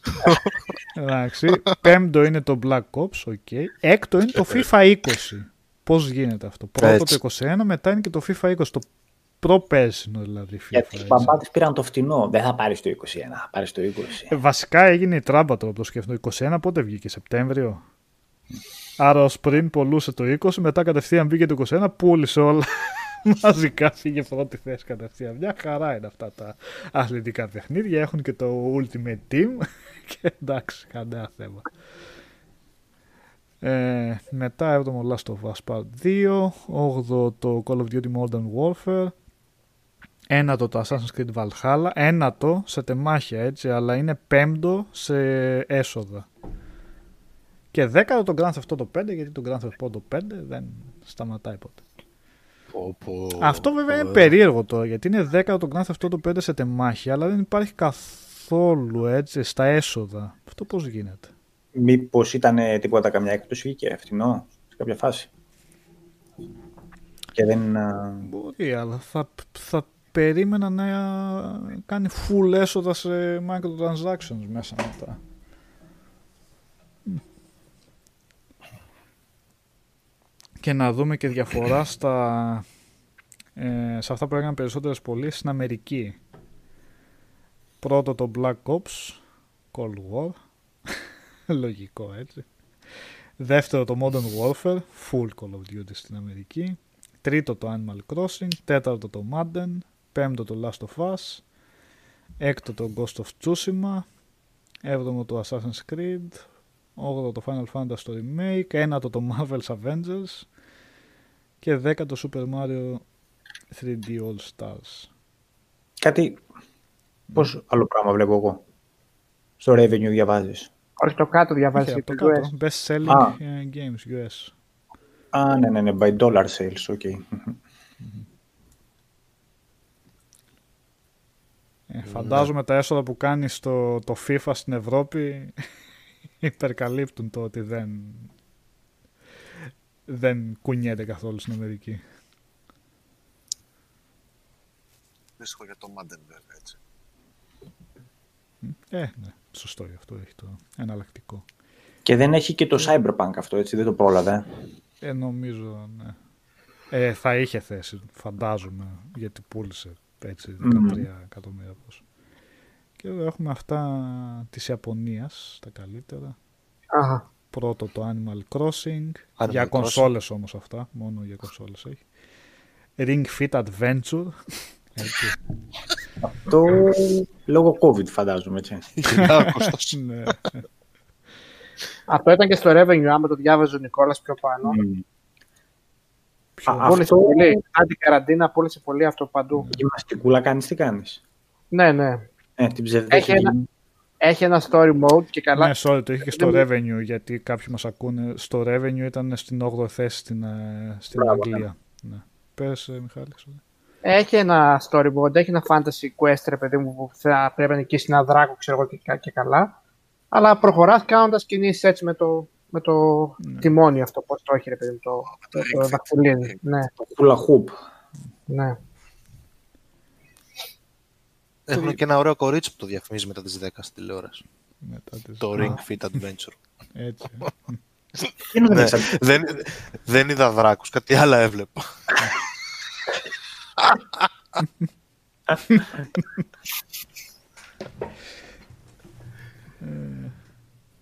Το παιχνίδι την έκανε έτσι, η Οδυσσέα την έκανε fit. Σωστά. Εννοείται την έκανε fit. Clubhouse 51 World What Class. ξέρει. Τι είναι. Αυτό, Νικόλα, είναι, Νίκο, είναι ένα, μια συλλογή με 51 επιτραπέζια. Έχει ντάμα, σκάκι, χαρτιά. Και τόσο μπερδάκια. πολύ έτσι. Ναι, κοίτα. Και αυτό έχει Ένα πουλήσει τη καλά, θέση έχει είναι από καλά μία. και αυτό. Έχει πάει καλά και αυτό, ναι. Πες μου ότι αγόρασε παιχνίδι που έχει μέσα Solitaire να τρελαθώ. Που είναι δωρεάν από τα Windows 3, ξέρω. εγώ. αυτό δεν το πήρα. αυτό δεν το πήρα ακόμα. Θέλω να το πάρω όμως. Αλλά είχα πάρει, είχα λιώσει το DS το προηγούμενο που είχαν βγάλει. 42 Arcade, ε, 42 Classic, δεν θυμάμαι πώς το λέγανε τώρα. Που έπαιζε στάβλε, σκάκι. Έπαι- Είχε πολλά πράγματα. Δεν το είχα λιώσει αυτό στο DS. Bagamon. θες να μου Είχε, πεις. ναι, Που είχε, παίζω- ένα, είχε ένα. Όχι achievement, είχε ένα challenge να πάρεις στον υπολογιστή τριπλό πόρτες. Που δεν είχε καν διπλά. Ξέρεις πώς είναι το τριπλό οι πόρτες; Είναι σαν το διπλό, Ναι. Ναι. αλλά έχεις και στο χέρι πουλια του αντιπάλου. Α, Ε, Δηλαδή, όχι μόνο δεν έχει βγάλει αυτός, έχεις και στο χέρι πουλια. Εντάξει, βέβαια εκεί πέρα αυτός έπαιζε σαν, σαν ηλίθιος, οπότε κάποια στιγμή είχες και 8-10 πουλια ρε παιδί μου και μετά εντάξει, άρχισες να βγάζεις τα δικά σου και άμα ήσουν τυχερός, το όλο, το όλο να πάρω αυτό το achievement, το, το πήρα κάποια στιγμή. Έλειωνε. να πάρεις achievement τριπλές πόρτες. Ε, αυτό στο, στο, στο στρατό το έκανα. Στο στρατό. Δεν έχεις δικαιολογία. ε, στο Φέρτε τη στρατό, δικαιολογία. εντάξει, γιατί. δηλαδή, Α, είπε στρατό. ε, Εντάξει. Ναι, ναι. Ε, Συγγνώμη. είπε, στο στρατό, ε, στο στρατό το έπαιζε αυτό. Ναι, ναι, ναι, εντάξει. Για να μπορέσεις να κρατηθείς και ξύπνιος στο 4-6 εκεί πέρα. Τι να κάνεις. Α, Εγώ δεν είχα, ρε, εγώ ήμουν γιατρός, δεν είχα υπηρεσίε τέτοιε. Μμ. Αλλά με έβγαζα με τον τζιπ, με πήγαινα σε κάτι επιφυλακές και ήμουν όλο το πρωί εκεί πέρα. Διάβαζα Asterix και. Ε, Asterix, το Luke τι διάβαζα. Το Luke διάβαζα και έπαιζα τέτοιο. Αυτά. Έπαιζες πόρτες στην πύλη δηλαδή. Όχι ρε, στην πι- Α, καλό.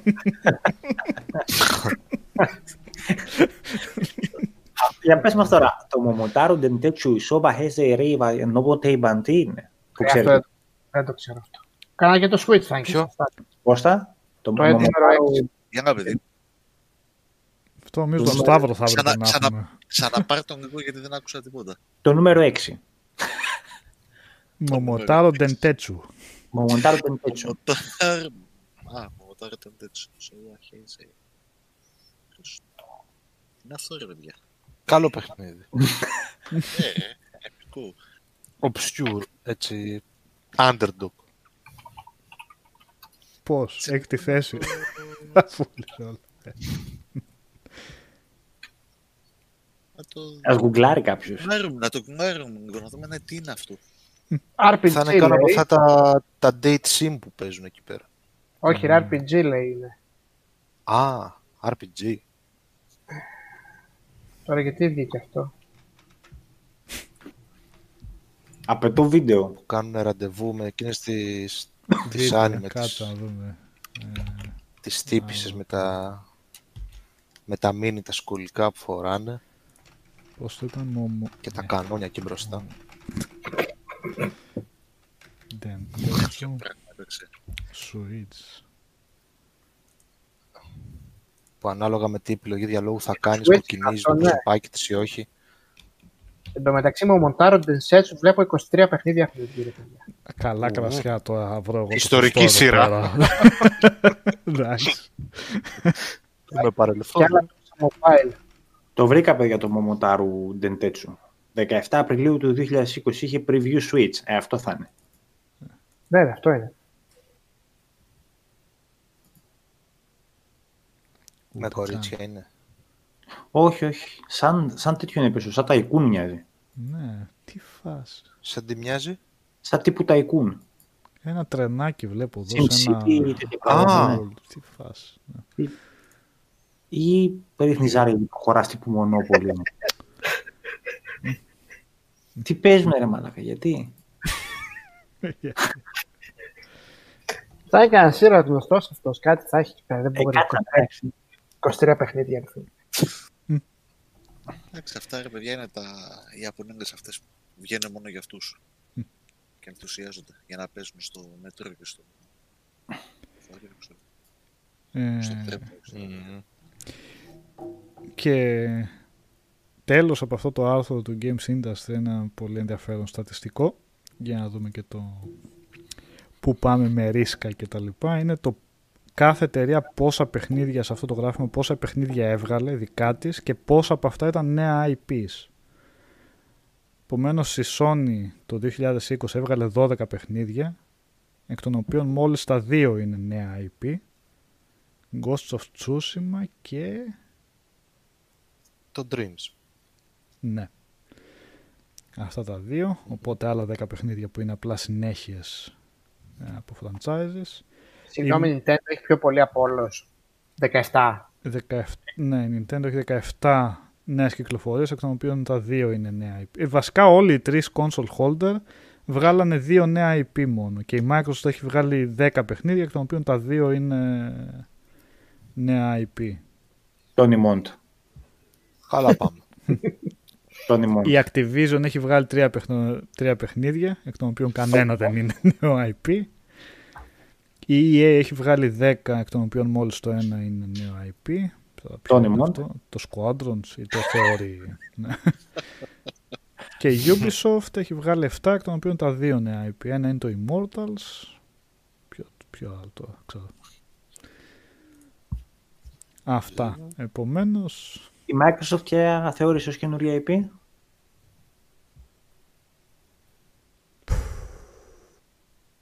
Γεια. Και δεν έλεξε ποτέ. Δεν σε ξέρω. το Και Gear σιώψη για πάντα. Tactics φαντάζομαι δεν το θεωρεί ως Όχι. νέο IP. Δεν νομίζω. Α, το... Grounded. Δεν φαντάζομαι το Flight Simulator, όχι. Ε, Όχι. Δεν είναι Ε, καινούριο. Πιο παλιό πεθαίνει. Ε, έλαντε. Τι βέβαια Το Grounded Το δεν Ground, πιάνεται. ναι, αλλά αυτό είναι early access. Πιάνεται. Το πιάνουν, δεν ξέρω. Πωλείται Ground όμως, πωλείται ντροπιαστικό. κανονικά. Εντάξει. Ποιο Το άλλο ρε Grounded παιδιά; θα ήταν ένα μάλλον από αυτά. Α, το Bleeding Edge. Πα, Φέτος δεν βγήκε αυτό. Ποιο; Bleeding Edge της Team Ninja. Ninja Theory. Α, αυτό. Ναι. Α, αυτό που είναι σαν το Overwatch. Ε, ναι, ας το πούμε. Με τέτοια Θεός να φάση. το κάνει. Ναι, Αχα, αχα. ναι. Αυτά.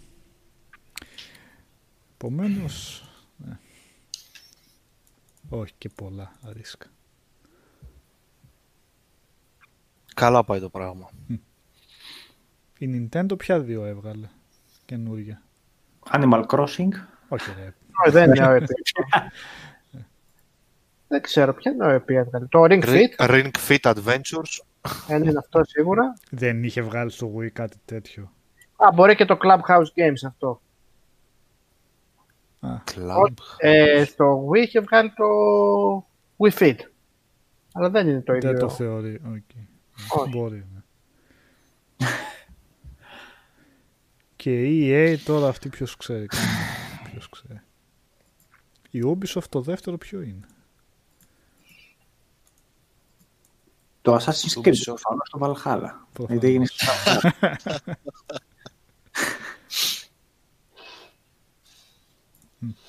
Το ψάξουμε να το δούμε ποιο είναι. Astral Chain. Ναι, όχι αυτό δεν είναι Το Astral αποκλειστικό. Chain είναι το 19, δεν είναι ναι. Μμμ. Και δεν είναι... Ήταν παραγωγή Nintendo αυτό. Ναι, Παραγωγή Platinum και Nintendo. ναι. Να πάω.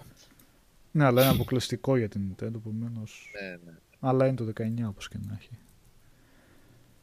Ποιο είναι Α, το δεύτερο δούμε. της Ubisoft; Ποιος ξέρει. Άντε, ποιο είναι το δεύτερο του Ubisoft; Μήπως είναι κανένα Unity παιχνίδι, τίποτα τέτοια.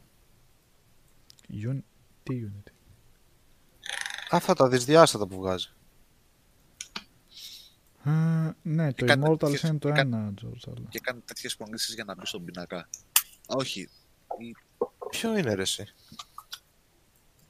Paper Mario και αυτό δεν, δεν είναι αποκλειστικό. Δεν, παιδιά, Παλιό αλλά είναι τέσσερα. αυτό, ρε παιδιά. Ένα Edge, hyper. Edge of Calamity. Μμ. Το Hyperspace Escape, μήπως, όχι. Φέτος Α, βγήκε Free to αυτό. play, Το κάποιο που 20 έχουν. βγήκε. ναι. Αυτό πιάνεται αυτό Α, σαν α. Unity. Μάλλον αυτό θα είναι. Άμα βγήκε το 20, αυτό είναι. ναι, Νέο IP. Βγήκε, βγήκε. Ποιο είπατε, Hyperspace Edge το λέγανε. Το είχε κάνει ο, ο Καλύφας που το είχε κάνει, δεν λες. Hyper. Με τα, Διαστημόπλια που... με τα διαψημοπλιάκια. Ναι, ναι. Όχι. Το Battle Royale. Ποιο Battle... Hyperscape. Δεν ξέρω, μπερδεύτηκα. Α, ναι, ναι. Ένα Ubisoft δεν έβγαλε ακριβώς. Α, ναι, που λέει ο Γιώργος Τάκης το ένα Battle Royale. Το διαφήμιζε. Αυτό το Hypercut. Αυτό είναι. Αυτό είναι. Αυτό εννοούσε. Εγώ άλλο κατάλαβα. Και ο Σάβας από ό,τι κατάλαβα. Και εγώ, Τα διαστημοπλιάκια, ναι. Έχεις Ποιο κάτι... λέγανε το, το Atlas, το πώς το Χα- λέγανε. χα- ναι, ναι. Hyperscape λοιπόν, παιδιά. Μμ. Μμ, 11 Αυγούστου 2020. οκ. Πέρασε και δεν ακούμπησε. Αυτά είναι τα ωραία τα νέα IP.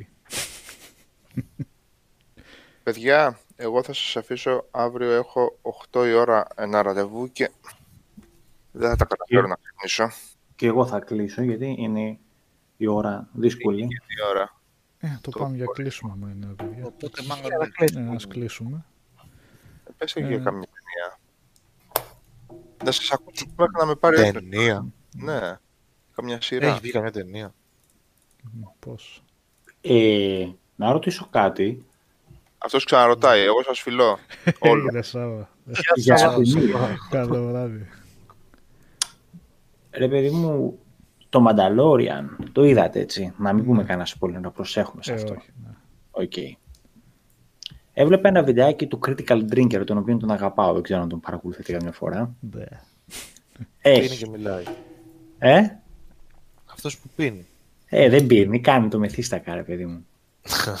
Αλλά έκανε μια καλή ατάκα, ρε παιδί μου, είπες στο... για το Mandalorian, ότι είναι τόσο διψασμένο το κοινό το Star Wars για να δει κάτι το οποίο απλά τικάρει τα βασικά του, του σύμπαντος χωρίς να το αλλοιώνει και χωρίς να τον μπασταρδεύει Μμ. που αποθεώνεται μια σειρά η οποία είναι καλή. Δεν είναι κάτι... είναι ψηλού... Επειδή μόνο το, το Mandalorian το απογυμνώσει που, που μ' άρεσε εμένα. Μ' αρέσει, περνάω καλά με το Mandalorian έτσι. Αλλά ουσιαστικά είναι σαν να πηγαίνει σε διάφορους NPCs και να κάνει questάκια. Αυτό κάνει σε κάθε επεισόδιο. Quest, Ε, Αυτό είναι. reward, ναι. Quest, reward, quest, reward. Μα, ας, αυτό γουστάρουμε. ναι, Γιατί ναι. να είναι κάτι άλλο. αλλά και είναι Εντάξει. καλό. Απλά δεν έχει κάτι. Είναι ωραίο.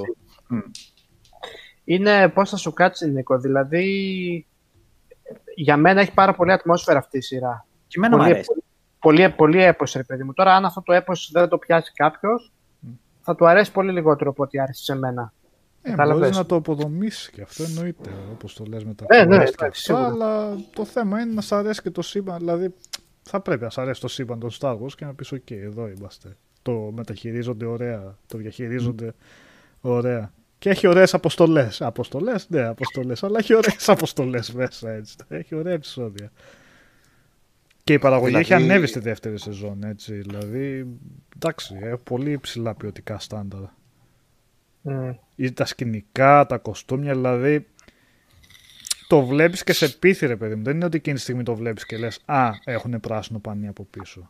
Τουλάχιστον εγώ όταν το βλέπα έμπαινα κανονικά μες στη δράση. Δεν ήταν στο μυαλό μου «Α, ωραία όλα, είναι CGI από πίσω και είναι απλά ηθοποιοί κανονικοί». Έχει πολύ ωραία δουλειά έχει γίνει σε αυτό, στο να φαίνεται φυσικό.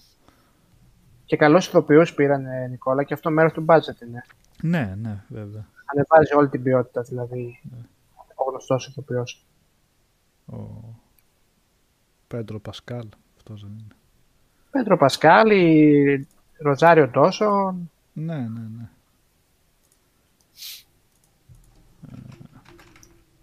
Giancarlo Esposito και αυτός είναι γνωστός πλέον, ρε Ναι. παιδί μου. Και Είναι critical τον drinker. ίδιο ρόλο αυτός μια ζωή. Θα τα σέβεσαι, critical drinker. Σ' άκουσα με φίτσα Μαρκόγλου που έκανε. Και- ε, ε, Σ' άκουσα. Θα σέβεσαι, Δεν critical το drinker. έκανα μυστικά. Ε, Ε, Wonder Woman είδα, επικός μέτριο. τι- Έτσι. Πολύ επίοικη όμως, έτσι. Ναι, πολύ επίκος, πολύ επίκος, όντως. Πήγα να κάνουν λίγο κάτι διαφορετικό, αλλά δεν τους βγήκε ρε εσύ. Δεν τους βγήκε. Δηλαδή, μόνο το σενάριο, ο κακός, οι δυνάμεις του και καλά, Δεν έβγαζε νόημα, ρε εσύ, Μιχάλη. Τη Ναι, ρε, δυνάμει ναι, και πώς τη χρησιμοποιούσε και τι, τι κανόνες είχε για τις δυνάμεις, πώς Ναι, μπορούσε. ναι, δεν, ναι, δεν ναι. έβγαζε κανένα νόημα. Εντάξει. ε, δυόμιση ώρες χωρίς λόγο. Το Δυόμιση ώρες. Ναι, ρε. άστα να πάμε. Ε, στη μεγαλύτερη διάρκεια η Wonder Woman δεν είναι Wonder Woman, είναι το alter ego της και καλά. What? Είναι, παιδί μου, ντυμένη με κανονικά ρούχα, ξέρω εγώ. Είναι ο- η- το secret identity της. Ναι. Τώρα, sorry, θα ρίξω ένα spoiler πολύ μικρό. Κάποια στιγμή τη δείχνει ότι μαθαίνει να πετάει. Αυτό, ρε παιδιά, είναι πουθενά στα κόμικ. Πετάει. Δεν Ναι. ξέρω αν είναι στα κόμικ, αλλά ο τρόπος που το δίνουν στην ταινία και δεν έχει σημασία αν είναι στα κόμικ ή όχι. Σημασία έχει ότι βλέπει το κτίσιμο της ηρωίδας στις ταινίες. Ναι, ναι, τελείως άκυρο. Ναι, τελείως και άκυρο. είναι. Οκ, ας πετάξω το. Α, Γιατί, λοιπόν. Ναι. Στο διαφήμιζαν... Πετάει, α, πετάει η Wonder Woman. ναι, κάπως Α, έτσι. λέτε, οκ, Πετάει. εντάξει. Έφτασε, αλλά δεν μ' ναι, άρεσε άλλο πάντα. είναι ρε παιδιά τα κόμικ όμως. Δηλαδή, εγώ που δεν διαβάζω τα κόμικ, που δεν τα έχω διαβάσει, γιατί θα πρέπει να. Υποτίθεται την ηρωίδα τη βγάζουν για να τη μάθει στην ταινία. Δεν σου λένε ότι είναι τα κόμικ και συνεχίζεται η ιστορία της στις ταινίε. Ε, ε, διαφήμισαν πάρα πολύ ότι πάει το 1984 και έτσι ξέρεις 80's, α, Ναι. αλλά δεν φάνηκε πουθενά αυτό. Δηλαδή pop culture αναφορές μηδέν. Ε, στην Σχεδόν- αρχή μόνο έτσι. Ελάχιστα, ρε Νικόλα. Ναι. Να, δηλαδή, Ναι, τώρα ναι, βλέπεις ναι, ταινία ναι, και στην πολλά πρώτη υποστηρίζει στα σκηνή. 80's και Ναι. ούτε, ούτε τα κουρέματα δεν ήταν δηλαδή. Ούτε, δεν ξέρω, εντάξει. Ε, ένα πράγμα που μ' άρεσε ήταν λίγο οι ερμηνείες, όχι από την Gal Gadot, από τις υπόλοιπους. Δηλαδή και η Ξανθιά έπαιζε λίγο καλά. Ναι. Και ο Πέντρο Πασκάλ που είπαμε πριν για το Mandalorian μ' άρεσε πολύ όπως έπαιζε. Ε, και ο Chris Pine έπαιζε καλό. Ο Chris Pine γενικά μ' αρέσει. Έχει μια άνεση έτσι σο, σ' όπου παίζει ρε παιδί μου που μ' αρέσει. Η Gal Gadot πώς παίζει, μέτρια μου φαίνεται. Οι υπόλοιποι και έπαιζαν ναι, καλά. ναι, Αυτό είναι, ναι, σαν είναι κάτι που παρουσία. μ' άρεσε. είναι που κερδίζει, αλλά Ε, ναι, σαν εντάξει. ηθοποιός δεν. Ναι. Ναι. Και ο Πέντρο Πασκάλ είναι χαμένη ευκαιρία, ήταν γιατί και εμένα μ' άρεσε όπως έπαιζε. Απλά ο Βίλεν, ο χαρακτήρας του γενικά Ναι, όχι, αυτός, οι κακογραμμένος, προθέσεις του και σαν- αυτά, ναι. Προσπαθούσε ρε παιδί μου, έδειχνε ότι προσπαθούσε. Εντάξει. Για την, ο Βάκβιλ λέει και πριν νομίζω κάποιος το έγραψε σχετικά με το, τι- το πράσινο πανί που είπε για τα Mandalorian ότι χρησιμοποιούν ένα digital σκηνικό συνεργασία με Nvidia και καθόλου green screen. Αυτό καταλαβαίνω ότι πάλι υπάρχει μια επε- ψηφιακή επεξεργασία. Έτσι, μην το δέστε κόμπο τώρα αυτό που είπε για το πράσινο πανί. Δεν έχω δει γυρίσματα πώς γίνονται. Απλά είναι εμφανές ότι υπάρχει το ψηφιακό σκ- στοιχείο. Αλλά το κάνουν τόσο καλά που δεν είναι φυσικά. Εγώ τον Γκαμπί ξεκίνησα. Τον Γκαμπί τη Βασίλης μου άρεσε αρκετά, μπορώ να πω. Είδα τρία επεισοδιάκια. Ναι. Το όποιο; Τον Γκαμπί, τον Γκαμπί της Βασίλισσας. Που είναι με Α, το ναι, Netflix, ναι, ναι. ναι, ναι, ναι, ναι, ναι, ναι. κίστρια, την πρώτη της κίστρια, ρε παιδί μου, δεκαετία του 50. Ωραίο. Και; Α, βασίζεται σε πραγματική ιστορία. Όχι, όχι, όχι. Α. Παίρνει κάποια πραγματικά γεγονότα, νομίζω, και τα κάνει μια ιστορία. Ότι έχουν, υπάρχουν κάποια σκηνικά, αλλά όχι σε συγκεκριμένο πρόσωπο. Δεν νομίζω ότι- ότι είναι σε συγκεκριμένο πρόσωπο. Καλό. Ναι, πολύ καλογυρισμένο, πολύ θαραλέο. Το Girl Power Done Right, κατάλαβες; Αχα. Είναι, είναι ωραίο. Το, δηλαδή, αυτό που θέλει το μήνυμα να σου δώσει, δεν στο τρίβει στη μούρη κάθε λεπτό. Ναι. Αυτό όπως πρέπει. Ε, Νικό, Νικό, συμπίωση, επειδή το είπες τώρα, αυτό και στο Mandalorian έγινε άψογα, έτσι. Ε, βέβαια. Ναι, έτσι. Είχε τρει-τέσσερι γυναικείους χαρακτήρες και οι τέσσερις ήταν αυτό που λες ακριβώς. Συνέχισε. Δηλαδή, στο- φα- γιατί ξέρω που λες, λες ένα σκηνικό που κάνουν μια τύπου, να μην, να μην δώσω spoiler, όπου βγαίνει απόλυτα φυσιολογικά. Δεν λες ότι στο πέταξαν με το ζόρι για να δεις και καλά κάποιες γυναίκες να κάνουν κάτι μαζί. Πού ρε παιδιά αυτά; Ή- Είχαν μια παρουσία ήδη στη σειρά και ας πούμε οι χαρακτήρες αυτοί την κέρδισαν την, α, πώς το λένε, τη δυναμική τους ακόμα και στα τελευταία σεκάνς. Τους, τους άξι- δηλαδή σαν χαρακτήρες το κέρδισαν, δεν πέταχτηκαν ξαφνικά «Α, επειδή είμαστε αυτό το πράγμα, ας μπούμε και στην τελική σκηνή». Αν καταλαβαίνω αυτό εννοείς. Στο Mandalorian. Ναι. Ε, Α, ναι, παιδί μου, ναι, ακριβώς. ναι, εντάξει, δεν δεν σε βάζει καν στη σκέψη. Δεν σε βάζει Ναι, σκέψη. ναι, Ναι, ναι. Αυτό ακριβώς. Ναι, είναι απόλυτα φυσικά όλα. ακριβώς Δεν- έτσι. Αυτό, Έτσι. ναι, ναι. Του- Εγώ, παιδιά, είδα το Alice in Borderland. Και εγώ το, Α, το τελείωσες. Αξ, αξιο... Το είδα όλο μόνο κοπανιά μέσα σε μια μέρα. Πόσα επεισόδια είναι; Οχτώ. Οχτώ νομίζω. Ναι. Μμμ. Και θα έχεις συνέχεια Ναι. να φανταστώ. Έχει και δεύτερη, ναι. Σε Είναι- αφήνει σε ψηλό cliffhanger η φάση. Πάντως, Οδυσσέα εμένα μου άρεσε περισσότερο το πρώτο μισό παρά το δεύτερο μισό. Ε, Και αλλάζει εμένα. Εκεί πέρα. Κορυφαίο ήταν το δεύτερο επεισόδιο. Ναι. Κορυφαίο το δεύτερο επεισόδιο. δηλαδή, αν Για- το πήγαινε έτσι τουλάχιστον για κάνα δύο ακόμα, Ε, το δεύτερο επεισόδιο είναι στην πολυκατοικία. ναι, στην πολυκατοικία. ναι, α, μπράβο, για να μην ε, τέτοιο. Σούπερ. Ωραίο. Και αντίστοιχα να δεις και το, το πώς το λένε, το Sweet Home. Το Sweet Home είναι ωραίο, παιδιά. Ναι. Α, το έχω και αυτό στα υπόψη. Ναι. Αυτό, που, αυτό είναι σαν να βλέπεις ε, video games κανονικά. Πόσα από video games, τα τερατάκια που σε φάνηκε, ξέρω εγώ, στα, στα Ιαπωνέζικα. Ναι, ναι. Το Alice in Borderland μου θύμισε ένα μάγκα που διάβαζα πριν δεκαετία και βάλε. Το Gantz. ε, λίγο σε σύλληψη. Ουσιαστικά δηλαδή είσαι στο Τόκιο και εξαφανίζονται οι πάντες και μένουν κάποιοι ζωντανοί όπου τους βάζει σε κάτι τύπου Battle Royale παιχνίδια, όποιος επιβιώσει. Αλλά όπως λες από το δεύτερο και μισό και μετά το πάει αλλού λίγο το σενάριο, λίγο το κάνει... Δεν μου άρεσε και τόσο πολύ, αν και το τελευταίο παιχνίδι και καλά που τους βάζει να παίξουν είναι, εντάξει, είναι η η σπλατεριά της σπλατεριάς γίνεται χαμός. Μμ. εντάξει, ωραίο είναι για τέτοια φάση ρε παιδί μου. Μάγκα ουσιαστικά σε live action. Ναι, το έχω Ωραία. στα υπόψη αυτό. Ιαπωνέζικο το ένα, Ιαπωνέζικο, ναι. κορεάτικο το, το Sweet Home. Ε, το Λουπέν είδα εγώ. Το δες. Πέντε επεισόδια. Εντάξει, καταρχήν δεν την προτείνω τη σειρά από την άποψη ότι είναι για συνέχεια. Δηλαδή τελειώνει και λες ok, πού είναι το επόμενο επεισόδιο, γιατί δεν υπάρχει το επόμενο επεισόδιο.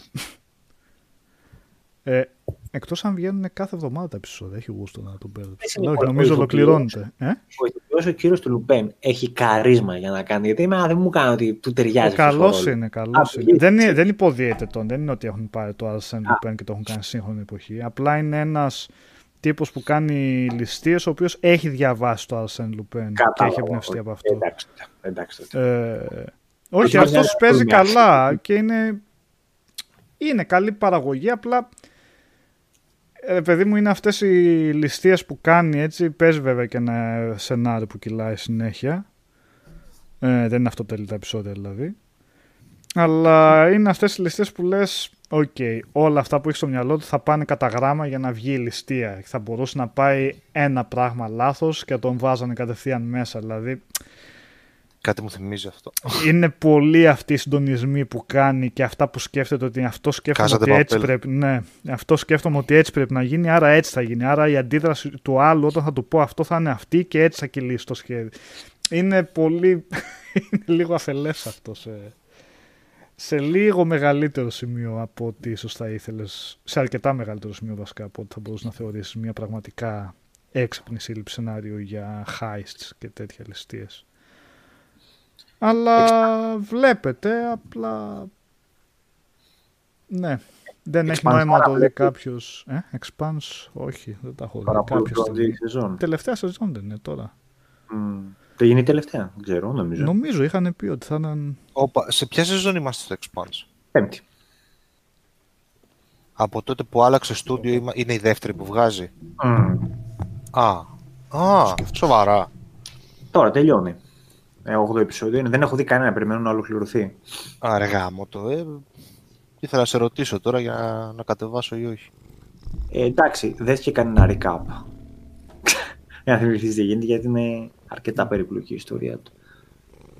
Θα χρειαστεί. Καλά, εντάξει, δεν μου πολύ ενδιαφέρει η ιστορία του. Για τα sci-fi σκηνικά το βλέπω.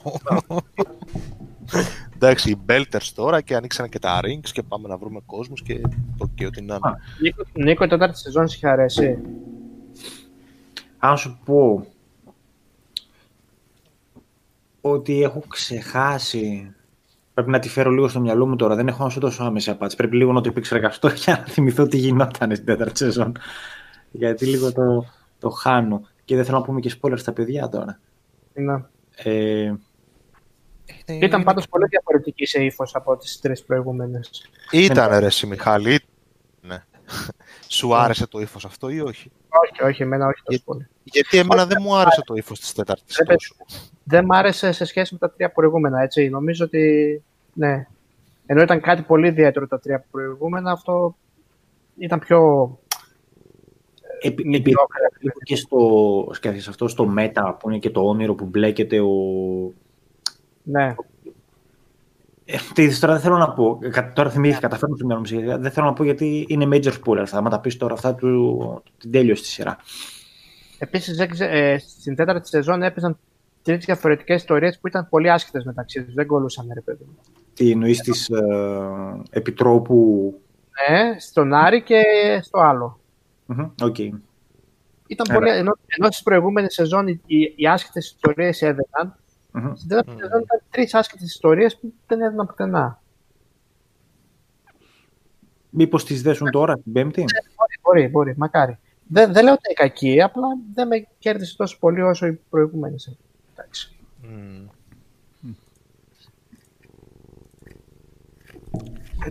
Και μια από Νικόλα, το πες- πες για- Soul είδα, της Pixar, το οποίο εντάξει μ' άρεσε πάρα πολύ και μάλλον είναι από τα καλύτερα της Pixar για μένα. Ε, το Soul, ψυχή, Α, Soul. Soul, ναι. Ε, που έχει να κάνει με έναν τζαζίστα μουσικό έτσι, ο οποίος δεν είναι ευχαριστημένος με την καριέρα του, αυτός θέλει να γίνει κανονικός, κανονικός να δουλεύει με μπάντες και τέτοια, να είναι φτασμένος, αλλά παρο- α- αντί αυτού διδάσκει σε σχολείο σε παιδάκια. Και χάνει τη ζωή του κάποια στιγμή και μετά δείχνει όπως Pixar έτσι φτιαγμένο, το, τη μεταθάνατο ζωή ας πούμε. Αλλά το κάνουμε πολύ έτσι ωραίο. Μ' άρεσε βασικά πάρα πολύ το πώς παρουσιάζουν ε, εικαστικά έτσι την, το κομμάτι αυτό μεταξύ ζωής και θανάτου ο τρόπος, η φαντασία με το οποίο το δείχνουν και επίσης μου άρεσε και πάρα πολύ το, το χιούμορ του χωρίς υπερβολές, με ωραίες έξυπνες ατάκες, έξυπνες αναφορές. Ε, κλασικά Pixar, πολύ ωραίο το design. Ε, γενικά πάρα πολύ καλή προσπάθεια. Μ' άρεσε πολύ πολύ περισσότερο από το πες το ρε Μιχάλη, πάλι το ξέχασα. Και το Onward. Onward, ναι. Το οποίο εκείνο δεν μπορώ να πω ότι με, με τρέλανε ιδιαίτερα. Εντάξει, τώρα με έχει αρέσει το Onward, αλλά το Solo είναι καλύτερο, ναι. Και πιο πολύ νόημα έχει, έχει Ναι, ωραία ναι. νοήματα. Το Onward ήταν πιο πολύ, Μιχάλη, μου έβγαλε την αίσθηση σαν μια ταινία που τη βγάζουμε για το κινηματογράφο χωρίς ιδιαίτερη ψυχή, αλλά επειδή έχουμε το ταλέντο και αυτά στα γραφιστικά. Ναι, Ενώ σωστό. το Soul ήταν πιο πολύ σαν να βγήκε από το, έτσι, το πάθος του δημιουργού ότι ήθελε να πει μια ιστορία πραγματικά, έτσι, με μεράκι. Μμμ. Ναι. Ε, το Onward ήταν λίγο πιο εργοστασιακό, να το πω έτσι. Βέβαια πάλι έχει κάποια ποιοτικά στάνταρ που έχει η Pixar, έτσι. Δεν Ναι. τη μηδενίζω την ταινία. Ε, σε καμία περίπτωση. Το Εντάξει. σεν... Το Soul, ρε παιδί μου, έπαιζε με ωραίο θέμα. Δηλαδή με το τι σημασία έχει στη ζωή, ε, ποια είναι τα ωραία πράγματα που πρέπει να εστιάσουμε, ρε παιδί μου, στη ζωή μας. Ναι, ναι, ναι. Είχε, είχε, πολύ, είχε πολύ ωραίο θέμα και πολύ ωραία υλοποιημένο. Να, ναι, να εκτιμάς αυτά που έχεις. Να, ναι. Συν ένα θα αρέσει πολύ στους γατόφιλους. Ναι. Έχει μερικά, μερικά ωραία σκηνικά με μια γάτα. ωραία μουσική, λόγω του θέματος. Μμ, ναι, ναι, ναι, ναι. Και αυτό που είπες ε, έξυπνο χιούμορ, δηλαδή ωραίο και έξυπνο και, και, και πολύ σε, ποιο- σε ποσότητα, ρε παιδί μου. Μμμ. Πολύ, πολύ καλή δουλειά. Πολύ καλή Ναι. δουλειά. Ε, θα το σκέφτομαι αργότερα αν είναι... Ίσως να το σκέφτομαι αργότερα αν είναι αυτό το αγαπημένο μου ή το ρατατούι, το οποίο για κάποιο λόγο το έχω πολύ έτσι, Τώρα, αυτό συμπάθεια. ήταν πάρα πολύ, Ναι. πάρα πολύ ωραίο. Ναι. Ε, το Centurion είδα επίσης του 2010 του Neil Marshall, δεν ξέρω, το, το θυμάστε; Με τον Fassbender, Όλγα Κυριλέγκο ε, με την μια χαμένη λεγιώνα πάνω Μεγάλη Βρετανία Ε, Ναι, με το που, έχουν, που βλέπουν και το τέτοιο και το τείχος που στην αρχή ναι, ψωνεύει. το βλέπουν σε κάποια φάση. Ναι. ναι. Και τους κυνηγάνε εκεί πέρα, τους πιάνουν, τους αποδεκατίζουν και οι λίγοι που επιζούν προσπαθούν να επιστρέψουν πίσω. Ε, Rise. Θυμάμαι Rise, το. ναι. Ε, εντάξει, πολύ B-movie είναι βασικά, εννοείται. Αλλά, ε, βλέπετε έτσι χαλαρά. Έχει τις πλατεριές του, έχει γρήγορο ρυθμό, δεν είναι κάτι φοβερό. Και ο Νίλ Μάρσαλ γενικά δεν το πολύ έχει. Είναι αυτός που έβγαλε το Hellboy πρόπερση πέρσι πότε βγήκε αυτό το, αυτό το πράγμα που βγήκε στη θέση του. στη θέση Ταινιάρα. τους. Ναι. Ακριβώς.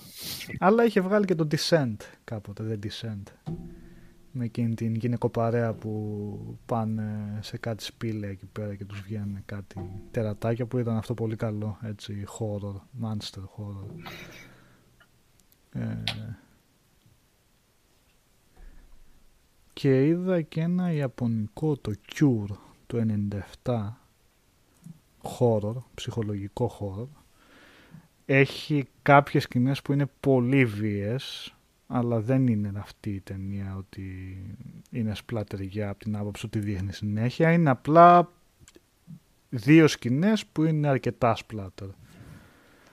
Αλλά μ' άρεσε πολύ έτσι, δημιουργεί μια πολύ άβολη κατάσταση με τον ε, serial killer περίεργος τύπος εντελώς έτσι σαν άτομο που δεν μπορεί να θυμηθεί τα, πέντε λεπτά, τα τελευταία πέντε λεπτά τι έγινε. Πολύ ιδιαίτερη η μορφή και χαρακτήρας. Και ναι, δεν θέλω να πω για την υπόθεση, για το τι συμβαίνει τελικά, γιατί είναι ωραίο έτσι που το δείχνει σταδιακά το τι συμβαίνει, αν και ναι, όχι, είναι, είναι, είναι αρκετά καλή ταινία. Αρκετά καλή ταινία. Ε, να σου δημιουργήσει έτσι, αυτή την αίσθηση του, του φόβου ε, χωρίς ε, υπερβολές από που ίσως να έβλεπες σε ταινίες μεγάλου budget δεν έχει κυνηγητά, δεν έχει τέτοια απλά αυτό παίζει με την ατμόσφαιρα ε, Ωραία. τι Εγώ χθες άλλο, είδα το Amadeus μετά από πολλά χρόνια. ναι. που ήθελα να το δω έτσι. Εντάξει, κρατάει ακόμα, ρε παιδί μου. Μ' αρέσει πάρα πολύ αυτή η ταινία. το είχα δει πέρσι και εγώ, ναι, κορυφή, κορυφή Ναι. Ε, τρίωρο μεν, αλλά ρε παιδί μου σε κρατάει, εντάξει, δεν σε αφήνει. Μμ. Και καταλαβαίνεις ότι βλέπεις κάτι αριστουργηματικό, αλλά είναι και προσιτό ταυτόχρονα. Μμ, Δηλαδή, δεν δε, δεν σε κουράζει, ρε παιδί μου. Ναι. Εντάξει, παίζουν και Εν τω μεταξύ- φανταστικά ηθοποιοί έτσι, έτσι. Εν τω μεταξύ, εντάξει, σχεδόν όλα που γίνονται δεν, δεν γίνονται στην πραγματικότητα, έτσι. Είναι φανταστική ιστορία. Μμ. Δεν, αυτά είναι όλα στο μυαλό του, αλλά μου αρέσει πολύ ε, ε, το πώς τη δίνει την ιστορία, δηλαδή δεν τη δίνει από την αρχή ως το τέλος, τη δίνει σαν α, flashback, ρε παιδί μου, του Σαλιέρη πριν πεθάνει, Ναι, ναι. όταν ήταν Ναι. γέρος τέλος πάντων, εντάξει. Ναι. Και αν και τα γεγονότα, ρε παιδί μου, δεν είναι πραγματικά, σου, σου περνάει και το... Ε, τι τέτοιος, τι... Ε, όχι αριστουργηματικός, πώς το λένε, ρε παιδί μου, ήταν ο Μότσαρτ. Ιδιοφυΐα, έτσι. Ιωφία. Την ιδιοφυΐα, ναι, την ιδιοφυΐα ήταν ο Μότσαρτ. Αλλά και ε, τι επίδραση είχε στον ίδιο το Σαλιέρη. Ναι. Δηλαδή, τη ζήλια του την, α, ότι Ναι. βρέθηκε κάποιος που είναι καλύτερος. Οπότε πώς τον επηρεάσει αυτόν ψυχολογικά κτλ. κτλ. Πο- Πολύ, εντάξει, ναι. Ε, μου έχει μείνει σκηνή και αυτό που εκεί χτ- δημιουργείται ο φθόνος του Σαλιέρη προς αυτόν εκεί που πάει να παίξει στον αυτοκράτορα πρώτη φορά. Που το γνωρίζονται, ρε παιδί. Ναι, ναι. Και ο Σαλιέρ Ναι. έχει φτιάξει μια μελωδία για να τον καλωσορίσει. Και ο Μότσαρτ την έχει μάθει ήδη και του δείχνει πώς θα μπορούσε να είναι καλύτερη μπροστά στους άλλους. Τον ταπεινώνει χωρίς να το καταλαβαίνει ότι τον ταπεινώνει βασικά. Του άλλαξε τα Και το πρέκια. δείχνει, ναι. και το δείχνει πολύ ωραία. Παίζει έτσι, το, την έχει πιάσει ήδη τη μελωδία, ό,τι παρτιτούρα, ό,τι τίποτα θέλει και παίζει, παίζει και λέει και έτσι πάει η μελωδία και μετά απλά επαναλαμβάνεται έτσι και το, το λέει ο άλλος μίσου. έτσι. ωραίο, ωραίο. Εντάξει, ε, εν τω μεταξύ αυτά όντως έγινε. Δηλαδή μπορούσε ρε παιδί μου ο Μότσαρτ να του παίξει κάτι και να το έχει στο μυαλό του. Δεν; Ή Ναι. αυτά που λέει ότι έγραφε παρτιτούρες και δεν είχαν διορθώσει πάνω. Αυτά, αυτά έγιναν. Αυτά ήταν, ήταν πραγματικά. Εντάξει. Ωραία, ωραία ταινία. Πολύ ωραία ταινία. Ναι, ναι, ναι. Ε, και ναι, ο ίδιος σκηνοθέτης είναι που έκανε και το και τη φωλιά του Κούκου. Ναι, Μίλος Ταινία Φόρμαν. που δεν μπορώ να την ξαναδώ βασικά γιατί με σε Είναι, είναι, ψυχοπλακώνει λίγο δύσκολο, εντελώς έτσι το, η ιστορία του και το πώς το πάει και το πώς το είναι ναι, ε, φοβερά δραματική ταινία και εξαιρετική ταινία. Και το Taking Off, αν δεν το έχετε δει, είναι εξαιρετικό έτσι. Έχει να κάνει για τα 70's εκεί πέρα και το χάσμα γενναιών ουσιαστικά από γονείς σε παιδιά. Πώς μεγάλωσαν οι μεν, πώς οι δε και περνάει στα 70's είναι βέβαια, αλλά είναι έτσι μια φοβερή αποτύπωση των 70's. Ε, ταινία εντελώς που δείχνει έτσι πολύ ωραία εκείνη την εποχή. Και για τα παιδιά των λουλουδιών και τους πατεράδες που δεν το καταλάβαιναν και όλα αυτά τα περνάει πάρα πολύ με, πάρα, με μια σκηνή εισαγωγική για ανθολογία βασικά σκηνών του κινηματογράφου. Μου άρεσε πάρα πολύ αυτό το πρώτο ε, δεκάλεπτο πόσο κρατάει με μια οντισιόν για τραγούδια που έχει όπου είναι εκεί και ο πρώτος ρόλος της Kathy Bates Μμμ. ε, πολύ καλό taking off Και το Man on the Moon έχει κάνει ο Μίλος Φόρμαν με τον Jim Carrey. Μμμ. ναι. Τη βιογραφία του Andy Kaufman. Δεν το πολύ θυμάμαι αυτό να σου πω. Αλήθεια, το είχα δει παλιά, αλλά... Ε, ήταν μαζί δύο που είχε βγάλει ο Jim Carrey τότε σοβαρά, το Man on the Moon και το Truman Το Show. Manson, ναι. Ναι, άλλη, άλλη φοβερή ταινία αυτή. Ε, καλά, το Manson. Μπροστά από την εποχή της. Εντο, ε, ε, ε, εντελώς. Το Truman Show πρέπει να έχει βγει πριν βγει το Big Brother, έτσι. Γενικά, Ναι. σαν... ε, βέβαια. ναι, πολύ, ναι. Ε, Γι' αυτό θα το βάλω εδώ, τώρα που το είπαμε. Θα το ξαναδώ. έχετε κάτι άλλο να πούμε από ταινία σειρές; Ή να κλείσουμε. Να κάτι άλλο. εδώ.